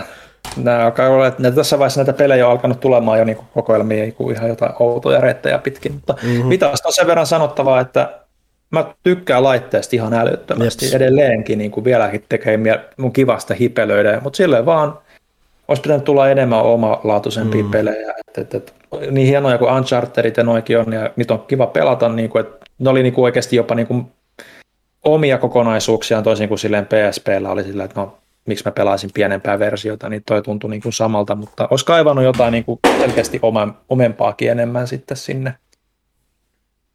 Et se on vähän niin kuin hylkäs sen jossain vaiheessa mm. vaan sitten sen alun jälkeen. Mm. Se voi myös sanoa, että mulla ainakin on myös osa vitapeleistä on digitaalisena. En muista mitä kaikkea sieltä löytyy, mutta osa. Joo, no mä ikinä hirveästi digitaalista, kun ei ollut sitä muistikorttia. Joo, joo, siis se oli myös oma rajansa, mutta jonkun verran niitäkin löytyi. Joo, olisiko sitten 3DS no, niin, vi- viimeistelyt tähän väliin. Mulla on kanssa tässä näytettävänä New 3DS, joka oli, no. se oli, oli lopulta aika massiivinen tuo näyttö lopulta. Niin sulla oli tuo iso 3DS, joo. joo. Tätä New, tässä on se tatti ja kaikki mukana. Joo, olihan se siis siinä pienemmässäkin New 3DS, niitä oli se pieni ja iso versio. Joo, joo, se oli se lähes Nyn juttu. Joo. mulla oli New ja sitten mulla oli itse asiassa semmoinen, mun eka 3DS oli semmoinen Zelda-teemainen Joo. Semmoinen musta, se oli kans ihan veikeä. Joo. Mulla Mistä? yksi A-peli. Ah, sulla on, no okei, mulla on beta vasta. Mulla on Animal Crossing New Leaf, ensimmäinen Animal Crossing, mitä veivasin vähän enemmänkin. Et sen oli vähän sama kävi, mitä tuossa New Horizonsissa, että siinä on semmoinen hyvä rytmi jonkun aikaa, mutta sitten sitä, että se, tämä rytmiä ei voi ylläpitää loputtomasti, ja sitten mieluummin käyttää sitä aikaa muuhun, niin sitten se vähän hiljalleen putoaa, sitten, koska näissä peleissä on se, että se huomaa, jos sä et ole käynyt vähän aikaa, niin sä et uskalla enää palata mm. sinne kylään, koska sitten ne villagerit, kyläläiset saa ihan slaagit, mitä ihmet saat hengessä, mitä tässä tulee joku torakka-invaasio ja muuta. En mä sinne uskalla takaisin enää mennä. Niinpä. B-täkin löytyy. Beta löytyy. Tää on muoveissa vielä edelleen Bravely Default. Mulla on ihan pelattunakin Bravely Default. Mä mietin, että mulla on myös Bravely Second, mutta se taitaa olla pelkästään mulla vaan digitaalisena. Mä taisin arvostella sen ja sen myötä se on mulla vaan latauskuosissa. Joo, mullakin on siis tämä digitaaliset on testannut, että ei siinä, mutta en, en, en, niin paljon, että olisin mitään niin kuin mielipidettä siitä, ihan fine. Mm. Mulla on sitten c Joo, sano vaan. Siellä on Castlevania, mikä sitä nimi on? Mirror, of Mirror of Fate. Fate. Lords of Toi oli Shadow, vissi of aika yllättävän hyvä kuitenkin, sitten vaikka maineeseen se on. Tässä oli Mainiot. se, että siis tämä oli tota Lords of Shadow-meininkiä, synkempää meininkiä, 3D, tai siis sivulta kuvattu, mutta 3D-hahmomalleja ja muita. Mm. Mutta vähän tuommoisessa melkein, melkein tuommoisessa Symphony of the Night-tyylissä. Mm. Oli tässä vähän silleen, että se ei ollut ihan niin sulava Mm. Kuin mitä se olisi voinut olla, mutta oli tämä sitten kyllä sitä pelasi, tämä oli tarinallisesti kanssa sit hauska, että kun tämä oli tätä Lords of Shadow, tätä omaa jatkumoa, niin sieltä mm. kikkailtiin vähän enemmän noiden, noiden Belmonttien kanssa ja muuta, että Joo, ja se, mä, en, mä en ole sitä läpi ole pelannut, mutta tota, mun käsittääkseni se niin kuin tarinallisesti sitoutuu sit kuitenkin sit siihen kakkoseenkin Joo, aika, joo, joo, että se- aika, aika hyvin, että alustaa sitä. tuo alukardit sun muut kehiin. Joo. Sitten mulla on D-tä. Ja D, täältä löytyy Dead or Alive Dimensions. Eikö toikin ollut joku julkaisupeli melkein? Ainakin hyvin varhaisia julkaisupelejä, tai julkaisuikkunan pelejä vähintään, mutta tota, ihan ok pätevä versio. En mä tiedä, siis mieluummin tota Dead or Alivekin pelaa niin kuin, mä en oikein taskukonsoleilla tuota taistelupeliä, mm, mm, niin kuin mm. konsepti on jotenkin päässyt sisään, että mä pelaan mieluummin sit isolta ruudulta niitä ja Mm. kavereiden kanssa. Et, et, on ihan ok kuitenkin muistaakseni. Mulla tulee pari kappaletta Dragon Questia. Toinen oli vanha Joo. tuttu, oli Dragon Quest 8 Journey of the Cursed King, joka pelasin PS2 on mielelläni, otin uuden version siitä ihan vaan, että jos sitä joskus intoutuu vähän enemmän pelaa. Mm. Ja sitten on tämä Dragon Quest 7, joka tavallaan kiinnostaa paljon, mutta se on myös se, että sen läpäiseminen vie joku sata tuntia. Että, se, No se. että, että mä ennemmin pelaan jonkun mielestä vanhemmista. Mä oon vähän jonkun matkaa tätä pelannut ja ollut ihan viihtynyt, mutta tämä on sitten ihan oma spessuprojektinsa sitten eläkepäivillä 120-vuotiaana. Niin, niin, joo. Kasihan oli tota, Kasi on mun suosikki noista edelleen. se on mun suosikki jo edelleen, ja tota, tämä oli tämä 3DS-versio, oli ihan oleellisia niin kuin uudistuksiakin, kaksi versioa, että se oli siinä mielessä niin kuin ihan kivakin, että oli, että viholliset oikeasti ryömii siellä alueella ja, Mm. ja, ja niin poispäin, mutta se soundtrack tosiaan oli sitten se yksi asia, mikä siinä oli sitten, että se on midi, midimpi, tai enemmän sitä alkuperäistä japanilaista versiota, kun se orkesterisoitu Mm. mm. PS2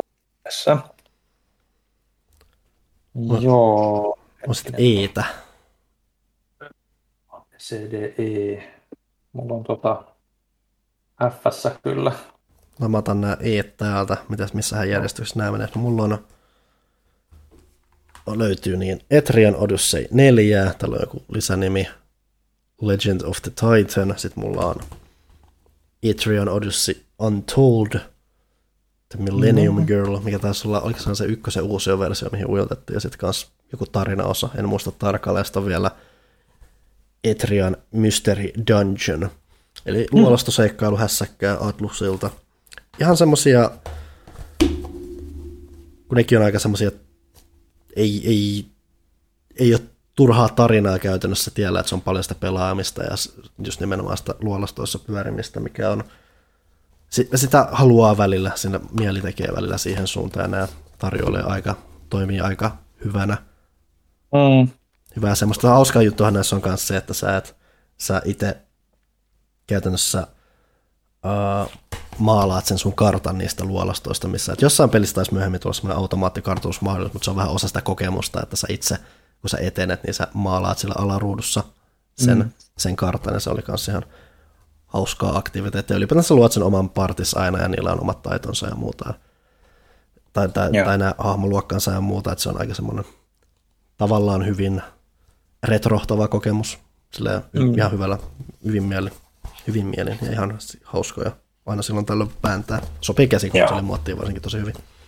Kyllä, kyllä. Öö, ähvää löytyy. Mulla on avaamaton Fire Emblem Awakening. Mulla on avattu Fire Emblem Awakening. Et vaikka mulla löytyi tosiaan se Shadow Dragon se DSLtä, niin tää oli mulla nyt se, että mikä enemmän mm. päästi Fire Emblemin makuun, että tätä tuli pelautua aika Joo. mujovasti. Että sitten Fire Emblem jatkuu vielä. Fateista mulla on vaan tämä Birthright-versio. Tätä mä en pelaa loput niin pitkään, mua vähän lannisti se, että sieltä tuli ne useat versiot, ja sitten oli jotenkin, että niin pitäisi mun ostaa nyt kaikki, pitäisi mun pelaa ja kaikki, että se oli vähän silleen, että toki mä sitten hankin vielä Fire Emblem Echoes Shadows of Valentia, mikä siis on se uusi versio Fire Emblem kakkosesta. Joo. Mikä oli kanssa aika hauska, kun siinä näitä luolastoseikkailuosuuksia ja muuta. Et vähän erilaisia kaikkia, se on aina hauska juttu. Mm. Joo, kuten sanottu, niin mä en ole aina fan Fire Emblemin niin, niin päässyt sisään. Että tämä oli semmoinen mun ensimmäinen yritys, että hei mä hommaan, että mä pääsen sarjaan mm. nyt vihdoin sisään ja no sitten Switchillä vasta sitten tuli oikeasti kunnolla. Mm. kunnolla. Mitä sitten? Koota I, löytyy. Iitakin löytyy. Tämä mun itse asiassa viimeisin DS-hankinta, koska viimein löytyi Infinite Space, Oi. jota ei kauheasti... Oho. Se on, se on DS-peli, ei 3DS-peli. Totta, miksi tämä on D3DS-pelien seassa, herra jumala. No, mulla on mm-hmm. myös Infinite Space. Tämä on, no niin. mulla ei kanssa yhdessä vaiheessa Advance Force eksynyt 3DS-peliä joku. Mutta hei, miettikää sitä DS-osuutta, mulla on myös Infinite Space. Kyllä. Se oli vain eksynyt tässä, koska... Platinum Gamesin mm. hyvin tämmöinen harvinainen, erikoinen peli, joka on Janne Pyykkösenkin isoja mm. su- suosikkeja. Mm.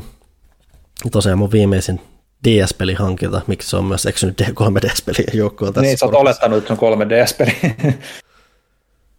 Joo, se on semmoinen, mikä itsekin kiinnostaa. Et se on jo, mä tykkään varsinkin, että mä en hirveästi ehtinyt pelaa, mä tykkään sit ideasta, se hahmo kasvaa siinä tarinan myötä ja se meno menee överimmäksi ja eeppisemmäksi sitä kautta.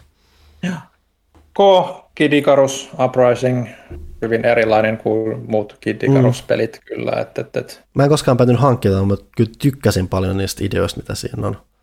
Joo, en mä tätä hirveästi ole pelannut, kieltä täytyy myöntää kyllä. Että koko ajan on enemmän se, että no, jossain vaiheessa on pakko taas niin kuin, pakko testata kunnolla, mutta tota, jotenkin se, että kun ei, te, ei ne ole tehnyt niin tällä Kid Icarus IPllä mitään, niin ihan lähinnä vaan senkin takia tuli tämä hommattu, että halusi sillä niin tukensa, että voisi niin mm. tehdäkin sillä jotain, mutta tota, eipä se nyt ole hirveästi poikinut tämän jälkeen mitään, mutta toivottavasti tulisi joku semmoinen isompi seikkailu tuossa niin sarjassa, niin kuin, mm. vähän niin kuin, että vaikka Zeldaankin, Zeldaalla jonkun vähän vastaavanlaisen, Metroidille mm. joku vähän vastaavanlaisen niin kuin rinnakkaissarjan siihen, että mistä tekisi vähän jotain omaa juttuus.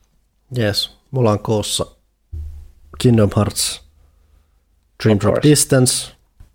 Tämä oli ihan jees, mä tykkäsin tästä aika paljon. Tässä on myös jännää hahmojen välistä vaihtelua. Mm. Ja ihan jänn... Tämä oli ihan semmoinen tosi mukava käsikonsoli. Tämä itse asiassa teki paljon siinä, että se vähän toista pelimaailman tutkimista enemmän, koska sulla oli myös niitä liikkumiskykyjä. Mä tykkäsin niitä liikkumiskyvyistä aika paljon, että juostiin seinillä ja pyörittiin tangoissa ja muuta. Et arvostin niitä suuresti, tämä on ehdottomasti aika lailla suosikki Kingdom ja ykkösen jälkeen. Joo. Onko sitten L? L, joo.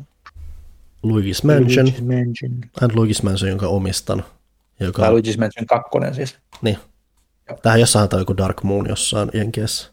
Joo, mutta 3DS, 3DSlle oli myös se uusi versio ykkösestä, eikö Joo, on. Joo. Mulla... Tota, toi oli ihan, ihan fine, oli kyllä. Mä tykkäsin tuosta kakkosesta. Kolmonen on kyllä parempi myös niin kuin mm. Hyvänä, hyvänä harjoituksena kolmoselle toimii kakkonen. Joo, se on vähän tämmöinen bite size toi kakkonen, että se on pienempi kenttiä ja muuta. Sitten mulla on M. M, joo, löytyy sitten vähän enemmän, joo. No mä vaikka aloitan Marion Luigi Dream Team No, sekin. Brossi. Sekin mä en ole hirveästi näitä Mario Luigi-pelejä omistanut. Tämä on Tämä oli se, ihan hauska. tämä on varmaan se, mitä mä oon pelannut eniten. Joo. Oliko tässä siis, mikä tässä oli erikoista? No tässä oli se, Ei että tässä menet Lu-. Okei, no se oli ihan hauska konsepti kyllä. Joo, se meni vähän samalla, se niinku vähän hyödynsi, niinku, tai yritti toistaa sitä Bowser's Inside Mm. Storyn niinku, dynamiikkaa, mutta tota, ei se ihan niin toimiva mun mielestä ollut kuin se Bowser's Inside Mm. Story, mutta se oli toisaalta mulla se ensimmäinen ja se niinku, mulle sen konsepti niinku myi, niin, Mm. niin sit sitä vertaa ehkä vähän liian epäreilustikin siihen aiempaan välillä. Mulla on myös Mario Kart 7, Joo, sitäkään mä en omistanut. Mä en noihin käsikonsolin Mario Kartteihin koskaan päätynyt.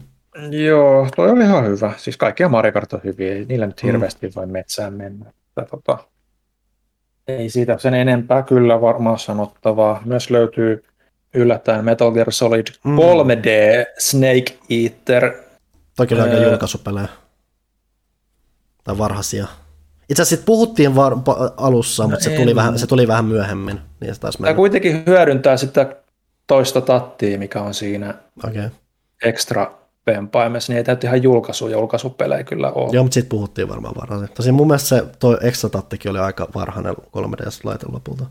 Saattoi olla, mutta mä muistan, että mä olin niinku E3 niinku näin tai ja testailin sitä jo siellä, niinku, niin tota, en ole pelannut 3DSllä tätä läpi. Että tota, vähän sama ongelma kuin tota HD Collectionin Vita-version kanssa, niin oli ihan hauska, hauska ja näki, että miten se kontrollit toimii jota, tar- riittävän hyvin ja, ja, ja 3D nämä, ne, ne animaatiot tai välipätkät on ihan siistejä ja niin poispäin. Tässä paikotellen tämä näyttää paremmalta kuin PS2-versio ja paikotellen näyttää huonommalta, että, että se on niin kuin kannettava muodossa, niin, niin tota, tota, tota, kyllä se niin kuin ihan hyvä versio siitä on, että jos ei ole mitään muuta, niin kyllähän tämä pelaa Mm. isolta ruudulta mieluiten. Mm. Onko sullakin sitten Metroido? Jo. Eli Metroid Re- Samus Returns, eli Metroid 2, The Return of Samuksen. Mm. Se uusi versio, mistä mainittiinkin, että on nyt tehnyt tosiaan Mercury Steam, joka tekee Mm. Metroid 5 tai Metroid Dreadin Switchille nyt loppuvuodesta, ja, ja, ja on myös se Mirror of Fatein, mikä Castlevania on tehnyt myös, mistä aiemmin vilautit 3DSllä. Mm. Hyvä peli mun mielestä, mä tykkäsin tosi paljon. Se oli, kyllä. se oli ihan oikein tosi positiivinen yllätys, kun se paljastettiin ja vielä positiivinen. Et vähän oli varauksella sit Mercury Steam jutusta, mutta Mm, kyllä sen pelasi oikein ilolla läpi. joo, ehdottomasti. Mulla on sitten vielä Monster Hunter 4 Ultimate ja Kyllä, sama, mutta en ole muista pelasinko tätä. En mä oon jonkun verran pelannut, tää oli edellä aikaa, jolloin mä en päässyt vielä niin hyvin sisään kuin mitä sitten Worldin myötä. Että kyllä mä halusin tykätä ja kokeilin kovasti, mutta aina se oli vähän semmoista puurtamista. Joo. Blablabla. Sitten on N, Sekin multa löytyy peräti. New Super Mario Bros. 2, eli varmaan näistä uusista 2D-tyylisistä Marioista huonoin ehkä. Ehkä joo. ja, ja enemmän painotetaan kolikoiden keräämistä. Joo, se oli niin sitä ihan. Sitä oli jo, että kolikoita kerätään, niillä avattiin jotain. Tosiaan kannetkin on kolikon keltaiset. Joo. Ei siitä oikein sen ihmeempää. Sitten pelisarja, jota mei vähän yllättävään suuntaan ehkä niin Pilot Wings Resort, että se tuli Mm. enemmän tota, noin, noin, noin, noin, Mii, oliko nämä Mii-hahmoja vielä tässä? Joo, on kyllä. Nimenomaan sehän se pointti tässä mm, oli, Mm, että mm. Mii-hahmoilla pelataan siellä, siellä tutulla saarella Pilot Wingsin hengessä, että klassinen SNES ja N64-sarja, niin tota, tuotiinkin tälleen vähän yllättävässä muodossa kehiin ja mm, en mä tätä kyllä jaksanut pelata kieltämättä Mm. hirveästi. Tuo, tuo, lähinnä kuriositeettina testasi, että ja, ja, ja se mitä sitä oli niin pakko, pakko testata, niin Jeps. eh, ei mitään ihmeitä. Ei Mulla mitään on myös vähän sitä aikaisemmin Persona Goo, mikä sitä on koko nimi, Shadow of the Labyrinth, eli Persona 3 nelosen hahmot yhdistyy tuommoisessa Etrian Odyssey-tyyppisessä luolastoseikkailussa. Joo. En ole kyllä kauheasti pelannut, että na- mun mielestä tämä jotenkin, en mä tiedä, mä tykkäsin melkein pelata Etrian Odysseyssa niillä mun omilla hahmoilla enemmän niitä, niitä pelejä, kun taas mä, mä, mä, en välttämättä tarvitse näitä tietynlaisia sivuosia mm. tai muita niin paljon kuin mitä ehkä jotkut, että mulla riittää se, että mä oon jo näiden ihmisten tarinan kokenut, ei mä tarvitse lisää näitä. Mm-hmm. Sitten äh, ehkä yksi kaikkien aikojen parhaimpia videopelejä ikinä. Picross 3D Round 2. Eli Picrossia, nonogrammeja, oliko se nonogrammi saattoi olla, mutta 3D, mikä tarkoittaa, että sä käytännössä teet tuommoisia veistelyhommia. Mm. Eli siis käytännössä, että numeroiden perusteella veistelet tuommoisesta kuutiosta erilaisia kuvia. Logiikkapulmailua, ehkä vähän sudokun henkeä, mutta ei kuitenkaan ihan. Ja siis se on ihan julmetun tyydyttävää, puuhataan kanssa vielä helkkarin sympaattinen peli siinä, että siellä kun sä luot näitä kuvia tai kaivarat näitä kuvia noista numeroista palikoista, ja sitten tulee jotain mm. tosi arkisia asioita, vaikka omena, ja sitten tämä peli selittää sulle mahdollisimman naamanäkkärillä, mikä on omena, ja siinä on vain jotain niin hellyttävää. No. Mm. Ylipäätään se on tosi miellyttävän näköinen peli, miellyttävästi toi on miellyttävät mm. musat ja kaikki, että siinä on todella paljon laitettu panostusta. Ja tämä taisi itse asiassa olla jotain HAL Laboratorin peli. Joo. Siellä on laitettu kovat piippuun. Kyllä. Pokemonia mm. piisaa myös. Sano ne sieltä pois alta.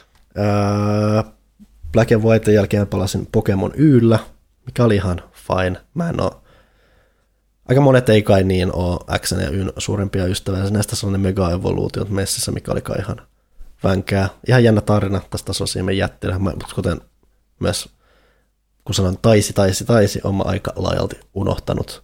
Tämä, että se oli kuitenkin se, että oli vähän tämmöinen 3 d kuin mitä nämä aikaisemmat koskaan ollut, että se oli ihan jännittävää. Muita sitten oli Pokemon Moon, mistä mä olin paljon enemmän innoissaan, koska tämä rikkoi vähän sitä rakennetta ja ei jahdattu saleja ja mm. pelimaailma on vähän erikoisempi, kolmiulotteisempi. Ja sitten totta kai siitä oli vielä Ultramuuni ja Ultra Sun-versiot. Josta, mulla on, mulla on, näitä mä en hankkinut, nämä pääty mulla. Okay.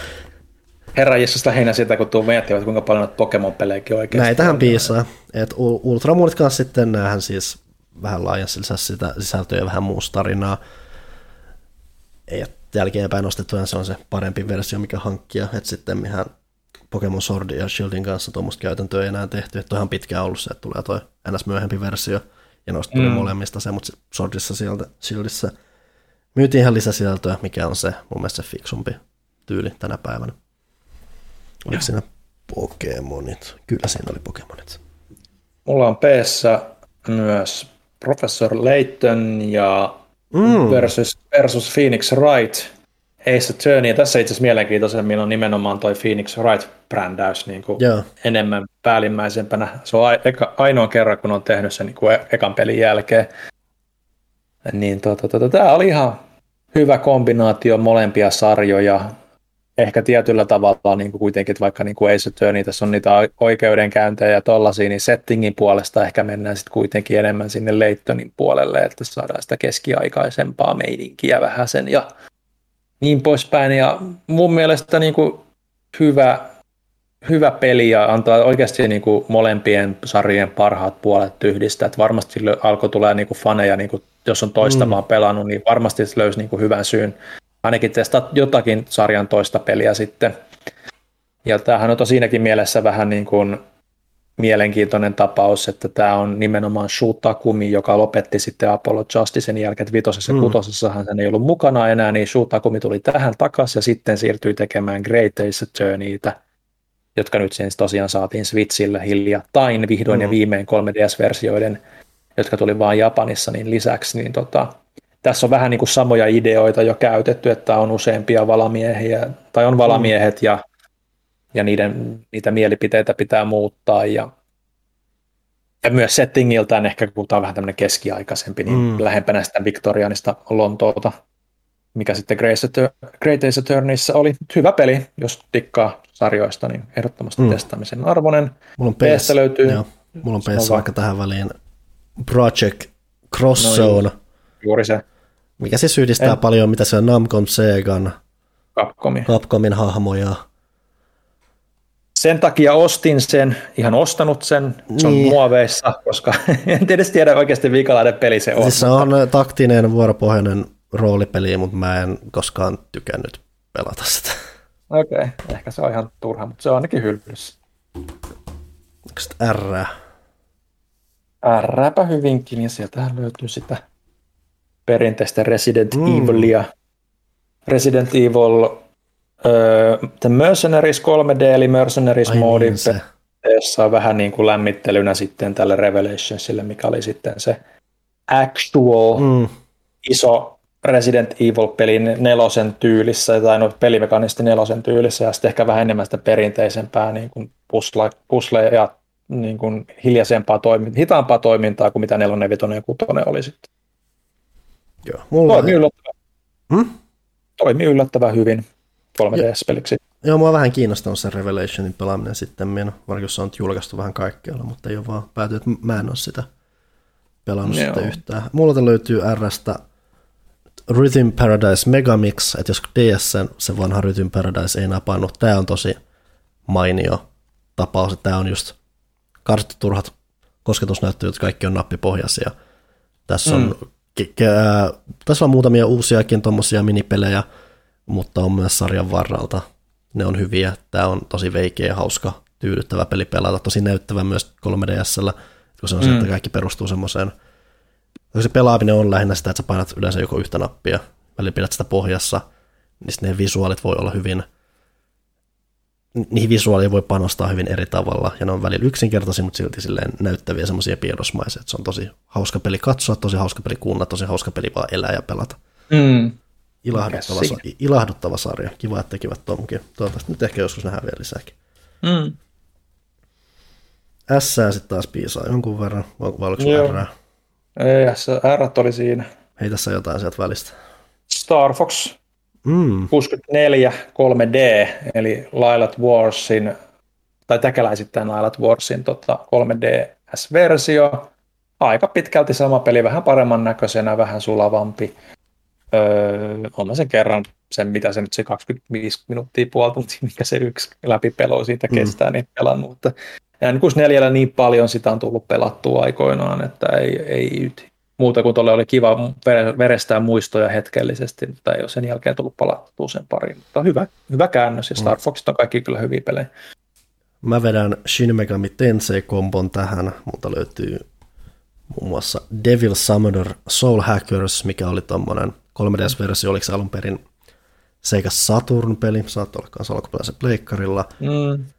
Et siis edelleen luolasta seikkailu vuoropuolista roolipelaamista kerätään demoneita sun puolelle. Ja ja. Sitä perussettiä, vähän vähemmän perussettiä on Devil Survivor, jota on nimenomaan sen overclocked-versio, mm. mikä on enemmän sitten tuommoista ruutupohjaista taktikointia, mutta jälleen siinäkin värväämistä ja muuta. Tätä en lopulta niin hirveästi päätynyt pelaamaan, että pitkään kyyläsin sitä, että tämä Overclock taisi olla joku myöhempi. Mm. Itse asiassa tämä tulikohan tämä alun perin DSL ja tämä 3DS-versio sitten on toi Overclocked. Anyway, en pelannut lopulta niin massiivisesti kuin olisin ehkä odottanut, mutta tulipa tuettua ja hankittua. Sitten vielä, tätä ei koskaan tuotu Eurooppaan, mutta olen kuitenkin kinkkiversion hankkinut. Tämä oli joku, oli joku erikoisversio, tässä joku CD sisällä. Strange Journey, mistä itse asiassa julkaistiin. Tämäkin itse asiassa DS taas kerran Herra Mutta tästä no, julkaistiin mun mielestä 3DSlle myös.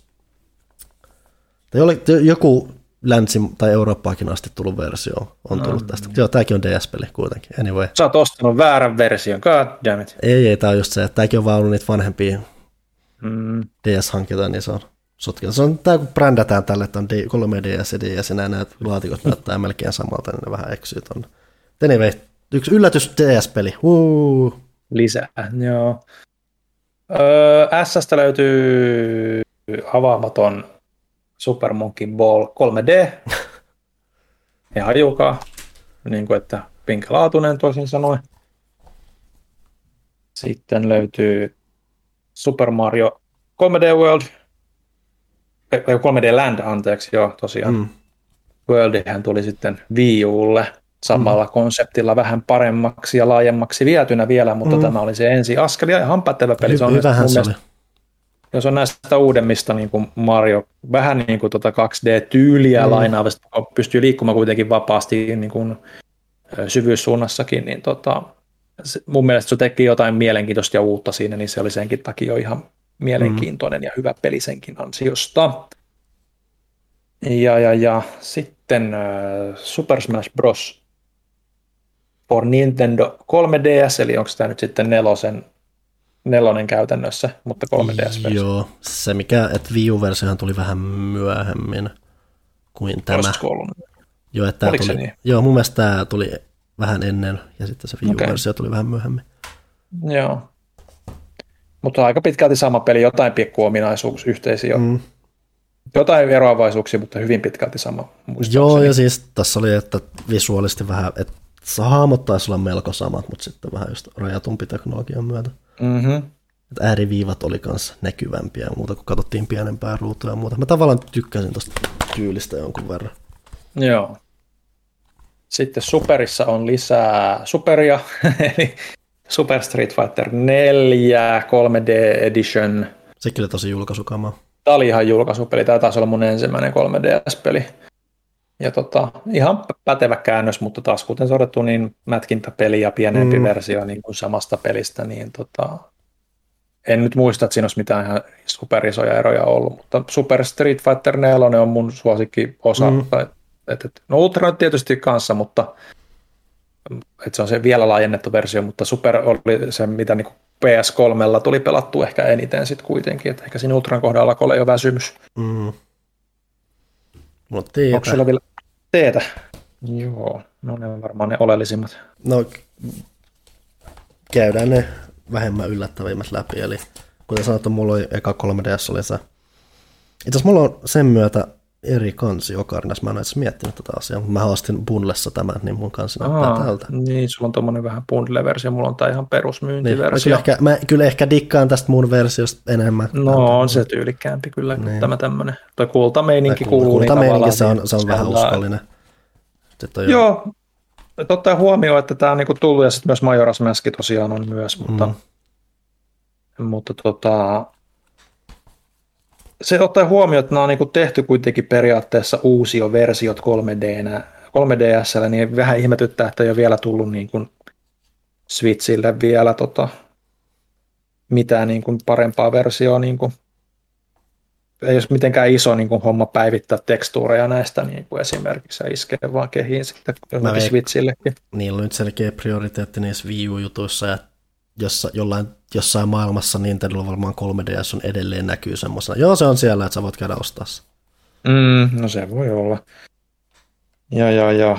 Joo, no siis klassikkopelejä molemmat, mm. eihän sitä voi kieltää. Majora nyt jakaa mielipiteitä, en ole välttämättä suurin fana, mutta mä arvostan mm. sitä, että se tekee, tekee, niin tekee, tekee häröjä asioita, vaikka onkin vähän semmoinen, tai se voi miettiä semmoisen, että Aa, nyt kiertetään näitä juttuja. Mm graafisia ja muita taideelementtejä on, mutta se onkin hyvin erilainen peli. Joo, muistaakseni tässä 3DS-versiossa tuossa Majorassa oli vielä jotain, niin kuin, että liikkuminen tietyissä muodoissa oli jotenkin vähän ryssitty, että se ei ollut ihan niin sulavaa kuin siinä alkuperäisessä, okay. ja jengi on kironnut sitä jonkun verran, mutta mä nyt en muista tarkemmin itse tuollaisia, mm. muista vaan nämä valitukset. Mm. Totta kai. Zelda lisää löytyy, niin on, on se Link Between Worlds, mikä oli ihan mielenkiintoinen kokeilu. Se oli ihan jees. Et lähinnä isoin harmitus oli lähinnä se, että se on osin se tuttu maailma ja näin poispäin, mutta kyllä se lopulta toimi oikein hyvin. Se oli ihan kiva peli. Joo, se tietyllä tavalla oli prototyyppas niitä semmoisia vapaasti maailmassa liikkumisen konsepteja, mm. mitä niin tuossa mm, Breath of the Wildissa sitten oli, että toki sitten siellä oli ne luolastot ja niissä kun on ne tietyt esineet, mitkä sä tarvit niiden ö, läpäisemiseksi, niin ne vuokrattiin ne tavarat tavallaan mm. sitten jo sieltä ympäristä pelimaailmaa, niin se oli ihan hauska. Ja kyllä mä tykkäsin siitä seinä, seinään no. liimaantumismekaniikasta, että kun sä muutut sitten maalaukseksi seinälle, sä pystyt liikkumaan sitä kautta paikkoihin, mitä ei muuten pääsisi, niin se oli myös ihan tuommoinen hyvin zeltamainen mm. ratkaisu. Ja, ja, ja mun mielestä kyllä ihan yllättävän yllättävän hyvä siitä huolimatta, että käytti samaa maailmaa. Mm. Ja sitten se pimeä maailma oli sitten vielä vähän muutettu peleen mm. uudestaan sitten, niin oli kyllä onnistunut 3DS-osa. Joo. Ja sittenhän löytyy sen niin kuin tavallaan henkinen jatko, tämä monin pelivetoinen niin. Force Heroes. Tämä on mulla muoveissa sen takia, koska mä ostin tämän sitten vielä Alelaarista, koska tämä on Zelda, mutta mulla, mä pelasin tämän niin digitaalisena mm. Mä nyt suht niin kuin Zeldoja on yrittänyt kuitenkin saada vaikkei kaikkia ole niin kokoelmaan, vaan niin kuin sitten yli muuten vaan. Mm. Et joo, siinä taitaa sitten olla mun teet. Mulla on vikat, teen näin itse asiassa mun vikat 3DS-pelitkin ainakin tässä fyysisessä kuosissa. Lähdetään vaikka Tales of the Abyssistä. Tämä on ehkä mun toisiksi suosikki Tales of-peli. Tämä alun perin oli PS2-peli, joka ei tullut koskaan Eurooppaan asti. Mm.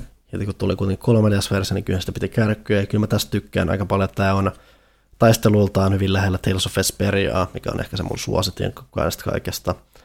Mä tykkään Joo. myös sit hahmoista, sit maailmasta, sit menosta, että tämä oli mun mielestä tosi... Että mä katsoin, paljon katoin ennakkoon videoita sit PS2-versiosta ja harmittelin, että sitä ei ole. Sitten kun tästä sai tähän pääskäsiksi, niin tykkäsin oikein paljon. Taisi olla ihan semi-pätevä käännöskin. Mm. Ainakin ajo mulla asian ihan hyvin. Sitten on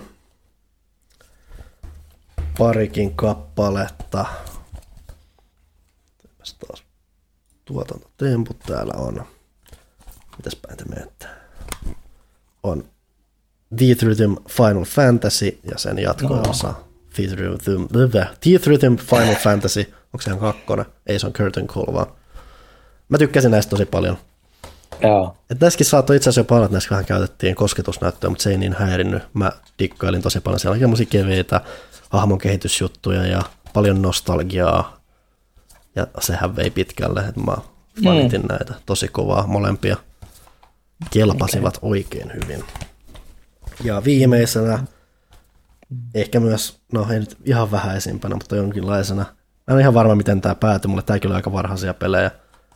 Mutta Ghost Recon Shadow War, mikä siis on tämmönen, kans tämmönen ruutupohjainen taktikointipeli. Tää taisi olla tuolta XCOMin luoja taisi olla vetämässä tätä. Taisi olla ihan ok jopa muistaakseni. Kyllä jengi, että tämä oli varhainen 3DS-peli, niin siihen se meni oikein hyvin. Mä tosin, mä en kyllä ihan muista, milloin tämä ilmestyi mulle, mitä kautta tämä ilmestyi. Mä en ole kauheasti tätä pelannutkaan, mutta joskus se mm. ilmestyi mulle. No, loistavaa. Ne oli mun, 3DS, ne oli mun 3DS-pelit. Joo, mulla on yksi enää jäljellä, joten loppusuora. Tämä ei ole mitenkään kovin kummonen ilmestys, Aa. mutta Ultimate NES Remix, eli kun Wii Ulle tuli ne NES Remix ja NES Remix 2, niin periaatteessa pistää niistä ne parhaat mini mm. remix-pelit tota, samaan pakettiin 3DS. Se toimii tuossa kannettavassa muodossa ihan kivasti, niin kuin WarioWare-pelitkin toimii kannettavassa muodossa mm. aika kivasti. Että periaatteessa vanhoja klassikko NES-pelejä, tai mitä nyt, mitä, oliko niitä nyt muitakin kuin NES-pelejä, ei välttämättä, no NES ei tietenkään ollut kuin muuta kuin NES-pelejä. Hyvä Ville. niin tota, niistä tämmöisiä pikkuhaasteita, minihaasteita pelataan niin kuin, vähän niin kuin miksattunakin ehkä jopa, että erilaisia tilanteita, mitä ei varsinaisesti peleissä ollut, niin, mutta niillä klassisilla mekaniikoilla mm. suoritetaan. Ja ihan hauska tämmöinen kokoelmahan tämä mm. oli ja nostalgiapaketti. Näin. Siitä tuli... Meidän me, kahden tunnin videosta tuli nelituntinen. Ää. Taas tehokasta työajan käyttöä, Panu. Mm.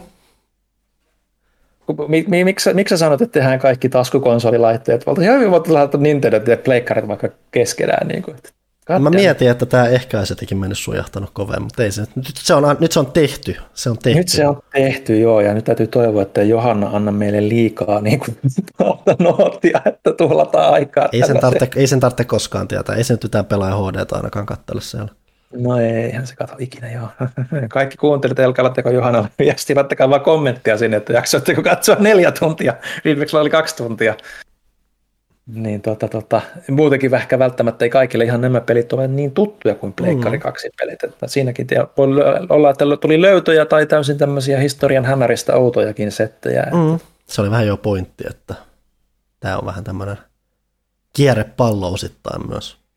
Joo, laittakaa tuota kommentteihin myös, että jos nyt näistä oikeasti tykkäätte. Myös me arvioidaan se, että ylittääkö tämä nyt tuhannen katsojan rajan niin kuin edellinen video, niin jaksaako tehdä sitten seuraavaa, mutta tota... Ei hätänä seuraata on todennäköisesti nelituntisia. No todennäköisesti joo, mutta tota, joo, ei nyt jaaritella enempää. Tässä oli tämä juttu tältä kertolta. Kiitos, että olette nyt katsoa ja kuunnella ja niin poispäin. Ja laittakaa tosiaan kommenttia, että minkä tyylistä kaipaisitte lisää. Jeppistä. Näkyy.